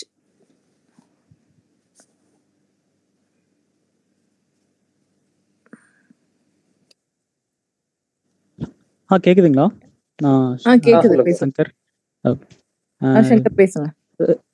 செந்தில்நாதன் வணக்கம். என்னோட கேள்வி அன்றைய நாட்கள்ல வந்து நம்ம திராவிட நம்மளுக்கு ஃபெடரலிசம் வேணும்னு நம்ம கேட்கும்போது நம்ம வந்து 4 மொழிகளையும் சேர்ந்த மக்களுக்கும் சேர்த்து தான் கேட்டோம். ஆனா அன்னைக்கு நம்மளுக்கு துணையா இருந்தவங்க இன்னைக்கெல்லாம் ஏன் இல்ல அப்படிங்கறதான் என்னோட. அன்னைக்கு நம்மளுக்கு சப்போர்ட் இல்ல, அன்னைக்கும் நமக்கு துணையா இல்ல அப்படி. ஆனா நம்ம மட்டும் அவங்க எல்லாத்தையும் சேர்த்துதான் நம்ம கேட்டுட்டு இருந்தோம். அது என்ன விஷயம்னா சென்னை மாகாணமாக இருந்தது ஒரு காரணம். அந்த தமிழ், தெலுங்கு, மலையாள, கன்னட மொழிகள் திராவிட மொழி குடும்பத்தை சேர்ந்தது. எனவே நாம் ஒரு கூட்டாக சேர்ந்து போராடலாம் என்கிற எண்ணம் இருந்தது ஒரு காரணம். மற்றபடி திராவிட நாட்டு போராட்டம் அப்படிங்கிறது சாராம்சத்துல தமிழ்நாடு போராட்டமா தான் இருந்தது. தமிழ்நாட்டு போராட்டமா தான் இருந்தது. மற்ற இடங்களுக்கு நமக்கு என்ன வித்தியாசம்னா அது இன்னொரு ஹிஸ்டாரிக்கல் கான்டெக்ட் வந்து பார்க்கணும். தமிழ்நாடுங்கிறது வந்து 1800s தொடக்கத்திலிருந்தே ஒரு நிலமா வந்துருச்சு. ஆனா ஆந்திராங்கிறது வந்து ஆந்திர பகுதியாகவும் ஹைதராபாத் நிஜாமாகவும் பிரிஞ்சிருந்தது. கர்நாடகாங்கிறது வந்து மெட்ராஸ் ப்ராவின்ஸ்ல கொஞ்சம், பாம்பே ப்ராவின்ஸ்ல கொஞ்சம், ஹைதராபாத்ல கொஞ்சம், அப்புறம் மைசூர் சமஸ்தானம், அது இல்லாமல் இன்னும் சில குட்டி இடங்கள்னு ஒரு 7-8 பிரிவுகளா இருந்தது. கேரளாங்கிறது வந்து கொச்சின் சமஸ்தானம், திருவாங்கூர் சமஸ்தானம், அதே போல பாலக்காடு போன்ற பகுதிகள் வந்து சென்னை மாகாணத்திலிருந்து பிரிஞ்சிருந்தது. எனவே மற்ற இடங்கள்ல அவர்கள் ஒரு நிலமாக மாறுவதற்கான போராட்டம் தான் அவங்களுக்கு முன்னுரிமையா இருந்தது. அதாவது ஒரு கேரள மலையாளிகளுக்குன்னு ஒரு மாநிலம், கன்னடர்களுக்குன்னு ஒரு மாநிலம், அப்புறம் தெலுங்குகளுக்குன்னு ஒரு மாநிலம்ன்ற போராட்டம் நடந்தது, அவங்களுக்கு முக்கியமா இருந்தது. நாம ஒரு படி மேல போய் தனிநாட்டுக்கு முக்கியத்துவத்தை பேசிட்டு இருக்கோம். இதுதான் வந்து ஹிஸ்டாரிக்கலா 2 இடங்களுக்கும் இடையில இருக்கக்கூடிய அடிப்படையான வித்தியாசமே. அவங்க மாநிலங்கிற அடையாளத்துக்கு போராடினாங்க. நாம ஏற்கனவே வந்து கன்னியாகுமரி பகுதியை தவிர தமிழ்நிலங்கிறது மெட்ராஸ் ப்ராவின்ஸ்குள்ள உள்ள வந்துருச்சு இல்லையா? அப்ப நமக்கு வந்து தமிழ்நாடுங்கிறது நாட்டின் போராட்டமா இருந்தது. இந்த 2மே ரீகன்சைல் பண்ணக்கூடிய சூழல் வந்து அன்னைக்கு எழலை. அதனால அன்னைக்கு இது வெற்றி பெறலை. மற்றபடி இன துவேஷம் தான் காரணம் கிடையாது. இயல்பாகவே வந்து, அதாவது நீங்க 10th எக்ஸாம் எழுதுறீங்க, அவங்க 8th எக்ஸாம் எழுதுறாங்க, அதாங்க வித்தியாசம், வேற ஒன்றும் இல்லை. 8th எக்ஸாம் எழுதுறவன வந்து நீங்க 10th எக்ஸாம் எழுத கூப்பிட்டீங்கன்னா அவன் எப்படி வர முடியும்? அவன் 8ஆம் கிளாஸே பாஸ் பண்ணி. நாம 1800களிலேயே தமிழ் பேசும் நிலப்பகுதி ஒரு நிலமாக மாறி நமக்குன்னு ஒரு அரசியல் வந்துருச்சு. நமக்குன்னு நவீன தமிழ் தேசிய அடையாளம் நம்ம வந்து 19ஆம் நூற்றாண்டுலயே நமக்கு வந்துருச்சு. 20ஆம் நூற்றாண்டு தொடக்கத்துல நாம தமிழ்நாடு தமிழருக்கேன்னு சொல்லிட்டோம். ஆனா மற்ற பகுதிகளில் அவங்க ஒரு நிலமாகவே சேரல. இந்த முரண்பாடு தான் வந்து திராவிட நாடு கோரிக்கையில எல்லாரும் வராம போனதுக்கு காரணம். 2வது, தமிழ்நாட்டுல வந்து இந்த போராட்டத்தை நான் பிராமின் மூவ்மெண்ட் வந்து எடுத்தது. மற்ற இடங்கள்ல அரசியல் அப்பொழுதும் பிராமணர் கையில தான் இருந்தது, பிராமணர் உட்பட அப்பர் காஸ்ட் கையில தான் இருந்தது. எனவே ஆந்திர, கர்நாடக, கேரள அரசியல்ங்கிறது வந்து இந்திய அரசியலோடு தான் பின்னி பிணைஞ்சிருந்தது. மாறாக தமிழ்நாட்டு திராவிட அரசியல்ங்கிறது வந்து இந்திய அரசியலோடு பின்னி பிணையவே முடியாது. ஏன்னா அது வந்து அதுக்கு எதிராக தான், ஆரியத்துக்கு எதிராக தான் அமையுது. அப்போ வந்து நமக்கு வந்து பெரிய டிஸ்கனெக்ட் இருக்கு. இந்த டிஸ்கனெக்டையும் தாண்டி ஒரு ஒற்றுமையை பற்றி வந்து நாம பேசணும், அது எடுபடலை. ஆனா திராவிட நாடு போராட்டம் அல்லது திராவிட இயக்கத்தினுடைய எந்த ஒரு விஷயத்தையும் வந்து அதுல இருந்து நாம வந்து கணக்கிட முடியாது அப்படிங்கிறத நான் சொல்ல வரேன். அதை வச்சு கணக்கிடுறதுங்கிறது வந்து ஒரு அழகான சண்டையை உருவாக்கும், இல்ல அசிங்கமான சண்டையை உருவாக்கும். ஆனா உண்மை என்னன்னா, தமிழ்நாடு திராவிட நாடு என்ன பேசினாலும் அது தமிழ்நாட்டுலதான் நடந்தது. அதனுடைய தலையெழுத்து தமிழ்நாட்டுலதான் தீர்மானிக்கப்பட்டது. அதைத்தான் நாம வந்து கவனத்துல எடுத்துக்கணும். ஆனா இன்றைய சூழல் இதுக்கான மாற்றம், இந்திய சூழல்ல வந்து நாம வந்து எந்த மாநிலம் கூட்டாட்சி கோரிக்கையோட வந்தாலும் அவங்களோட கை கோத்துக்கணும். அதுல திராவிட மாநிலங்கள், வடநாட்டு மாநிலங்கள்லாம் எதுவுமே கிடையாது. சரியாக சொல்ல போனா இன்னைக்கு வந்து என்னுடைய அப்சர்வேஷன், நான் ரொம்ப பெரிய ஆள் கிடையாது, என்னுடைய அப்சர்வேஷனுக்கு தமிழ்நாடு, கேரளா, மகாராஷ்டிரா, பஞ்சாப், பெங்கால் இந்த மாநிலங்கள்ல இருந்து தான் ஃபெடரலிசத்துக்கு வந்து அதிக குரல் வர வாய்ப்பு இருக்கு. கர்நாடகத்துல இருந்து கொஞ்சம் வரலாம், தெலுங்கானாவில இருந்து கொஞ்சம் வரலாம். ஆந்திர பகுதியில அந்த உணர்வே கிடையாது, ஒரிசாவில அந்த உணர்வே கிடையாது, குஜராத் சொல்லவே தேவையில்லை, அவன் தான் எல்லாரையும் ஆட்சி செய்யறான். அப்போ வந்து நாம வந்து இப்ப திராவிட நாடுக்கு வெளியெல்லாம் பேச வேண்டிய அவசியம் இல்லை. இந்தியா முழுக்க இருக்கிற மாநிலங்கள்ல எங்கெல்லாம் மாநில உரிமை தொடர்பாக முழக்கம் இருந்தாலும் அவங்களோட கையை கோத்து கொண்டேதான். அதான் இன்னைக்கு இருக்கிற ஒரே ஸ்டாண்ட். அதையும் அண்ணா செஞ்சுட்டார். அப்ப மத்தவங்க 46லயே மத்தவங்கள கம்ஃபர்ட் ஜோன்ல இருக்காங்க. கம்ஃபர்ட் ஜோன்ல இப்போதைக்கு இருக்காங்க. கம்ஃபர்ட் ஜோன்ல இல்ல, விழிப்புணர்வு இல்லாம இருக்காங்க. கம்ஃபர்ட் ஜோன்ல எல்லாம் இல்ல. இந்தியாவில கம்ஃபர்ட் ஜோன்ல இருக்கிற ஒரே மாநிலம் குஜராத் மட்டும்தான். மற்ற இடங்கள்ல விழிப்புணர்வு இல்லை, அவ்வளவுதான். ஆந்திரா பாருங்க, தமிழ்நாட்டுக்கு பக்கத்துலதான் இருக்குது. மொழி போராட்டமா இருக்கட்டும், மாநில உரிமை போராட்டமா இருக்கட்டும், அங்க NT ராமராவுங்கிற ஒரு மனுஷனுக்கு மட்டும்தான் தெரிஞ்சிருந்தது. அவர் மெட்ராஸ்ல இருந்ததுனால தெரிஞ்சதா என்னன்னு தெரியல. அங்க இருக்கிற வேற யார் வருது? சந்திரபாபு நாயுடு உட்பட யாருக்குமே ஒரு பெரிய ஒரு ஸ்பிரிட்டட் போராட்டமா அதை கொண்டு வரலையே. தெரியும் அவங்களுக்கு, தெரியாமலாம் இல்லை. அவங்களுக்கு அந்த அடிப்படை அரசியலாவே இல்லையா? அவங்களுக்கு கர்நாடகத்துல பிஜேபிக்காரன் கூட மொழி பிரச்சனை பேசுவான். ஆந்திராவில வந்து தெலுங்கு தேசக்காரன் கூட அது புரிய மாட்டேங்குது. என்னுடைய நேரடி அனுபவம். அதனால இது மாறவும் கூடும். 10 வருஷத்துல அது மாறலாம். நான் ஒன்னும் அதை குறையெல்லாம் சொல்லலை. இன்னைக்கு நிலையில வந்து பஞ்சாப், பெங்கால், தமிழ்நாடு, கேரளா, மகாராஷ்டிரா இந்த 5 இடத்துலதான் வந்து அட்டானமஸ் பாலிடிக்ஸ்க்கும் பெடரல் பாலிடிக்ஸ்க்கும் அதிக வாய்ப்பு இருக்கிற மாதிரி எனக்கு தோணும். அடுத்த கேள்வி போலாம். தேனி சிராஜ் சங்கர் தோழர் சார். ஆலி செந்தில்நாதன் வணக்கம் சார். வணக்கங்க. சார். இப்போ இந்த இயக்க அரசியல் முன்னெடுக்கிறவங்க தோழர் திருமுருகன், காந்தி அவங்க மாதிரி ஆட்கள் வந்து திராவிடத்துக்கு எதிராக நடக்கிற மாதிரி செயல்பாடுகள் இருந்துட்டு, ஆனால் வெளியில திராவிடத்தை ஆதரிக்கிறவங்க மாதிரி நிலைப்பாடுல இருக்காங்க. இப்போ கடந்த தேர்தலில் வந்து அவங்களோட நிலைப்பாடு வந்து பாத்தீங்கன்னா ஒரு தொகுதிக்கு தகுந்த மாதிரி கூட்டணி. அப்ப இது வந்து திமுகவுக்கு பாதகமா அமைஞ்சிருந்தா இப்ப இந்த இன்னைக்கோட நிலை என்னவா இருக்கும்னு உங்க கருத்துக்களை பகிர்ந்தா நல்லா இருக்கும் நினைக்கிறேன். இல்ல, இதை நான் வந்து உண்மையிலே தவிர்க்க விரும்புறேன். அதாவது வந்து என்னன்னா, இயக்க அரசியல்ல இருக்கக்கூடியவர்கள் அவங்களுக்கு சில திட்டங்களோட அவங்க செயல்படுறாங்க. அதை வந்து நான் விமர்சனம் பண்ணணுமா அப்படிங்கிறது எனக்கு தெரியல. என்னுடைய கருத்து என்னன்னா, தேர்தல்னு வரும்போது இந்த மாதிரி குழப்பமாலாம் நிலைப்பாடு எடுக்கக்கூடாது. அதனாலதான் நாங்கள்லாம் ரொம்ப தெளிவா நிலைப்பாடு எடுத்தோம், திமுக ஆதரவு அப்படின்னு. அதே போன்ற முடிவுகளை மற்றவங்களும் எடுக்கணும்னு நம்ம விரும்புறோம். ஆனா எடுக்கல அப்படின்றதுக்காக வந்து நாம் போயிட்டு வந்து விமர்சனம் பண்றது வந்து எனக்கு நியாயமா படல. என்னுடைய கருத்து அதுதான். இல்லை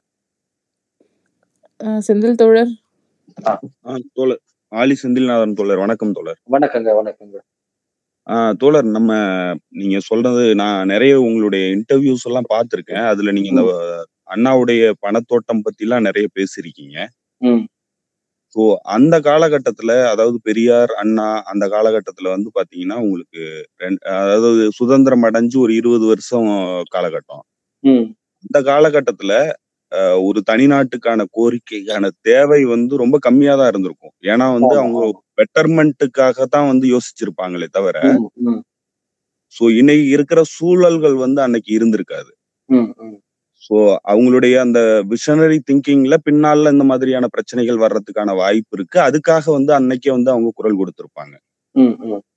சோ ஆனா இன்னைக்கு நம்ம அதுக்கப்புறம் வந்து இன்னைக்கு வந்து 70 ஆண்டுகளுக்கு அப்புறம் நம்ம கிட்டத்தட்ட வந்து அனைத்து உரிமைகளையுமே நம்ம வந்து இழந்துகிட்டே வந்திருக்கிறோம். சோ இன்னமும் நம்மளுடைய இன்னைக்கு அண்ணாவோ இல்ல பெரியாரோ இருந்திருந்தாங்கன்னா நம்ம இன்னைக்கு இருக்கிற நிலைப்பாட்டுலதான் இருப்பாங்களா அப்படிங்கறது எனக்கு ஒரு கேள்வி. அது மட்டும் இல்லாம இன்னைக்கு வந்து நம்ம ஏற்கனவே தனிநாடு கோரிக்கையிலிருந்து நம்மளுடைய இதை வந்து கொஞ்சம் கொஞ்சமா நம்ம குறைச்சி அது வந்து மாநில சுயாட்சிங்கிற அளவுக்கு போயிட்டு இன்னைக்கு இவ்வளவும் இழந்ததுக்கு அப்புறம், நம்மளுடைய போராட்டம் தீவிரமடையாம வந்து போனதுக்கு அப்புறம் இவ்வளவையும் நம்ம இழந்திருக்கிறோம். இதுக்கப்புறமும் திரும்பவும் நம்ம வந்து அந்த மாநில சுயாட்சிங்கிற அந்த கான்செப்டுக்குள்ள போறதுங்கிறது சரியான மூவா இருக்குங்களா? நல்ல கேள்விங்க. இந்த மாதிரியான கேள்விகள் வந்து எனக்கு ரொம்ப காலமா இருந்தது. ஆனா வந்து நான் வந்து இப்போ அண்ணாவுக்கு காலத்துல இருந்த அதே சூழல் இன்னைக்கு இல்லை அப்படின்ற மாதிரி நான் வந்து நினைக்கல. இன்னைக்கு தமிழ்நாட்டுல நாம வந்து எத்தனையோ உரிமை இழப்புகளை வந்து நாம பாக்குறோம். இதுல எந்த சந்தேகமும் கிடையாது. கடந்த 10 வருஷம் நடந்த நிகழ்வுலாம் பார்க்கும்போது மிகப்பெரிய அளவுக்கு உரிமை இழப்பை நாம பார்த்துருக்கோம். இனியும் அது நிறைய நடக்க போகுது அப்படின்னு நமக்கு தெரியுது. ஆனா ஒரு அநியாயம் இழைக்கப்படுகிறது என்கின்ற ஒரு காரணத்தினாலேயே ஒரு போராட்டம் அல்லது கோரிக்கை வந்து வரலாற்றுல வந்துடுறது கிடையாது. நான் சொன்னதை போல பல்வேறு அகப்புற சூழல்கள்ல இருந்துதான் அது உருவாகுது. சில அகச்சூழல்களை இப்ப கணிஞ்சிருக்கலாம், ஆனா வந்து புறச்சூழல்களை கணிஞ்சிருக்கிற மாதிரி எனக்கு தெரியல. இன்னைக்கு தமிழ்நாட்டில் இருக்கிற மக்கள் யார், அவங்களுடைய பொருளாதார பின்னணி என்ன, அவங்களுடைய அதை வர்க்கமாக பிளவு பார்த்தீங்கன்னா எவ்வளவு வர்க்கங்கள் இருக்கு, எந்த மாதிரி நிலையில இருக்கிறாங்க, அவங்கெல்லாம் வந்து ஒரு மாநில சுயாட்சி போராட்டத்துக்கே வர்றது கஷ்டம் நான் நினைக்கிறேன். அவங்கெல்லாம் வந்து ஒரு விடுதலைக்கான போராட்டத்துக்கு வந்துருவாங்க அப்படிங்கிற ஒரு எண்ணம் வந்து ஒரு சப்ஜெக்டிவ் டிசையர் தானே ஒழிய அது நடைமுறை எண்ணமா எனக்கு தெரியல. இன்னும் சொல்ல போனா இந்தியா அப்படிங்கிற இந்த ஸ்ட்ரக்சர் வந்து ஒரு கிட்டத்தட்ட ஒரு ஸ்பாஞ்ச் மாதிரி எல்லா விதமான போக்குகளையும் எல்லா விதமான மக்களையும் கூட்டங்களையும் சாதிகளையும் இனங்களையும் வந்து அப்சர்வ் பண்ணிக்கிட்டே தான் இருக்கு. அப்போ இது வந்து வெறுமனே வந்து யாரோ ஒருத்தர் வந்து பண்ணக்கூடிய சதி அப்படின்னு பார்த்தோம்னா நம்மளால அதை புரிஞ்சுக்க முடியாது. ஆக தமிழ்நாட்டுல இவ்வளவு நடந்தும் கூட ஏன் வந்து நாம வந்து இந்த ஸ்ட்ரக்சரோட இருக்கிறோன்றது ஒரு வரலாற்று பின்னணியில இருந்து தான் பார்க்கணும். எனவே அன்னைக்கு இன்னைக்கு அப்படின்னு ஒப்பிடுறது அப்படிங்கிறது வந்து அன்னைக்கு அந்த தேவை இருந்திருக்காது, இன்னைக்கு அந்த தேவை இருக்கிறதுங்கிற அந்த எளிமையான தர்க்கத்தின் மூலமா தீர்மானிக்க முடியாது. இன்னைக்கு தமிழ்நாட்டை எடுத்துக்கோங்க. இங்க இருக்கிற மக்களை வந்து அவங்க சமூக பின்னணி வர்க்க பின்னணி எல்லாம் பாருங்க. அதுல வந்து இன்னைக்கு உலகத்துல வந்து மாநில சுயாட்சியை விட அடுத்த தனிநாடு தான். எவ்வளவு பேர் தனிநாட்டுக்காக போராட வருவாங்க நீங்க நினைக்கிறீங்க? கணக்கு போட்டு பாருங்க. அதற்கான இழப்பை, அதற்கான அந்த பணியை செய்வதற்கான சூழல் வந்துடுது. முன்ன விட இப்ப குறைஞ்சிருக்கிறதா தான் எனக்கு படுது. அதனாலதான் அந்த மாதிரியான ஒரு நீண்ட நெடிய நோக்கை மறுபடியும் வச்சுக்கின்னு செயல்படுறதை விட அந்த சிந்தனைகளை தப்புன்னு நான் சொல்லலை, ஆனா உடனடி அஜெண்டாவாக அது வர முடியாது. தன்னாட்சிங்கிறது நாம உடனடி அஜெண்டாவை மாற்ற முடியும் அப்படிங்கிறது தான் என்னுடைய கருத்து. எக்ஸாக்ட்லி இது இந்த காலத்தின் அனாலிசிஸ்ல இருந்து தான் இதை நான் சொல்றேன். இதை அண்ணா சொல்லிட்டாருன்றதுக்காகலாம் நான் சொல்லலை. மாறாக இந்த மாதிரியான சிந்தனையை இங்க ஏன் வளரலைங்கிற என்னுடைய ஆராய்ச்சி தான் என்ன அண்ணா கிட்ட கொண்டு போச்சு. நான் தொடக்கத்துல சுயநிர்ணய உரிமைக்கான போராட்டத்தை நேரடியாக நடத்துவதுதான் சரிங்கிற நிலைப்பாடு தான் எனக்கு இருந்தது. ஆனா அது ஏன் நடக்கல அப்படிங்கிற ஆராய்ச்சி தான் அண்ணாவை நோக்கி என்னை செலுத்தியது. அண்ணா கிட்ட இருந்து இதை கத்துக்கிட்டு உங்ககிட்ட சொல்லல, நான் தேடி போய் அவர்கிட்ட போய் சரி அவர் தாண்டாத பள்ளத்தை நாமும் தாண்டாம இருக்கிறோமே அப்படின்றதுனாலதான் எனக்கு அவருக்கு அதை புரிஞ்சு கொள்ள முடிஞ்சது. எனவே நான் கான்டெக்ட் பெருசா மாறிட்டதா பார்க்கல. இன்றைய உலக சூழல் பொறுத்துதான் பல்வேறு விஷயங்கள் நடக்கும். அந்த அடிப்படையில் தான் நம்ம தீர்மானிக்க முடியும்னு நான் நினைக்கிறேன். தனிப்பட்ட விருப்புகள் அல்லது நம்முடைய திட்டங்கள் அடிப்படையில நாம் யோசிக்க முடியாது. இன்றைய வரலாற்று சூழலில் கூட்டாட்சி தன்னாட்சி என்பதுதான் மேக்சிமம், மினிமம் இல்லை மேக்சிமம். அதை நோக்கி போறதுக்கே நமக்கு பெரும்பாடா இருக்கும். இந்த ஒற்றையாட்சியை தவிர்க்கிறதே நமக்கு பெரும்பாடா இருக்குங்கிறது என் கருத்து. நன்றி தோழர். கிட்டத்தட்ட 2.5 மணி நேரம் அதுல ஒரு துணை கேள்வி கேளுங்க தோழர். எனக்கு என்ன தோணுதுன்னா, நம்ம ஒரு சொஃபஸ்டிகேட்டட் பொசிஷன்ல இப்ப நம்மளுடைய அரசியல் விழிப்புணர்வுங்கிறது மக்களுக்கு பெரிய அளவுக்கு போய் சேரலன்னு நான் நினைக்கிறேன். அந்த கோரிக்கையோடைய காரணம் என்னவா இருந்தது, எதுக்காக அந்த கோரிக்கை வந்தது, அதை பத்தின அரசியல் விழிப்புணர்வு மக்களுக்கு போய் சேரல. ரெண்டாவது, இப்போ சமீப காலத்துல, அதாவது 90களில் வந்த இந்த தாராளமயமாக்கல் கொள்கை வந்ததுக்கு அப்புறம் அது இன்னமுமே நம்மளை அரசியல் வெளியிலிருந்து அப்புறப்படுத்திருச்சுன்னு தான் நம்ம சொல்லணும்னு நினைக்கிறேன். உண்மை, நீங்க சொல்றது முழுக்க உண்மை. அதைத்தான் நானும் சொல்றேன். அதைத்தான் நம்முடைய சூழல் அப்படின்னு நான் சொல்றேன். தாராளமயமாக்கம், உலகமயமாக்கம், தமிழ்நாட்டுல உருவான பெரிய மிடில் கிளாஸ், இது அனைத்து இந்திய அளவிலும் உலக அளவிலும் பரவி செயல்படுவது, இது எல்லாம் சேர்ந்துதான் இந்த சூழலை உருவாக்குதுன்னு நான் சொல்லுவேன். அதனாலதான் இங்க சுலபம் கிடையாதுங்கிறேன். நீங்க சொல்றது புரியுது தோழர். ஆனா எனக்கு என்ன ஒரே ஒரு விஷயம் என்ன தோணுதுன்னா, இப்போ நீங்க நம்ம வழக்கமா நம்ம உலகம் முழுக்க நடக்கிற இந்த சுயநிர்ணய உரிமைக்கான போராட்டம், இந்த தன்னாட்சி உரிமைக்கான போராட்டம், இது எல்லாமே நம்ம உலகம் முழுக்க பாக்குறோம். நமக்கு இது ஒரு தேவைங்கிற அடிப்படையில நம்ம அதை பார்க்கணும்னு நான் நினைக்கிறேன். எனக்கு பர்சனலான அது அந்த ஒரு ஃபீலிங் இருக்கு. ஏன்னா இப்போ இதுல எத்தியோப்பியால நடக்கிற அந்த டைக்ரே மக்களுடைய இனப்படுகொலை கிட்டத்தட்ட ஒரு சுயநிர்ணய உரிமையில இருந்த மக்கள் இன்னைக்கு கடுமையா ஒடுக்கப்பட்டு இனப்படுகொலைக்கு ஆளாகிறாங்க. இதே மாதிரி ஏற்கனவே கேட்டலோனியாவில அவங்க பிரிஞ்சு போறதுக்கான ஓட்டெடுப்புகள்லாம் நடத்தினதுக்கு அப்புறமும் இன்னும் அடக்குமுறைக்கு உள்ளாகிறாங்க. சோ இந்த மாதிரி உலகம் முழுக்க இந்த மாதிரி தேசிய இன விடுதலையில நிறைய நெருக்கடிகள் உலகம் அங்கீகரிக்கிறது இல்ல. வல்லாதிக்க நாடுகளுடைய அந்த வணிக நோக்கத்துக்காக அவங்க எல்லாம் கட்டுப்படுத்தி வச்சிருக்கிறாங்க. பட் ஆனா அதுல ஒரு இழப்பு என்னன்னா, அந்த மக்கள் சமாதானமா போகவும் முடியாத ஒரு சூழ்நிலையில இன்னைக்கு இனப்படுகொலையை சந்திக்கிற அளவுக்கு போயிருக்கிறாங்கன்னா, நம்ம இந்த மாதிரியான ஒரு கடுமையான ஒரு ஃபாசிஸ்ட் ரெஜிமுக்கு கீழே இருக்கும்போது நம்ம ஏன் அந்த மாதிரியான ஒரு சூழலுக்கு போக மாட்டோம்? நம்ம சொஃபஸ்டிகேட்டட் சுச்சுவேஷன்ல நம்மளுடைய மக்களை விழிப்புணர்வு பண்ணாம வச்சிருந்தா நாளைக்கு அதுவே ஒரு பெரிய பாதிப்பா அமைஞ்சிருமோங்கிற ஒரு ஐயப்பாடும் இருக்குது. அது ஒரு கவலையாகவும் இருக்குது தோழர். என்னுடைய கருத்து நான் முதல்ல சொன்னதாங்க, இதே கவலை, இந்த சிந்தனை இல்லாமல் இல்லை. இதையெல்லாம் யோசித்த பிறகுதான் இதில் நான் என்ன அளவுதான் சொல்ல முடியும், மற்றவங்களுக்கு சொல்ல முடியாது. இதையெல்லாம் தீவிரமாக யோசித்த பிறகுதான் ஆனா உடனடியாக இந்த சமூகத்துல அதுக்கான சூழல் இருக்கிற மாதிரி எனக்கு தெரியலன்னு நான் நினைக்கிறேன். அந்த காரணத்தினாலதான் நாம குறைந்தபட்ச விஷயத்தையே இங்க மேக்சிமம் பாயிண்டா வைக்கக்கூடிய சூழலை நாம் இருக்கிறோம்னு எனக்கு தோணுது.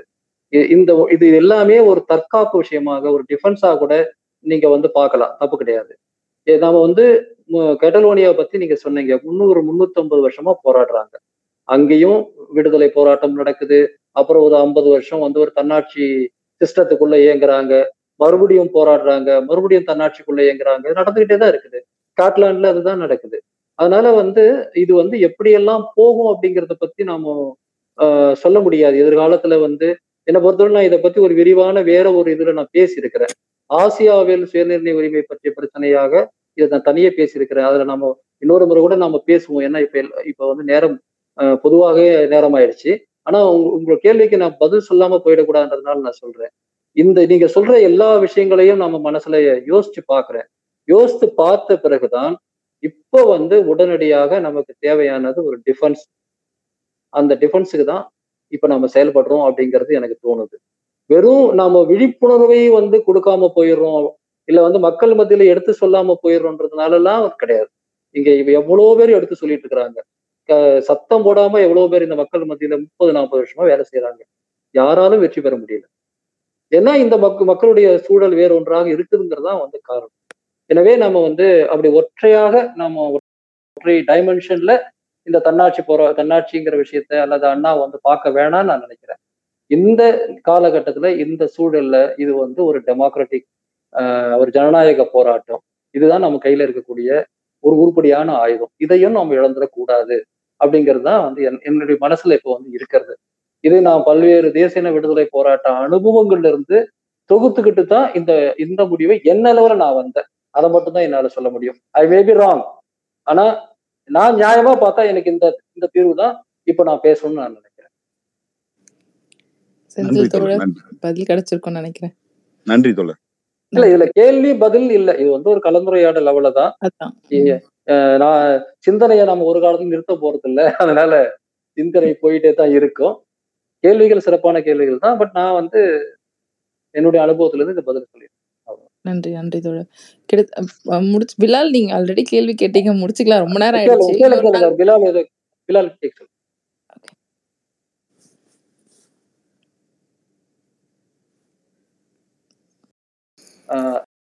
இந்தியா அப்படிங்கிற கான்டெக்டே ரொம்ப புதுசு. அதனாலதான் அவங்க மற்ற பகுதியில இருந்து வரக்கூடியவங்களை இந்தியர்களும் தங்களை இந்தியர்கள் ரொம்ப நாள் நினைச்சிட்டு இருந்தாங்க. ஆனா கடந்த 10-15 வருஷத்துல அங்க மிகப்பெரிய மாறுதல் நடந்திருக்கு. அது கொஞ்சம் புரிஞ்சுக்க வேண்டியிருக்கு. அவங்களுக்கு வங்க எதிர்ப்பு அப்படிங்கிறதுதான் இப்ப ப்ராமினென்ட்டா இருக்கு. குறிப்பா பங்களாதேஷ் எதிர்க்கிறது தான் ப்ராமினென்ட்டா இருக்கு. அதனாலதான் எல்லா இடங்கள்லயும் பாரதிய ஜனதா கட்சிக்கு வடகிழக்கு முழுக்க ஆதரவு கிடைக்குது. அங்க இந்த உணர்வு நீர்பூத்து நெருப்பாக இருக்கு. ஆனா நான் சொன்னது அதுக்காக அவங்கள புறக்கணிச்சுட்டுலாம் கிடையாது. நான் சொல்றது பெரிய மாநிலங்கள், ஒரு 5-6 மாநிலங்கள் முன்னிலைப்படுத்தினாதான் இதுல நம்ம நகர முடியுன்றதுக்காக சொல்றேன். ஏன்னா மணிப்பூர், மிசோரம், அருணாச்சல பிரதேசம், நாகாலாந்து, அப்புறம் இவங்க எல்லாரும் ஒண்ணு சேர்ந்தா கூட மொத்த பேரும் ஒண்ணு சேர்ந்தா கூட 7 சிஸ்டர்ஸ் சொல்லுவாங்க. சிக்கிம், இவங்க எல்லாம் ஒண்ணு சேர்ந்தா கூட ஒரு சின்ன பகுதி தான் அது.